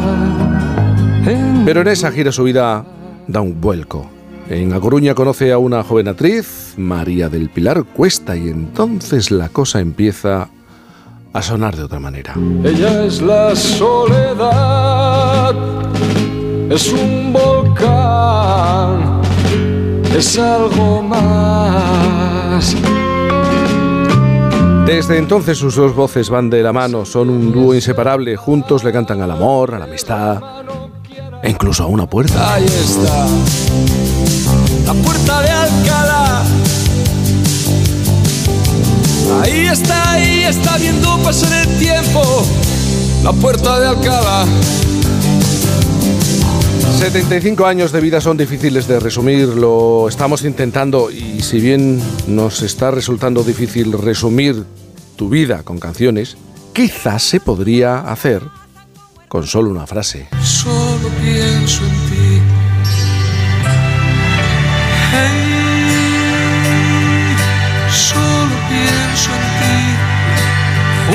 de la mano se les ve por el jardín. No puede haber nadie en este mundo tan feliz. Hey, solo pienso en ti. Yo cuando hago dúos con mi hermana Jaime canto esto, eh, con cosas de Ana Belén y Víctor Manuel todo el rato. Y yo me pido a Ana Belén. Él nació de pie. Víctor Manuel, buenos días. Buenos días, Jaime, ¿cómo estás? Muy bien, ¿cómo? Bueno, tú en carretera, qué bien se conoce el país y cómo evoluciona el país cuando uno se va de gira, ¿no? Y recorre, toma esas carreteras y ve cómo se va transformando, en este caso España, ¿no? ¿No te parece? Pues sí, mira, ahora estoy entre Vigo y Palencia. Estamos pasando el Padornelo. Y, y este lo he pasado tantas veces ese cuando tenías que pasarlo con cadenas, con nieve, con tantas dificultades, aquellos viajes que duraban 12 horas, ahora son muy cómodos, desde luego. Ujú. Víctor Manuel, hemos intentado hacer un repaso por tu banda sonora, pero claro, es, es muy complicado, es muy complejo. Es que estamos hablando de más de 600 canciones. ¿Cómo se maneja el autor con esta cantidad de obra? Porque hay veces que no sé si has tenido alguna vez la sensación de estar perdido en tu propia obra. Sí, hombre, para la hora de hacer el repertorio, eh, generalmente eh, tiras de las canciones más conocidas, las que sabes que la gente está deseando escuchar, y después hay una parte también del repertorio que ya puedes manejar a tu antojo, ¿no? Digamos que es un 75% de, de canciones reconocibles y un 25% de posibilidad de hacer alguna fórmula acústica o de espectáculo o, o monotemática, ¿no? Eh, en, cada, en cada gira se plantea una forma diferente. Ujú. Te he pillado en plena carretera, camino a un concierto, y vienes de hacer más de 100 en total por toda, por toda España. No sé si... ¿Qué es lo que te sigue moviendo? ¿O ¿Qué, es, qué, qué hace que te montes en una furgoneta, cojas un tren, un avión y digas, pues ahora me voy a hacer unas cuantas horas de camino, de viaje, voy a recorrerme media España para subirme a un escenario? Pues eh, porque sé que al final del camino ahí está el público, ¿no? Y, y el público te, cura todos los males.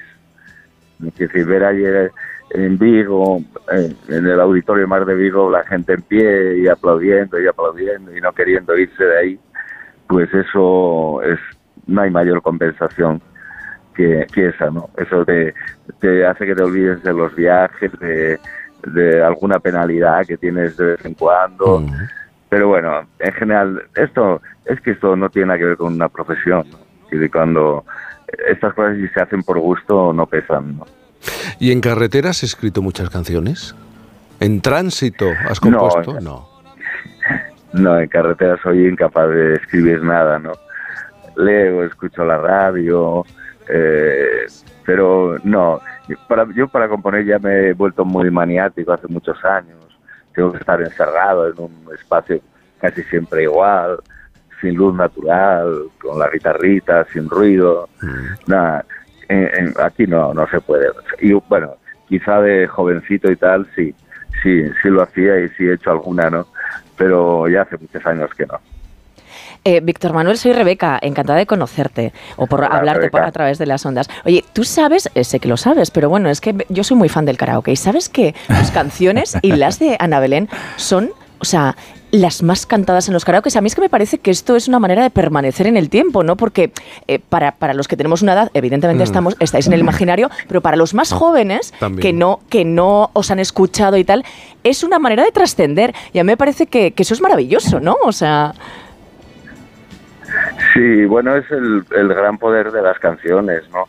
Yo siempre aclaro que cada generación tiene su música y sus músicos, pero después también hay cosas al lado de, de lo que uno escucha cuando tiene una determinada edad que le pueden interesar, ¿no? Yo creo que la gente se sigue enamorando de forma muy parecida con el paso de los años, aunque a veces los eh, eh, intermediarios sean diferentes. Ahora tenemos móviles, tenemos eh, que- citas, en fin, tenemos cantidad de cosas, pero me- ese, ese, ese trámite de quiero, me quieres, ese sigue siendo el mismo, ¿no? Y, y, y en, en muchos aspectos de la vida también, ¿no? Que te puedes encontrar con gente que no sea de tu generación, ¿no? Hay canciones transversales que, que o sea, vamos a ver, ¿quién no ha tenido un abuelo, ¿no? Por ejemplo. Total, total. Pues, eh, pues son canciones que, que, que duran en el tiempo precisamente por eso, ¿no? Porque son, eran intemporales cuando se hicieron, ¿no? Y siguen siendo intemporales. Tu gira se llama 75 años de canciones, el escenario lo cura todo. Un verso tuyo que cantabas con Ana Belén. De, de todas tus canciones, ¿por qué has escogido este verso para subtitular tu, tu gira? Pues porque, mira, lo escogí porque cuando salimos de pandemia y empecé a cantar, eh, todavía con restricciones, con mascarillas, bueno, era una situación un poco incómoda para el público y para mí también, ¿no? Pero me sentí tan bien, me sentí tan curado, ¿no? Que cada noche solo me faltaba bajar la- al, del escenario y besarles eh, los pies a los espectadores por haber salido de casa, por haber hecho el esfuerzo de salir de casa, ¿no? Y en ese momento sí pensé que el escenario me estaba curando todo, toda esa larguísima travesía que significó para la música y para tantos otros oficios eh, la pandemia. ¿no? El escenario lo cura todo. No seré nunca juguete roto, estaré arriba de cualquier modo. En mi trabajo no uso los codos, con lo que tengo me basto y sobro. No seré nunca juguete roto que antes de serlo me planto y corto. Monto un caballo que yo controlo, no me deslumbra el brillo del oro. Y, y- como además yo creo que si hay algo que trasciende, que, que- que es mucho más que transversal y que atraviesa la historia, es eh, la cultura, el arte y por supuesto la música. Pero, pero Víctor Manuel, ya sé que es una pregunta muy cursi, pero ¿y a ti por qué te gustaría ser recordado? Porque para mí eres un poeta, eres eh, uno de los mejores letristas, por supuesto un cantante inmenso, pero eh, el don de la palabra convertida en música, que es para mí lo que tú tienes de forma sobresaliente, es lo que te hace único. Pero ¿por qué o por qué canción te gustaría ser recordado? ¿Por qué? Pues eh, que me recuerden porque, eh, porque he sido lo que he sido. Creo que soy buena persona, con que me recuerden por eso nada más ya sería suficiente, ¿no? Pero después las canciones eh, también, claro, me gustaría que, me, que las canciones quedasen un tiempo en el recuerdo y se está dando el caso de algunas de ellas que ya, ya casi prescinde de mí la canción, ¿no? Como el caso de la canción Asturias, ¿no? Mm. Que ya es más de la gente que la canta, ¿no? Se ha convertido en una especie de, de himno eh, y, y seguramente los chavales más jóvenes pues ya no saben ni a quién le pertenece siquiera, ¿no? Es de ellos, porque la cantan al acabar una romería o al acabar una fiesta de Prado. Eh, y eso es también hermoso, o sea, que se borre el nombre del autor de repente. Yo hace años, ya hace años, eh, me pasó eso, vi aparecer de repente al expresidente de Cantabria, eh, ataviado de cántabro, y, y anunciando la Navidad, ¿no? Y dice, voy a cantarles ahora una canción tradicional de Cantabria, ¿no? Y cantó un villancico mío, que es el Portalín de Piedra, ¿no? Y, y está en YouTube, está, se, se encuentra en televisión, ¿no? Y, y me hizo tanta gracia que dije, joder, a ver si... eh, así debería ser todo, ¿no? Claro, es que esto de un travesti perdido, un guardia pendenciero, pelos colorados, chinchetas en los cueros, eso es pura poesía que un madrileño como yo además resume en gran parte lo que ha sido ese Madrid que, que cambió en, determinada muchos Pero tú no eres casos el Revilla, mundo. tú no eres Revilla, te lo digo. Bueno, Víctor Manuel, que, que tienes que seguir de, de ruta, ¿eh? tienes que seguir en la carretera. Gracias por esa Bueno. parada, por dedicarnos unos minutos. 75 años de canciones. Un abrazo muy grande, Víctor. Muchísimas gracias, Jaime. Un abrazo a todos. Dai de mamar que ti infame Cantai suavín que ti ensueño Por fin, no es lunes. Mira, cariño, los de la casa de enfrente también se han puesto alarma. Ya, desde que entraron a robar en casa de Laura se la han puesto todos los vecinos. Deberíamos hacer lo mismo, porque no estoy tranquila, siendo los únicos sin alarma. Pues esta misma tarde llamo a Securitas Direct para que nos la pongan. Protege tu hogar frente a robos y ocupaciones con la alarma de Securitas Direct. Y este mes, al instalar tu alarma, te regalamos el servicio botón SOS en tu móvil para que toda tu familia esté protegida ante cualquier emergencia. Llama ahora al 900-272-272. En la Comunidad de Madrid tenemos un compromiso. Erradicar la violencia contra la mujer. Servicios de atención psicológica, profesionales de asistencia jurídica, recursos de atención social, atención a los menores, forman una amplia red de recursos con la que contamos para atender a todas las mujeres que sufren violencia. Pacto de Estado contra la Violencia de Género, Ministerio de Igualdad, Comunidad de Madrid. Si tienes problemas para calzarte o utilizas plantillas ortopédicas, en Pie y Salud te ofrecemos la solución. Pie y Salud, calzado especialmente cómodo sin renunciar a la moda. Pie y Salud, cuidamos tus pies, son tu medio de transporte más importante. Visita nuestras tiendas en Madrid y descubre nuestra colección. Toda la info en pieysalud.com. Pie y Salud y que nada detenga tu ritmo. Un día descubres que tienes humedades en techos, paredes, están por todas partes. ¿Qué puedes hacer? Llama a Murprotec. Llama al 930 1130 o entra en murprotec.es. Si con las humedades te las tienes que ver, ¿qué puedes hacer? Llama a Murprotec. 930 1130. Murprotec. Cuidando tu hogar, cuidamos de ti. Si es viernes y tenemos tantos descuentos, no será tan negro. Por eso en Yamóvil nos adelantamos al Black Friday y te ofrecemos ofertas exclusivas en coches seminuevos. Si estás buscando coche y eres exigente, ven a Yamóvil. Yamóvil, el concesionario en el que todos los coches tienen su punto. Clínica Oliver y Alcázar. Especialistas en implantes para pacientes con muy poco hueso. Cirugía mínimamente invasiva con prótesis definitiva en un mes como máximo. Diagnóstico gratuito y financiación. Consulte su caso en el 91 564 6686 o a través de la página web oliverialcázar.com. Más de 30 años de experiencia.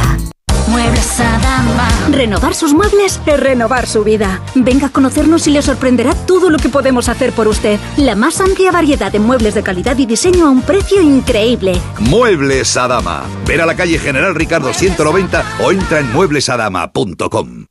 Necesito reformar mi cocina. Encárgaselo a Kixen, una empresa del grupo Duchamania con la misma profesionalidad y compromiso. Miden, diseñan, realizan albañilería, fontanería, todo. La reforma integral de mi cocina. Justo lo que busco. Infórmate en el 91 762 98 76 en kixen.es o en el Paseo del Molino 6. Y recuerda que Kixen es K-I-X-E-N.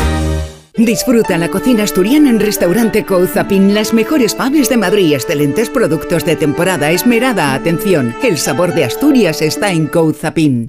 98.0 FM, Onda Cero, Madrid.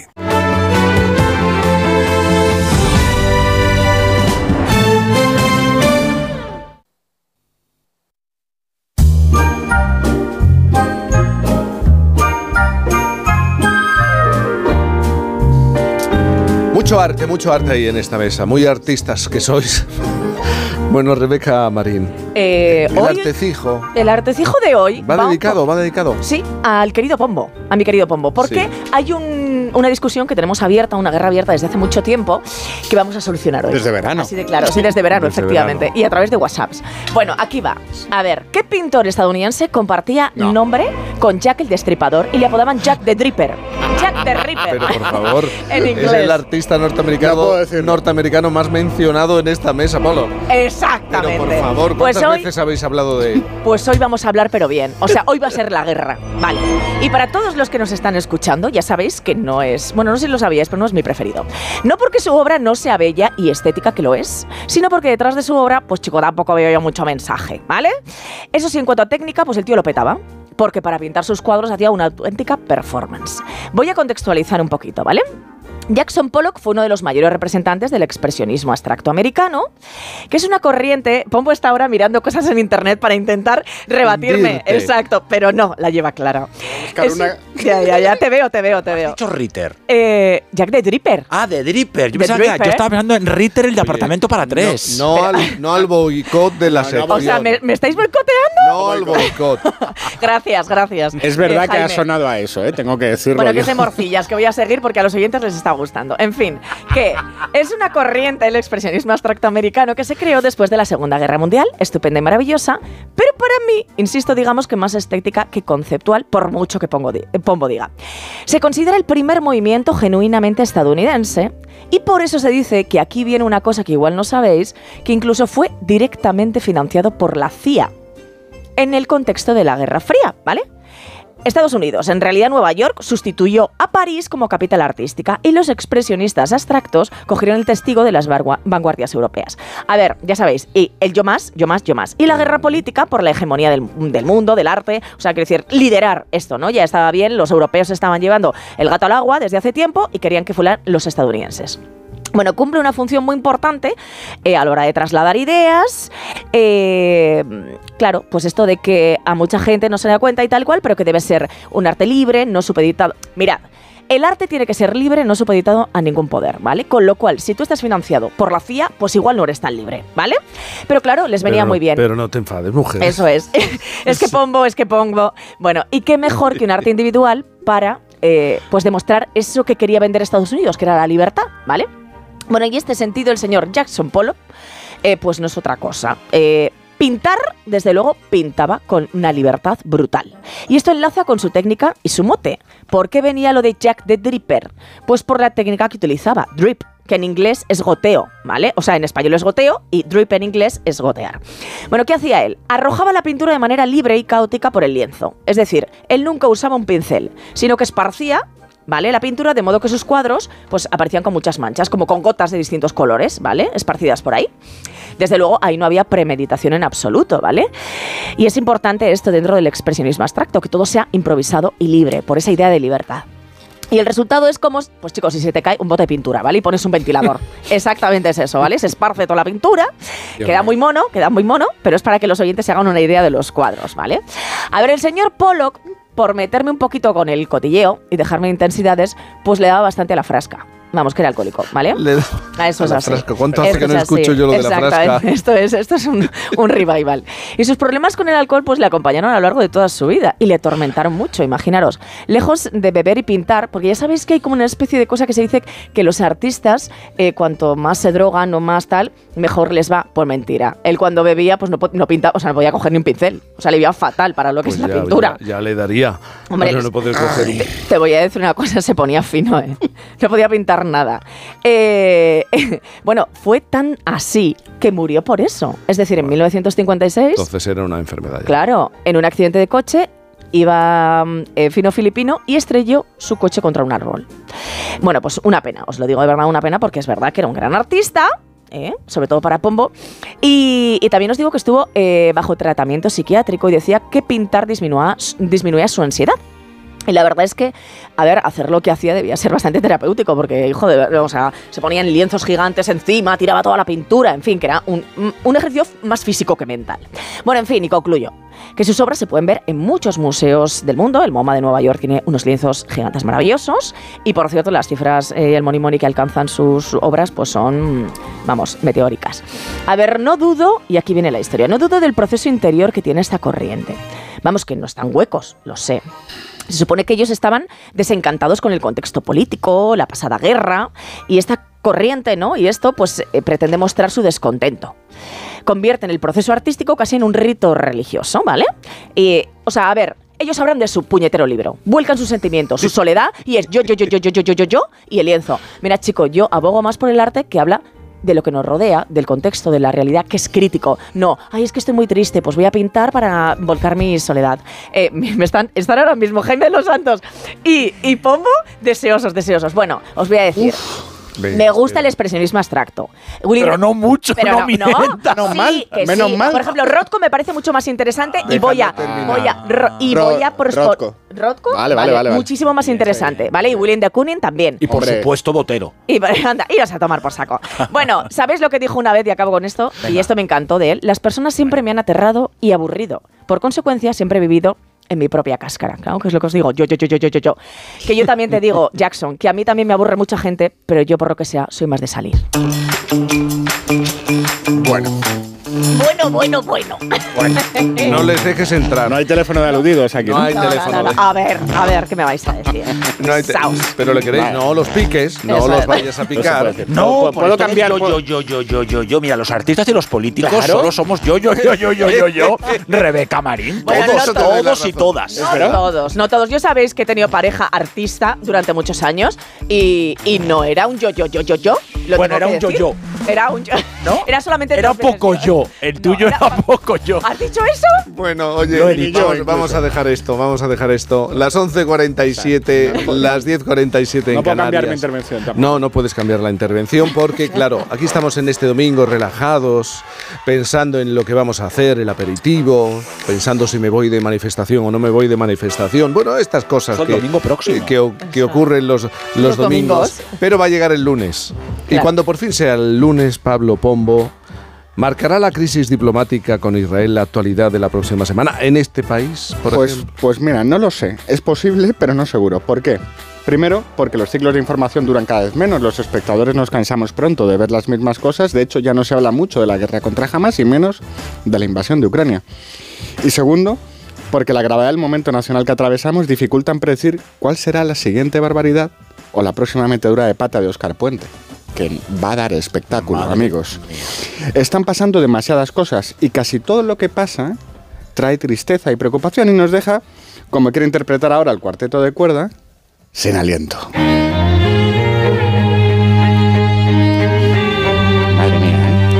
Acordáis ese ¿Este filtro era azul Top y tal? ¿De qué era? ¿De qué? Top Gun, Top Top Gun. Gun, sí, sí. sí, muy fuerte, ¿eh? Bueno, yo no sé si esta crisis diplomática nos dejará tantos titulares como debería, pero sí que creo que va a traernos serias facturas y graves fracturas.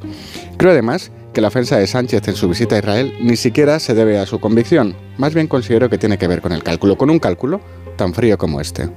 La inmensa mayoría de los españoles está en contra de la amnistía, lo dicen todas las encuestas. Mientras tanto, la mayoría del, electorado de izquierdas tiende a ubicarse del lado de Palestina.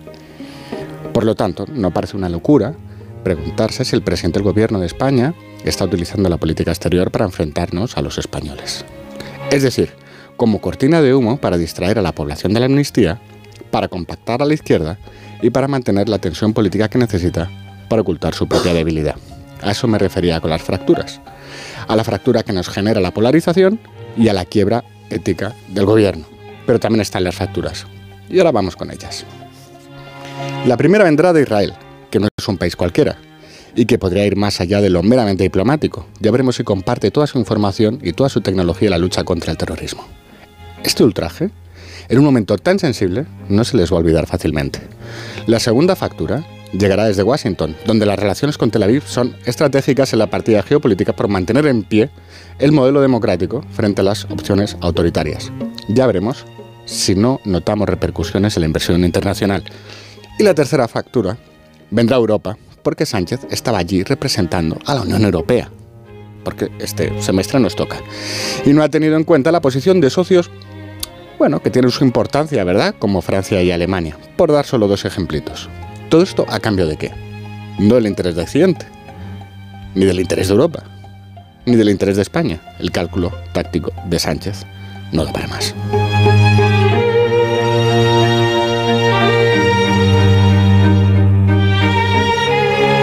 Pero eso va a ser en una semana que está a punto de comenzar. Sí, señor.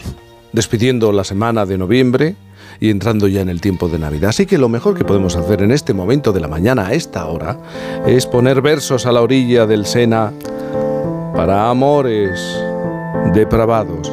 Yo mm, quería recitar estos versos para, para bailar con Rebeca, ¿no? Pero, Para bailar con Rebeca. pero después de esto ya no. Así que Después de la afrenta que te he hecho con de Polo. Polo. Por favor, por favor, eh, Gemma, ¿puedes bajar un poquito la luz que voy a bailar esto con uno de los Jaimes? Sí. Oh. Y ponerme un poquito de rever. Vamos allá. Rever también. Eso es muy antiguo. poquito de rebe. Ojo, ojo. Esto- como bizarrap se refiere. Ma vie, je n'ai lu de temps, toujours. Ma vie, je n'ai vu de beaux jours. Je sais, j'y reviens toujours. Ma vie,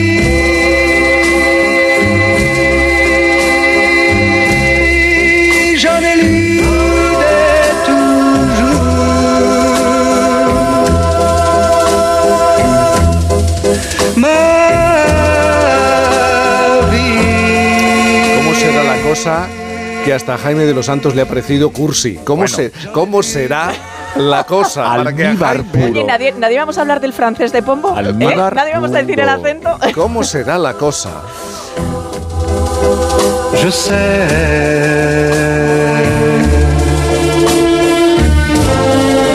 et j'y reviens toujours.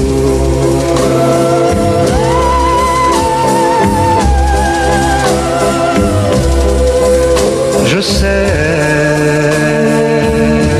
Que claro, escuchando esta música, yo me veo en un café de París saboreando unas patatas. Amamos lo que hacemos y lo que somos, amamos nuestro campo, nuestros pueblos y nuestra gente.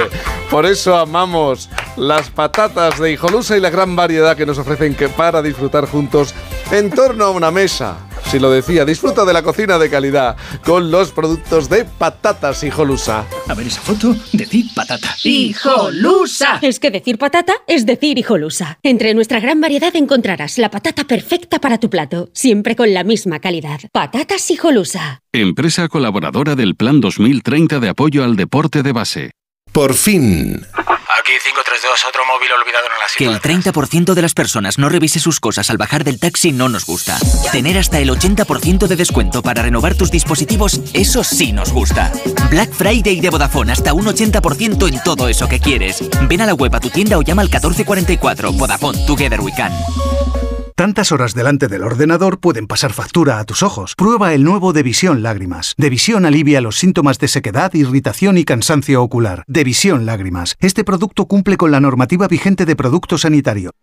Lanzarote, una isla de volcanes, playas, espectaculares paisajes y de cine. Llega una nueva edición de la muestra de cine de Lanzarote y con este motivo, el programa Julia en la Onda se hará por primera vez desde Lanzarote el próximo 28 de noviembre. Julia Otero y el equipo del programa estarán en directo desde el espectacular escenario volcánico de Jameos del Agua. El martes 28 de noviembre a partir de las 3 de la tarde, Julia en la Onda por primera vez desde Lanzarote con Julia Otero. Te mereces esta radio. Onda Cero, tu radio. ¿A un precio que... ¿Cómo?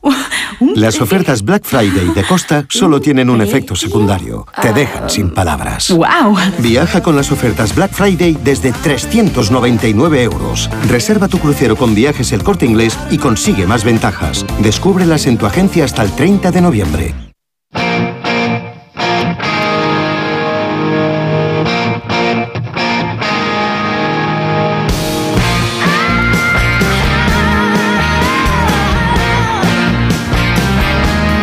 Fin.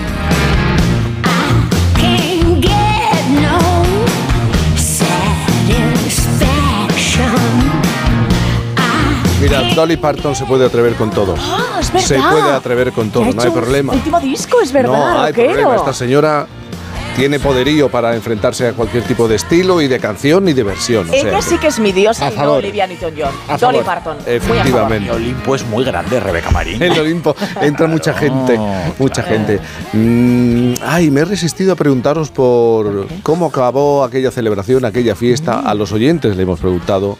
Yo ya he hablado de mi experiencia traumática. Era un niño de nueve años, asistía a una boda en una finca y de pronto entra en la sala porque se había escapado de la finca de al lado un pavo sin cabeza correteando. ¿Cómo? Porque estaban sacrificando al, al pavo y el pavo, ya sabéis que el...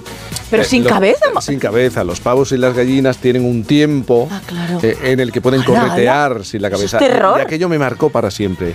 Bueno, pues este es un ejemplo. Sabino Méndez nos ha contado que estaban de fiesta en, en un apartamento, estaban muy arriba en la fiesta y vieron en el edificio, en el edificio de enfrente a un ladrón escalando, un Spider-Man. Y empezaron a insultarlo, a gritarle. El ladrón dijo, ah, sí, voy a dejar lo que quería hacer, que es robar en un piso, y apareció en la puerta del apartamento de la fiesta y un sopapo cayó. Vale, pues esto, es- estos son ejemplos de cómo pueden terminar ciertas celebraciones, fiestas, comuniones. Rebeca Marín, ¿a ti te ha pasado algo Sí. exótico? Vamos a decir exótico. Eh, ¿Eh? Hombre, a ver, las que has contado son muy buenas. El- O sea, la mía no va a superar eso ni de coña. pero, hombre, ¿La del tú, pavo? hombre, tú de fiestas. pues, sí, de eso, un poquito sí que sé, algo sé, algo sé, algo sé. No Eh, Pues mira, te voy a decir, en, mi- unos amigos míos tienen una casa en La Latina que está a pie de calle. Además, una casa, por cierto, que tiene un trozo de la muralla árabe Ah. de Madrid que está incorporada. Y la historia es que empezamos en la fiesta, tal, no sé qué, no sé cuántos patatín, se, se fue, o sea, alguien abrió la puerta porque la gente fumaba y tal, y empezó, la gente pensaba que era un bar, empezó A meterse gente. Pero calla, calla, hay un momento dado en el que entra un chino vendiendo flores. Y entonces, en medio de la fiesta, había el chino vendiendo flores. Entra un paqui con unas latas de cerveza. Oye, pues- Y flipad que aquí viene lo más grande. En un momento dado, se mete la tuna.